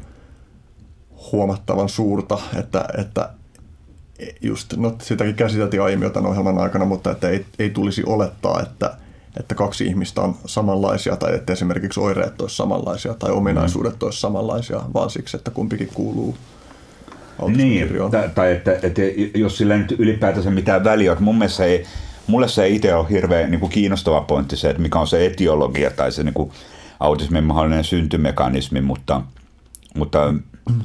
mutta siis ne, se, että siis mun käsitys asiasta on se, että, että ei ole mitään sellaista yhtenäistä häiriötä nimeltä autismi, vaan että niitä voi olla sata tai monta sataa autismia, jolla jokaisella voi olla ihan omanlaisensa etiologia, koska, koska niin kuin kyse on kun tosiaan vaan, siis diagnostiikka on kuvailevaa, eli se niin kuin, menee niiden käyttäytymispiirteiden mukaan ja, ja niin kuin samanlaiset käyttäytymispiirteet voi tulla niin kuin hyvinkin monesta – monesta syystä, että mm. Et sikäli mä niin mietin, että minkä ihmeen takia niin pistetään niin hirveästi resursseja siihen, että, että, että niin kuin yritetään löytää sen niin kuin autismin tavallaan syytä. Ja siitä on niin kuin hirveästi väännetty, että justissa, ja aina nousee joku kohuteoria. Että se ensimmäinen oli silloin joskus 60-luvulla varmaan se jääkaappiäiti homma, että, että se on, niin kuin johtuu kasvatuksellista syystä. Tällainen selkeä psykodynaaminen näkemys, että, että vanhemmat, jotka on No mielestäni tässä niin kuin syyllistettiin työssä käyviä äitejä, että äitien pitäisi keskittyä, niitä ei pitäisi keskittyä koulutukseen eikä työhön, vaan, vaan olla siellä kotona lasten kanssa. Että se heijasteli jotain varmaan sitä, että sotien jälkeen oli naiset mennyt sankoon joukkoon mukaan työelämään ja vastareaktiona sitten lapsille, jos oli minkälaista tahansa käytöshäiriötä, niin, niin usein pistettiin sitten sen syyksi, että, että tämä perhe, perherakenne on murtunut ja olemme kohti, kohti menossa tuhon tietä, niin sitten sen jälkeen on tullut jos jonkinlaista teoriaa ja, ja e-, eikä kukaan ole sitten löytänyt oikeastaan mitään, että on jotain ge- geeni mietitty, että jotkut geenit on löytetty jotain yhteisiä mahdollisesti joiltain autisteilta. Jo, jo, joku geenimuunnos, joka, joka on niin kuin yhteinen esimerkiksi autisteilla ja, ja skitsofreenikoilla, joka on joku geeni, joka säätelee jotain so, sosiaalisen mielihyvän kokemusta, että, että se niin kuin, jos siellä on se muunnos, niin, niin sosiaaliset tilanteet aiheuttaa jotain, jotain tällaista ahdistusta ja tai ei saa, ei saa niin paljon mielihyvää sosiaalisesta vuorovaikutuksesta kuin ihmiset keskimäärin. Ja, ja sitten on välillä tullut näitä rokotusteorioita, on puhuttu siitä elohopeasta ja mm. muusta, ja, ja ne on nyt sitten kumottu. Ja, mm-hmm. ja sitten on tosiaan tämä aivojen konnektiivisuusteoria yksi uusi, että, että olisi niin kuin enemmän löydetty jotain niin kuin aivojen näiden hermoverkkojen niin kuin sisäisiä yhteyksiä runsaammin kuin tavallisesti, mutta hermoverkkojen välisiä yhteyksiä – ää, niin kuin ha, vähemmän tai sitten poikkeuksellisella tavalla. Ja, ja, mutta nä, niin kuin mistään näistä ei, ei ole niin kuin löydetty mitään, joka olisi yhteistä kaikille autisteille. Että se löydetään aina osasta tapauksia. Ja se, että, että niin kuin löydetään, että, että tämä löydös on nyt tehty – kymmenellä prosentilla autisteja tai tutkimusryhmässä. Ne on yleensä hirveän pieniä vielä ne ryhmät ja ne on jotenkin valikoituneita. Että esimerkiksi ne on yleensä vaan poikia ja sanotaan, että vaikka jotain 6-10-vuotiaita mm. poikia, ketä on tutkittu, niin niin tota, ja tut, siinä on ollut joku 20 ihmistä mukana, niin siitä nyt ei voi yhtään tehdä päätelmiä, että jos niillä parilla sattuu joku samantyyppinen muunnos löytymään, hmm. Että, että, tota, että se, se ei ole tosiaan mun mielestä hirvittävän kiinnostavaa. Ja kun me, kuitenkin niin kuin autismitutkimukseen laitettavista rahoista, vaikka sanotaan, että Amerikassa on sellainen iso Autism Speaks-niminen järjestö, joka ne kerää ihan järjettömiä määriä, jotain satoja miljoonia vuodessa rahaa. Se on sellainen hyvän tekeväisyysjärjestö, mutta – mutta se hassu hyvän tekeväisyysjärjestö, kun ne sitten palauttaa sen rahan kuitenkin jonnekin autismitutkimukseen ja nimenomaankin johonkin geenitutkimukseen. Eli muistan, se, on monet autismikirjaimmista verisesti vastustaa sitä järjestöä, koska ni, niillä on niinku sellainen näkemys siitä, että, että itse asiassa ne niinku haluaa hävittää autismin maailmasta, koska ne etsii sellaista ää, jotain tällaista syntymekanismia ja nimenomaan niitä geneettisiä mekanismeja, jotta sitten voitaisiin tunnistaa autismin riski jo siellä niin kuin, jossain näissä lapsivesitutkimuksissa vähän niin kuin Downin oireyhtymä ää, pystytään nykyään tunnistamaan ja sitten mahdollisesti niin kuin sikiöseulontoja kun tehdään, niin niin sitten vanhemmat saisi tai äiti saisi päättää, että, että niin kuin, haluaako hän abortin vai ei. Ja sanotaan, että ainahan se on niin kuin vapaaehtoista, mutta tiedetään, että, että nykyäänkin jo, jos kerrotaan, että lapsella on, on riski kehitysvammaisuudesta, niin, niin 90 prosenttia suunnilleen valitsee sen abortin, mm. niin, niin se, sillähän tavalla niin kuin autismi parannettaisiin tästä maailmasta, mutta olisiko se sitten tämän diversiteetin kannalta juurikaan hyvä, että mitä, mitä mahdollisia inhimillisiä niin kuin ominaisuuksia me menetetään, että lentääkö lapsi niin sanotusti pesuveden mukana siinä ulo, ulos tota, noin ikkunasta, että ää, niin, niin, en, en tiedä. Se, se, se, se on vaikea sanoa, että, että jostain syystä hän autistia täällä maailmassa edelleen on, vaikka tämä on tällainen oireyhtymä, joka kaiken järjen mukaan pitäisi tuottaa vain peräkammarin poikia ja, ja niin kuin loppua niin kuin, ää, autistit maailmasta lyhyen, niin kuin, mutta, mutta jostain syystä aina vaan on olemassa. Että joko siinä voi olla, että, että se on joku tekijä, että se ei ole lainkaan geneettinen, että se tosiaan joku ympäristötekijät, jotka niin kuin hyvin varhaisen lapsuudessa jo saa aikaan nämä piirteet, tai, tai sitten tota noin niin, ää, tai sitten se on jollain tavalla hyödyllinen ominaisuus, joka vaan nyt sitten näyttäytyy tässä maailmassa ja t- tässä ajassa myöskin haittoina, mm. minkä takia ne lisääntyy ne diagnoosit, niin no ehkä maailma on vaan muuttunut haasteellisemmaksi ja ne ihmiset, jotka olisivat ennen pärjännyt hyvin jossain, että ikään kuin niitä tavallaan autisteille sopivia ekologisia lokeroita saattoi olla ennen vaan niin kuin enemmän, että mm jossain käsityöläisammateissa pärjäisi varmaan oikein hyvin joku jossain spesifissä. Ää, ehkä tutkijan työkin oli ennen jollain tavalla itsenäisempää, että eikä sellaista niin kuin jatkuvaa apurahan metsästystä ja epävarmuutta ja oli tällaisia valtion virkoja, jossa sait olla tylsä virkamies jossain kopperossa ja, ja tota noin, niin maa, tuolla maa- ja metsätaloudesta löytyi varmaan paljon – puhumattakaan joskus metsästäjä- ja keräilijä-aikoina, niin varmaan autistit on pärjänneet siellä, missä muutkin, ehkä paremminkin. Eikä siitä ne tuleekin, että jos on ollut taas niin kuin herkistyneet aistit ja, ja muut, niin, niin voi olla, että sitten ollut hyötyä jossain tällaisessa, hmm. vaikkapa jossain pitänyt spotata joku sieni jostain, niin se on niin kuin sieltä heti löytää herkistynyt kuulo, niin hmm. helvettiläinen noin häiritsee noin sapelihammastiikerien mörinä tuolla viidakossa ja muut on sille, en mä mitään kuule. Helveti ärsyttävä tollanen ääni, että sä nyt kuule. Tuo olisi kyllä mielenkiintoista. Oletko niin kuin, lukenut tuosta, että onko siitä nimenomaan siitä evolutiivisesta funktiosta esitetty, tai onko sitä tutkittu? No, niitä on jotain. Mä en nyt osaa mitään spesifiä sanoa, mutta, mutta mä oon jotain, jotain sit löytyy netistä ihan mielenkiintoisia, mielenkiintoisia tota,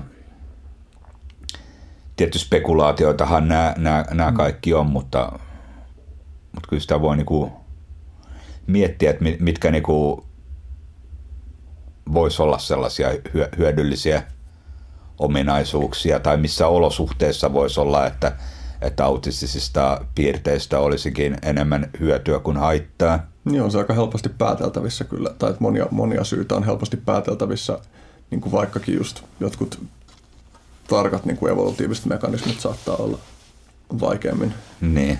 todennettavissa tai, tai sillä tavalla. Mutta joo, kyllä toi kieltämättä toi ajatus jostain geneettisestä seulonnasta, niin kyllä siitä tulee aika semmoisia Brave New World fiiliksiä, että mm. tuotetaan semmoinen, tai, tai vähän niin kuin, en nyt halua ottaa natsikorttia esiin niin kuin tyrmätäkseni kokonaisuudessaan joku geneettisen parantelun ajatuksen, koska kyllä mä näen, että siinä on myös, myös pointtia, on selviä sellaisia niin kuin yksiselitteisen haitallisia häiriöitä, joita varmasti on hyvä, että seulotaan pois, mutta että kyllähän tuosta vähän semmoinen niin kuin rodun jalostus äh, niin kuin viba tulee, jos niin kuin lähdetään täysin kyselemättä tai liian vähän arvoja kysellen tai liian vähän ongelmallisia skenaarioita luonnostellen niin, niin tuohon suuntaan mm. tasapäistämään. Että miksi kaikki ei haluaisi sellaisia pitkiä ja vahvoja ja täydellisen kauniita ja, ja niin kuin älylliseltä kapasiteetiltaan jonkun tietyn mittapuun erinomaisesti täyttäviä jälkeläisiä. Ah, tässä muuten tuli mieleen yksi, mikä pitää vielä sanoa, kun kerran tämän mainitsit, niin jollain oli jännä teoria just siitä, että, että niin kuin, niin kuin tällainen autismidiagnostiikan sosiaalinen malli, että milloin niin kuin ruvetaan diagnosoimaan niin kuin autismin kirjon ihmisiä runsaammin kuin tavallisesti, niin jossain tietynlaisissa tilanteissa ja milloin esimerkiksi sekä, siis se on aika jännä, että tämä Hans Asperger niin, niin teki nämä tai niin kuin kuva, kuvauksen tästä Aspergerin oireyhtymästä, tai myö, mikä sitten tietysti vasta 80-luvulla nimettiin hänen mukaansa, mutta, mutta teki kuvauksen sellaista, sanotaanko niin kuin, ää, lieväoireisemmista autisteista Itävallassa vuonna 1943 ja samaan aikaan tuolla Amerikassa Leo Kanner, niin tismalleen samaan aikaan, niin ilmeisestikin toisistaan tietämättä tai, tai ehkä saattoi tietääkin, mutta, mutta tota, kuvasi sitten taas tällaisen vaikea, vaikeampi asteisen lapsuusiän autismin. Mutta että erityisesti se, niin kuin se Aspergerin niin kuin diagnostiikka on ke, ke, siinä, tai kuvaukset on kiinnittää huomiota joitakin huomioon siinä, että, että se tapahtui siis 43 Itävallassa, eli niin kuin natsit oli siellä jo niin kuin häärä, hääräsi kovaa vauhtia ja, ja niin kuin oli justissa se ihanne mies oli kaikkea muuta kuin tällainen, niin kuin, mitä, mikä niin kuin aut, autistiseen sopii, että piti olla just näitä, mitä sä sanoit, että urheilullisia ja, ja sosiaalisia ja, ja tarmokkaita ja, ja tällaisia – samasta puusta veistettyjä taistelijaluonteita ja kansakunnan urhoja ja muuta, niin totta kai siinä sitten tällaiset, tällaiset enemmän tällaiset lukutoukkatyyppiset ja, ja introvertit, niin ne ikään kuin erottui sieltä, sieltä kun akanat jyvistä, että, mm.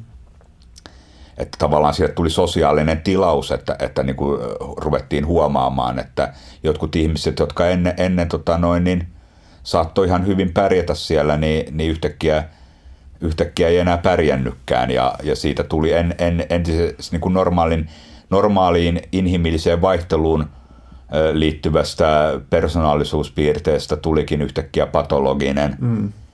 Ja siitä taas harpataan tähän nykyaikaan, niin onko nykyaikana huomattavissa jotain vähän vastaavia piirteitä, ja mä väitän, että on. Ei nyt suoraan mitään, mitään arjalaista ää, tällaista ihannetta ehkä, mutta, mutta vähän samanlaista tällaista niin kuin pärjäämisen eetosta taas on ilmassa, että pitäisi olla kauhean tehokas ja sosiaalinen ja mitä nyt työelämässä painotetaan näitä ominaisuuksia, mm. niin taas ne tulee vähän niin kuin, niin kuin a, sille erottelemaan autisteja niin sanotuista kunnon kansalaisista –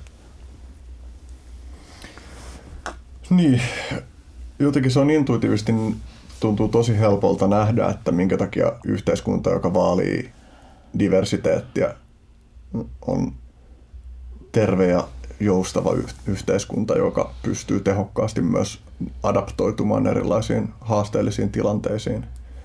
Niin, kun nä, näinhän sitä kuvittelisi.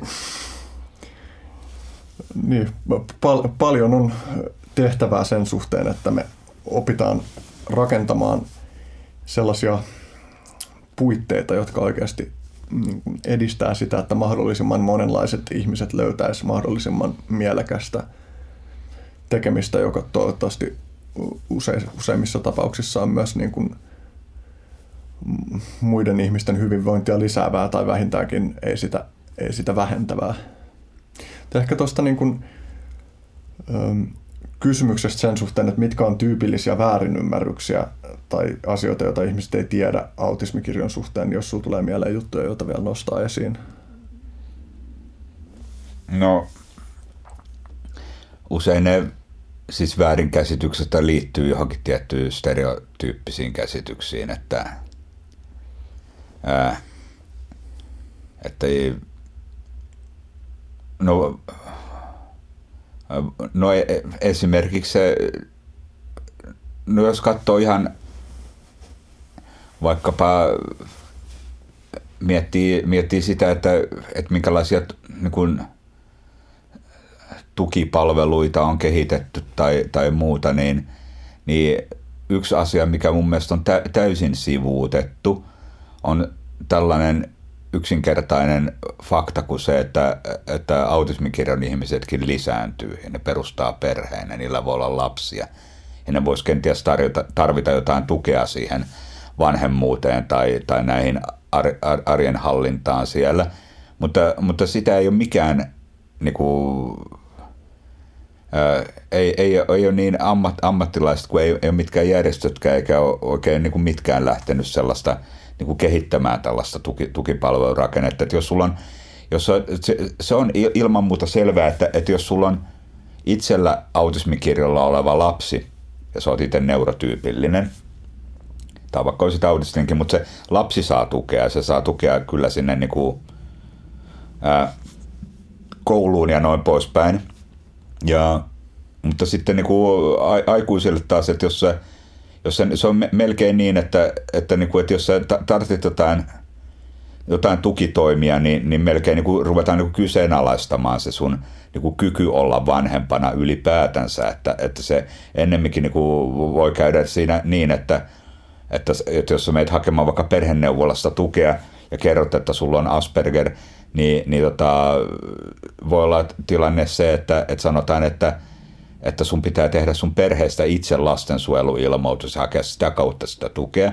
Ja sitten tota, sä teet sen ilmoituksen, niin lastensuojelu sanoo, että no ei meillä nyt oikein ole, mutta pärjäätkö sen lapsen kanssa ylipäätänsä vai pitäisikö se sijoittaa jonnekin. Mm. Että, että tota, että se on mun mielestä kammottava väärinkäsitys, että justissa, tai niin kuin, että, että Aspergerit olisi tällaisia yksinäisiä ihmisiä, jotka, mm. jotka tota, kenties viihtyiskin yksin eikä ikinä halua mitään niin kuin parisuhdetta mm. eikä perhettä eikä mitään. Tietysti meitäkin on moneen junaan, että jo, joku varmaan näin on ja on, on niin kuin joukossa ihan täysin aseksuaaleja, joita, joita ei kiinnosta, kiinnosta tota noin, niin mitkään, mitkään tota noin, niin romantiikkaan tai, tai seksuaalisuuteen liittyvät asiat sen kummemmin, tai voi olla, että ne kohdistuu vaikka johonkin esineisiin tai asioihin, mutta – mutta, tota, mutta paljon on myös sitten jollain niin kuin, ää, olisi ihan niin kuin tällaiset tav- tavanomaisemmat tarpeet toteuttaa itseään myös tässä mielessä.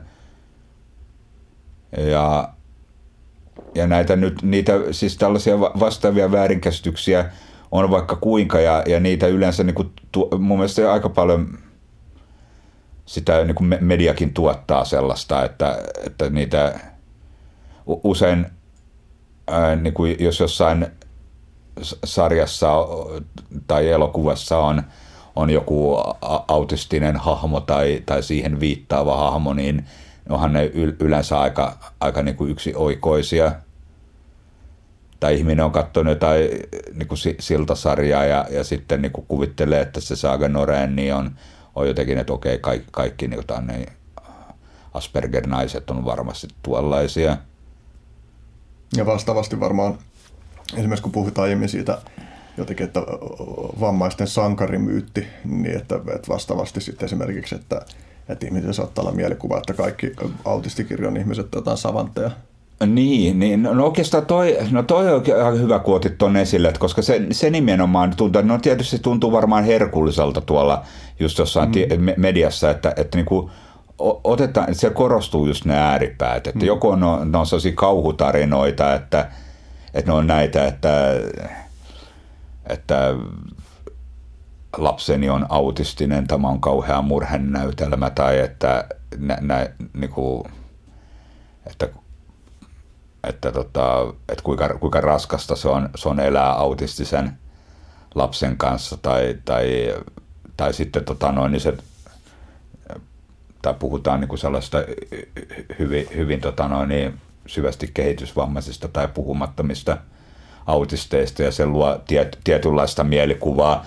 Ja sitten taas tosiaan siinä toisessa ääripäässä niin sitten puhutaan jostain Einsteinista tai spekuloidaan, että oliko – oliko just jollain tällaisella Einsteinilla tai Bill Gatesilla tai, tai tota noin, niin vastaavilla, niin voisiko niillä olla Aspergerin oireyhtymä. Mm. Hyvin vähän mediassa esiintyy sellaisia normi, normi tota noin, niin asseja, johon, johonka itsekin las, mielestäni lukeudun, eli mulla ei itselläni mitään erityisiä ihmekykyjä ole, eikä niin kuin, ää, ei oikeastaan mitään erityisiä ihmevaikeuksiakaan, mitkä olisi mua niin kuin esimerkiksi, ää, että en ole, en ole ikinä niin kuin tar- mun ei tarvinnut missään asua missään ryhmäkodissa eikä, eikä niin kuin näin, näin suurta tuen tarvetta ole ollut, mutta, mutta toisaalta ei mun kyvyt on myöskään mua lennättäneet minnekään Microsoftin hmm. johtajaksi, että hmm. tässä mä istun sun kanssa keskustelemassa. Hmm. Hmm. Onkohan vielä muita juttuja, jotka olisi sellaisia tyypillisiä väärinkäsityksiä, joita olisi syytä oikoa tässä? Tuliko tässä niin kuin olennaisimmat katettua? Hmm.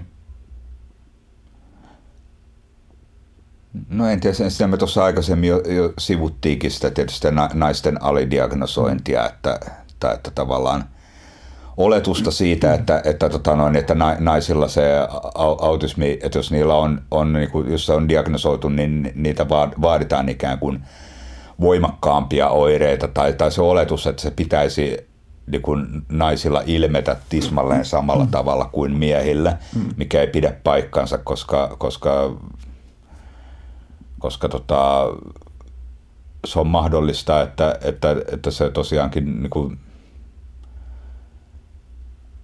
en, en tiedä, mistä se jo, joku feministi tästä nyt suutahtaa, mutta, mutta tota, se siis yleisesti ottaen ehkä tytöt on, on niin kuin silleen sosiaalisesti su, suuntautuneempia tai niillä se, jos ne, niitä on pakko se hyperfokus jonnekin suunnata, niin se on sitten niin sosiaalisiin asioihin ja ne, ne niin kuin kiinnittää niihin enemmän huomiota, mutta voi olla, että ne siis aivojen ihan, ihan niin kuin biologista johtuen myöskin niin kuin ne, jotenkin ne ominaisuudet saattaa olla tietyllä tavalla, tietyllä tavalla e-, erilaisia, että, että on ehkä ää, tiettävästi niin kuin ty, tyttöjen, siis Asperger-tytöillä on niin kuin vähemmän sellaista niin kuin, niin kuin ehkä niin kuin neurotyyppilläisikin tytöillä on vähemmän – vähemmän tota noin, sellaista niin kuin teknistä äh, kiinnostusta kuin, kuin tota noin, niin pojilla, niin, niin vastaavasti niin kuin Asperger-tytöillä, niin, niin että jos klassinen niin kuin se stereotyyppinen käsitys Asperger-pojista on, että ne on just tällaisia niin kuin tietokonenörttejä tai kiinnostuneista luonnontieteellisistä aiheista tai, tai tekniikasta ja, ja jostain niin kuin ra- rakentelee jotain pienoismalleja ja, ja vastaavia, niin, niin sitä ei ehkä sitten niillä niin kuin tytöillä niin paljon – esiinny, vaan se ne saattaa olla sitten ne kiinnostuksen kohteet, just jotain vaikka lemmikkieläimiä tai, tai muita tällaisia. Tuli mieleen tuosta, kun sä heitit tuonne, että, että joku feministi suuttuu, mutta että tässähän tavallaan ei tarvitse edes ottaa kantaa siihen, että, että mistä ne eroavaisuudet on peräisin, että, että niin kuin selkeästi vaikka vain kasvatuksellisistakin eroista voi seurata sitä, että, että käytännössä Asperger saattaa ilmetä eri tavoin ja että se saattaa näkyä alidiagnosointina. Tokikin, joo. Ja tuossa myös niin kuin just kun äh, kysyin sieltä erä, eräistä Facebook-ryhmistä tuumia äh, tähän tätä keskustelua varten, niin siellä justiin niin kuin esitettiin myös toive, että olisi kiva, että, että olisi myös niin kuin naispuolisia autismikirjoihmisiä äänessä niin kuin puhumassa siitä naisnäkökulmasta, joka tietysti sekin on tosi moninainen ja niin kuin siinä missä mie- mies ei voi puhua naisen eri- erityiskokemuksesta, niin myös yksilöillä on erilliset kokemuksensa, mutta että, että olisi kyllä niin kuin voisin hyvinkin nähdä, että tulevaisuudessa voisi olla toinenkin Asperger- tai autismikirjo teemainen, teemainen jakso niin kuin nais, naisnäkökulmasta. Se olisi ihan kiva, vaikka toisaalta niin kuin en mä kyllä sitäkään, niin kuin, sitä, kun siitä on kovasti nyt puhuttu tuosta naisten Aspergerista, niin mun mielestä taas tietyllä tavalla alleviivaa toisaalta sitä, että, että mies Aspergerit tai poika Aspergerit olisivat tietynlaisia, mm. mutta hän monet piirteet, niin kuin mitä niin kuin, tai just kun nämä naiset sanoivat, että kun mä en itse tunnista itseäni tuosta ollenkaan, niin, niin voi, mun täytyy sanoa, että en, en itsekään mm. kyllä tunnista, että en ole kauhean kiinnostunut tekniikasta enkä tietokoneista just sen verran, että, että ne on mulle työkaluja, joita mm. mä, mä tarvitsen tietyissä hommissa, mutta en halua avata kantta mm. ja purkaa niitä osiin ja katsoa, mitä siellä on. Ja, tai en ole kiinnostunut ohjelmoinnista enkä, enkä ton tyyppisestä, enkä, että on ehkä niinku, ja, niin, niin ja tietysti me, aika, aika lailla mä oon niinku työskennellyt naisvaltaisilla aloilla, mennyt psykologiaa opiskelemaan, kiinnostunut yleensäkin, yleensäkin ihmisestä ja ihmisyydestä ja mm. tämän tyyppisistä asioista. Ja on aika silleen en mä nyt tiedä, puhunko mä kauhean monotonisella äänellä, en mä tiedä, en, ole, en, en ainakaan täydellistä kirjakieltä. Mm. Joskus lapsena saatoin puhua enemmänkin, mutta, mm. mutta, mutta tota, niin. Niin, että, että ei, ei nyt, että mun mielestä on vähän niin kuin hassua silleen erotella, että, mm. että silleen kategorisesti, että, että tyttöjen Asperger, poikien mm. Asperger, mm. koska – koska varmasti siinäkin menee, menee jonkinlainen jatkumo siinä, mm. että missä määrin, että ei niitä ole, niin. Niin, toisi, että ei kukaan niin kuin, että jäi niin kuin, taas sitten me pelkään, että se käy vähän silleen, että, että mietitään, että, että ruvetaan niin kuin tarkemmin vielä syynäämään, mm. että, että sulla on nyt nämä ja nämä piirteet, mm. niin, niin tota... Niin, tämä on vai... Tai, sano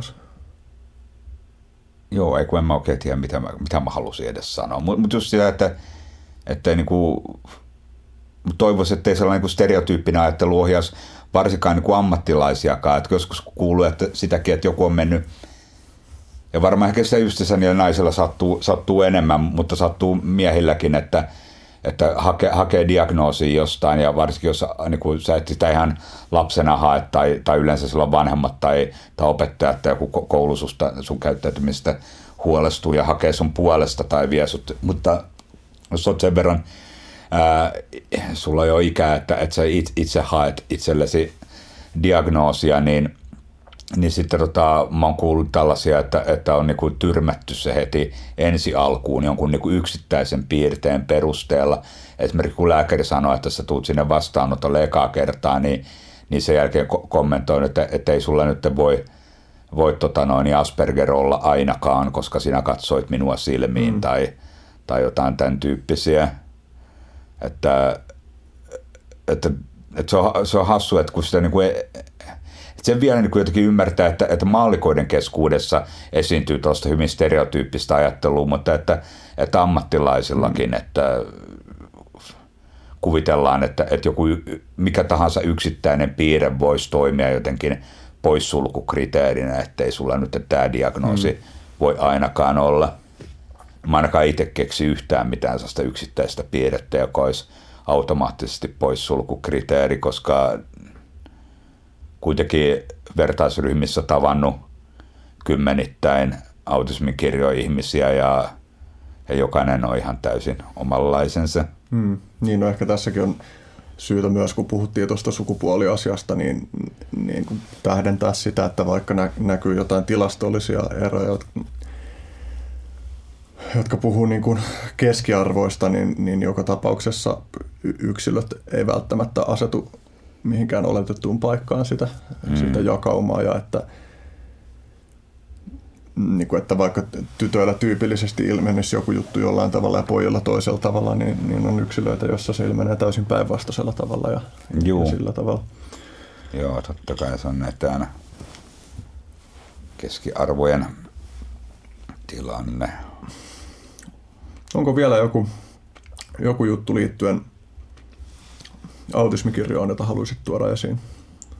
Joo, just tällaisia hyviä kysymyksiä. Nämä on näitä just sarjassa, että, että mitä kuuluu tai Totta. mitäs olet tehnyt viime aikoina. Nämä, nämä on muuten, tämä on ehkä hyvä, kun otit tämän kysymyksen, koska nämä, nämä on justissa, nämä, nämä on tällaisia, tämä koen ja yleensäkin autismikirja taitaa kokea – aika vaikeana mm. tämän tyyppistä. Haluaisitko vielä kertoa jotain muuta? Tähän liittyen tuli muuten mieleen, oliko justiin jossain sun haastattelussa, joo, sä taisit sanoa siitä, että, että kun joku sanoo, että, että onpa kuuma, niin sulle ei tule mieleen siitä, että se voisi signaloida sitä, että avaisitko ikkunan.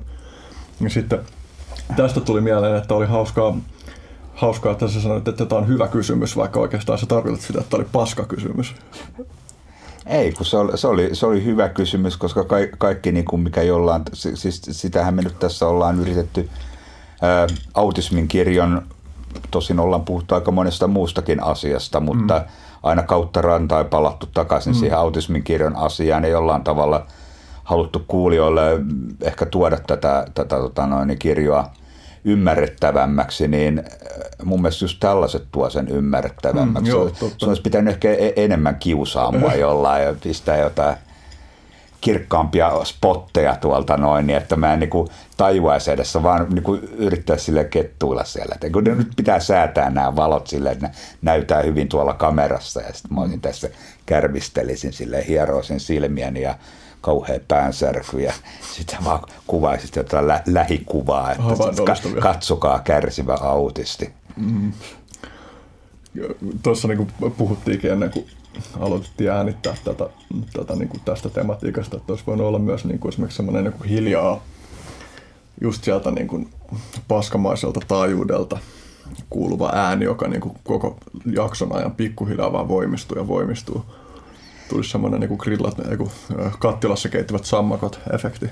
Ei sen tarvitsisi edes voimistua. Se oli inhottavia sana tosi korkea ääni mulle, että se oli tuolla oli Rastilla asemalla puluinvaasio, niin ne laittoi sinne sellaisia, niin kuin ne kokeili erilaisia pulun karkottimia sieltä ja sitten ne kokeili sellaista niin kuin tosi korkeata sellaista ääntä ja ja tota, siis se oli ihan hirveä ääni ja se, se jotenkin kantautui sieltä. Niin kuin, se ei ollut ko, ko, hirveän kova äänistä, mutta se, se oli just siinä jossain kuulokynnyksen ylärajoilla, niin että se, se, se ei varsinaisesti se niin kuin kuulu äänenä, vaan se tuntui jonkinlaisena vihlontana ja ää, e, eihän niin kuin pulut, pulut hävit niin kuin siitä niin kuin piitannut tuon taivaallista, mutta minä piittasin, että oli keksi oivallisen kyllä autistin karkottimen sinne, mm. että jos johonkin ei haluta autistia, niin laittakaa pulun karkottimia se vinkkinä kaikille. Mm. En tiedä, mutta se... Sitten vielä valitin siitä tuonne HKLlle, niin ne sitten kehtas sanoa mulle, että joo, mutta tämä on sellaisella taajuudella, että ei tätä edes aikuiset voi kuulla. Sitten mä että halloja, kyllä minä nyt ainakin kuulen, että enkö mä sitten ole aikuinen ollenkaan. Mm. Plus, että eikö nyt ihmiset tuossa aika paljon varmaan eroa siinäkin, että mm. mikä on se kuuloerottelukyky. Mm. Ehkä tästä täytyy niin kuin hyväksyä se, että tässä tuli nyt fataalisti joitain olennaisia kulmia jäi käsittelemättä, koska aihepiiri on laaja. Ja tietysti tämä pätee myös kaikkiin muihin aihepiireihin, että ei voi käsitellä kaikkea olennaista. Toivottavasti kuitenkin kuulijoille on välittynyt jonkinlaista, jonkinlaista yleiskuvaa siitä, että minkälaisten asioiden kanssa ollaan tekemisissä. Mä vielä, vielä kysyn sulta mun vakio loppukysymykset, joita esitän Ai se ei ollutkaan loppukysymys toi että mi- Se oli ehkä ton, niin kuin, Se oli kiusauskysymys. niin se oli semmoisen niin kuin päärungon lopetuskysymys, mutta vie, vielä viimeiset, viimeiset, joista ensimmäinen on, että minkälaiset asiat pelottavat elämässä tai maailmassa sinua? Kaikki. Paitsi siinä. Ei, eni- eniten pelottaa tällä hetkellä varmastikin, no lyhyellä tähtäimellä eriarvoisuuden lisääntyminen ja pitkällä tähtäimellä ö, koko ekosysteemin tuhoutuminen. Ei, ei mikään niinku pie- pieni pelko. Hmm. Ei mua yle, yleensä niinku mitkään, mua ei paljon pelota mitkään pikkuasiat, mutta mä, mä oon lapsesta saakka stressannut näistä melkein. Mä en eriarvoa. Siitä mä en vielä, mä- mun aivot ei kyennyt sellaista ymmärtämään lapsena, mutta ekokatastrofeja mä oon pelännyt. Hmm. Ja pelkään yhä. Kaikki muut pelkäs ydinsotaa, mutta mä olin siitä erikoinen lapsi, että mä pelkäsin ekokatastrofeja jo silloin. Hmm. Eikä mikään ole tapahtunut maailmassa siihen suuntaan, että mun pelot olisi millään tavalla vähentyneet, koska ne on ihan aiheellisia. Hmm. Samaa mieltä. Minkälaiset asiat inspiroi? Äh, inspiroi tieto. Tieto inspiroi aina uuden oppiminen. Se, että löytää jonkun uuden näkökulman johonkin asiaan.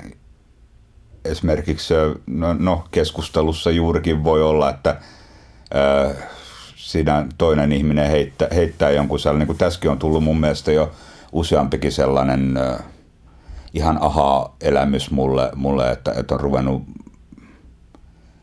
oikeastaan, äh, niin, joo, sellainen, että saa, saa uutta ajateltavaa. Se inspiroi aina. Eh, Ehkä No, tämäkin liittyy vähän äh, Aspergeriin siten, että, että erityismielenkiinnon kohteet, niin koko ajan pitäisi olla joku. Että vähän niin kuin jo- jotkut ihmiset on rakkausaddikteja, että niiden pitää olla koko ajan jossain parisuhteessa ja, ja kun ne joku jättää ne, niin ne hyppää heti uuteen suhteeseen, niin, niin mä luulen, että monelle Aspergereille ne kiinnostuksen kohteet on vähän sellainen, että, että jos ei sellaista ole, niin sitten se vähän, että joku, joku niin kuin se, että sulla, se voi niin kuin toimia indikaattorina masennuksesta, että sulla ei ole mitään kiinnostusta, kun sä et jaksa enää kiinnostua jostain, niin sitten tulee sellainen noidankehä, että sitten kun sä et ole kiinnostunut jostain, niin, niin sitten sä masennut entisestään ja, ja muuta, että, että koko ajan pitäisi olla jo, joku, jot, jotain uutta löytää tästä maailmasta ja löytää, niin kuin käännellä niitä kiviä ja katsoa, ja, että minkälainen jänskä ötökkä sieltä niin kuin alta löytyy. Mm. Sinä päivänä mä pistän köyden kaulaan, kun mä en enää jaksa kiinnostua mistä. Seuraava kysymys kuuluu niin, että minkälaiset asiat tai kokemukset tai prosessit on eniten muovannut sua siksi ihmiseksi, joka sä oot nyt?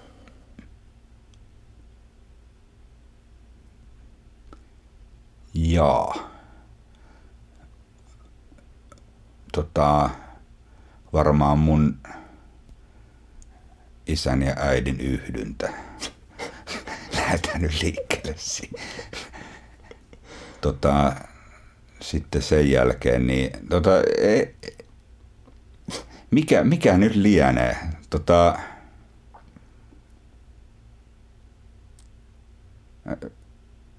en mä oikeastaan osaa tuohon mitään sanoa. Mä en tiedä mikä on mua. Siis jä- jälleen se se oikeastaan, siis se, toi, toi aika jä- jännä, koska mä en tuohon osaa antaa oikein kunnollista vastausta, koska mulla ei elämässäni, musta tuntuu, että mulla ei ole kauheastikaan mitään suunnitelmaa, että mä lähtisin jotain, jotain tiettyä niin kuin, esimerkiksi elämän uraa toteuttamaan, vaan, vaan pikemminkin niin kuin siinä on erilaisia niin kuin, tapahtumia siinä, suunnittelemattomia, mutta, mutta ja osin miellyttäviä osin epämiellyttäviä, mutta kaikki varsin opettavaisia tapahtumia siinä matkan varrella. Että tietysti siellä vo- vo- voidaan eritellä niin kuin moniakin sellaisia, niin kuin, että, että mitä, miten elämä olisi mennyt ihan täysin eri tavalla, että jos näin ei olisi mennyt, jos en olisi tavannut tätä ja tota ihmistä, että on siinä tietysti niin kuin, erottuu sieltä lapsen syntymät ja tällaiset isot peruskokemukset.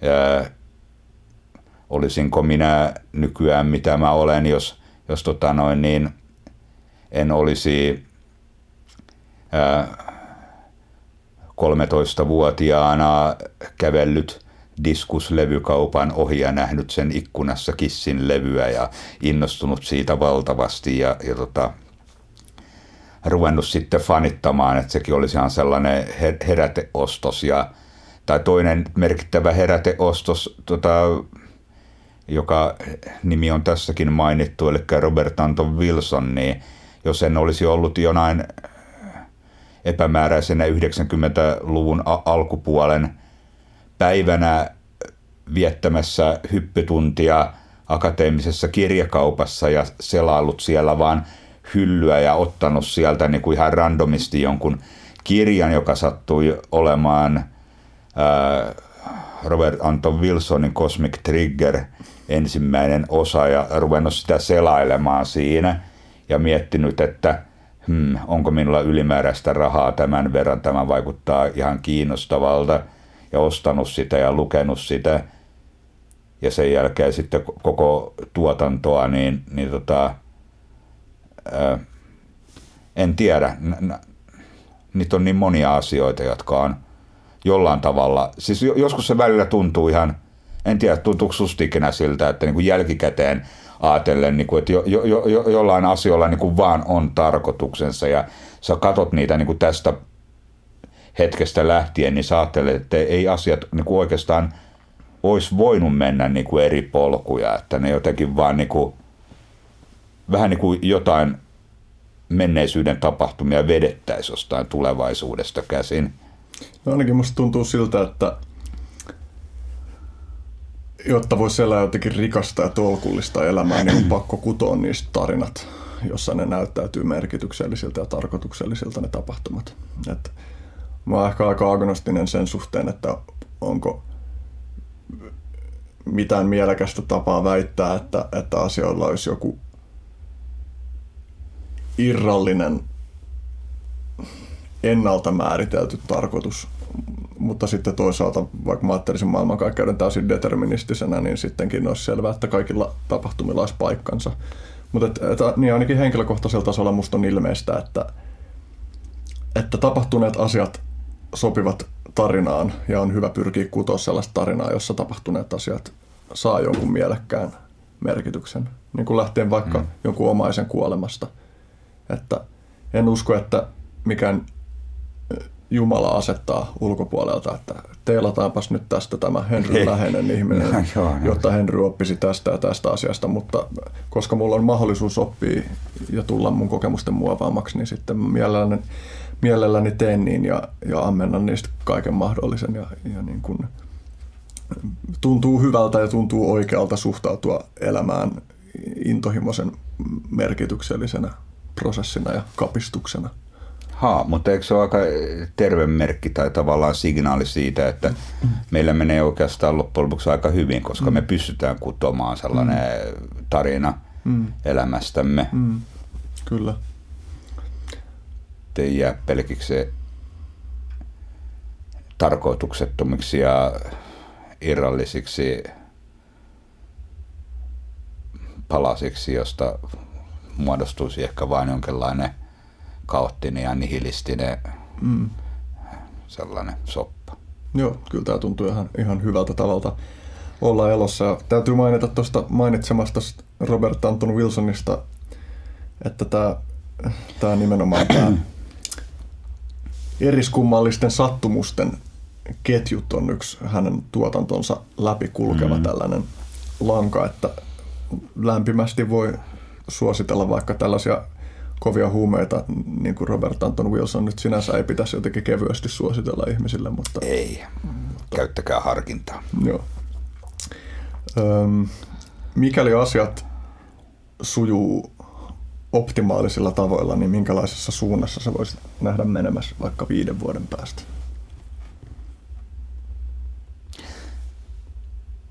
Mä toivon, että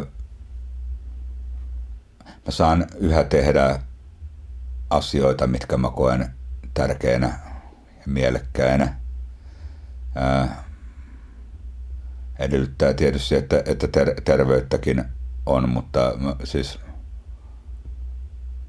jos mulla on vaan niin kuin, toivon, että mulla on sen verran, sen verran energiaa ja puhtia ja innostusta itselläni, että, että voin jatkaa vapaaehtoistöitä tavalla tai toisella. Että voi olla, että ne, ne foorumit, missä mä niitä teen, niin, niin muuttuu, mutta, mutta kuitenkin, kuitenkin joka tapauksessa sellaisia asioita, mitkä, mitkä niin kuin kokee mielekkäänä. Enkä mä nyt panisi pahitteeksi, vaikka tekisi palkkatöitäkin aiheesta, mutta, mutta tota, toisaalta mä en tiedä, mikä siinä on, että on kokenut, niin kuin, ehkä se niin kuin tuottaa sellaista, antaa sellaista tietynlaista niin kuin, ää, vapautta kuitenkin se, että se on, se on ollut nimenomaan vapaaehtoistyötä eikä palkkatyötä. Että se, on aika, se on aika jännä, että se niin kuin, muutenkin niin kuin tuntuu, että, että usein, että, se, että jos joku niin kuin ty, tyyliin, että harrastin jousiammuntaa, mutta, mutta kun siitä tuli liian vakavaa, että kun piti ruveta kilpailemaan ja jotakin niin kuin val, valmennusta jonnekin niin kuin, niin kuin lisääntyä. Sitten tuli kaikki niin kuin liian jotenkin niin kuin vakavasti otettavaa siitä hommasta, niin, niin, tota no, niin yhtäkkiä se niin kuin menetti sen spontaniteetin ja sen tavallaan niin kuin sen, sitä kautta sen jotenkin mielenkiintoisa, että, että tota, toivon tietysti, että, että tota, no, että ylipäätänsä sellainen tietynlainen spontaanisuus säilyisi, säilyisi elämässä ja, ja niin kuin, en mä oikeastaan halua olla viiden vuoden kuluttua mitään sen, sen niin kuin kummempaa kuin, niin kuin tälläkään hetkellä. Mm. Mä oon ihan perustyytyväinen mun elämää. Jos se jatkuu tällä tavalla, niin ei mulla valittamista. Hmm. Viimeinen kysymys, tai ehkä ei kysymys, vaan kehoitus tai mahdollisuuden tarjoaminen. Voit toivottaa haluamiasi asioita joko koko ihmislajille tai jollekin toisen rajatulle ryhmälle.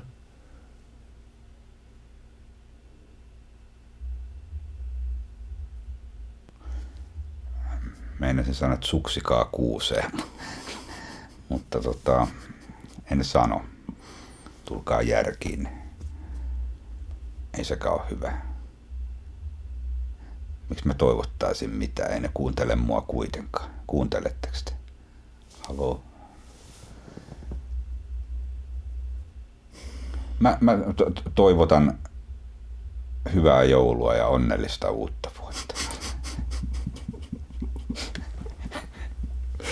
Kiitoksia ihmisiä, siis eläimiä podcastin tämän, äh, tähän asti sen historian reilusti pisimmästä jaksosta. Keskusteltiin melkein neljä tuntia. Pitkästyttävin varmasti. Toivotaan, että ei. Ainakaan itselleni ei ollut pitkästyttävää ollenkaan.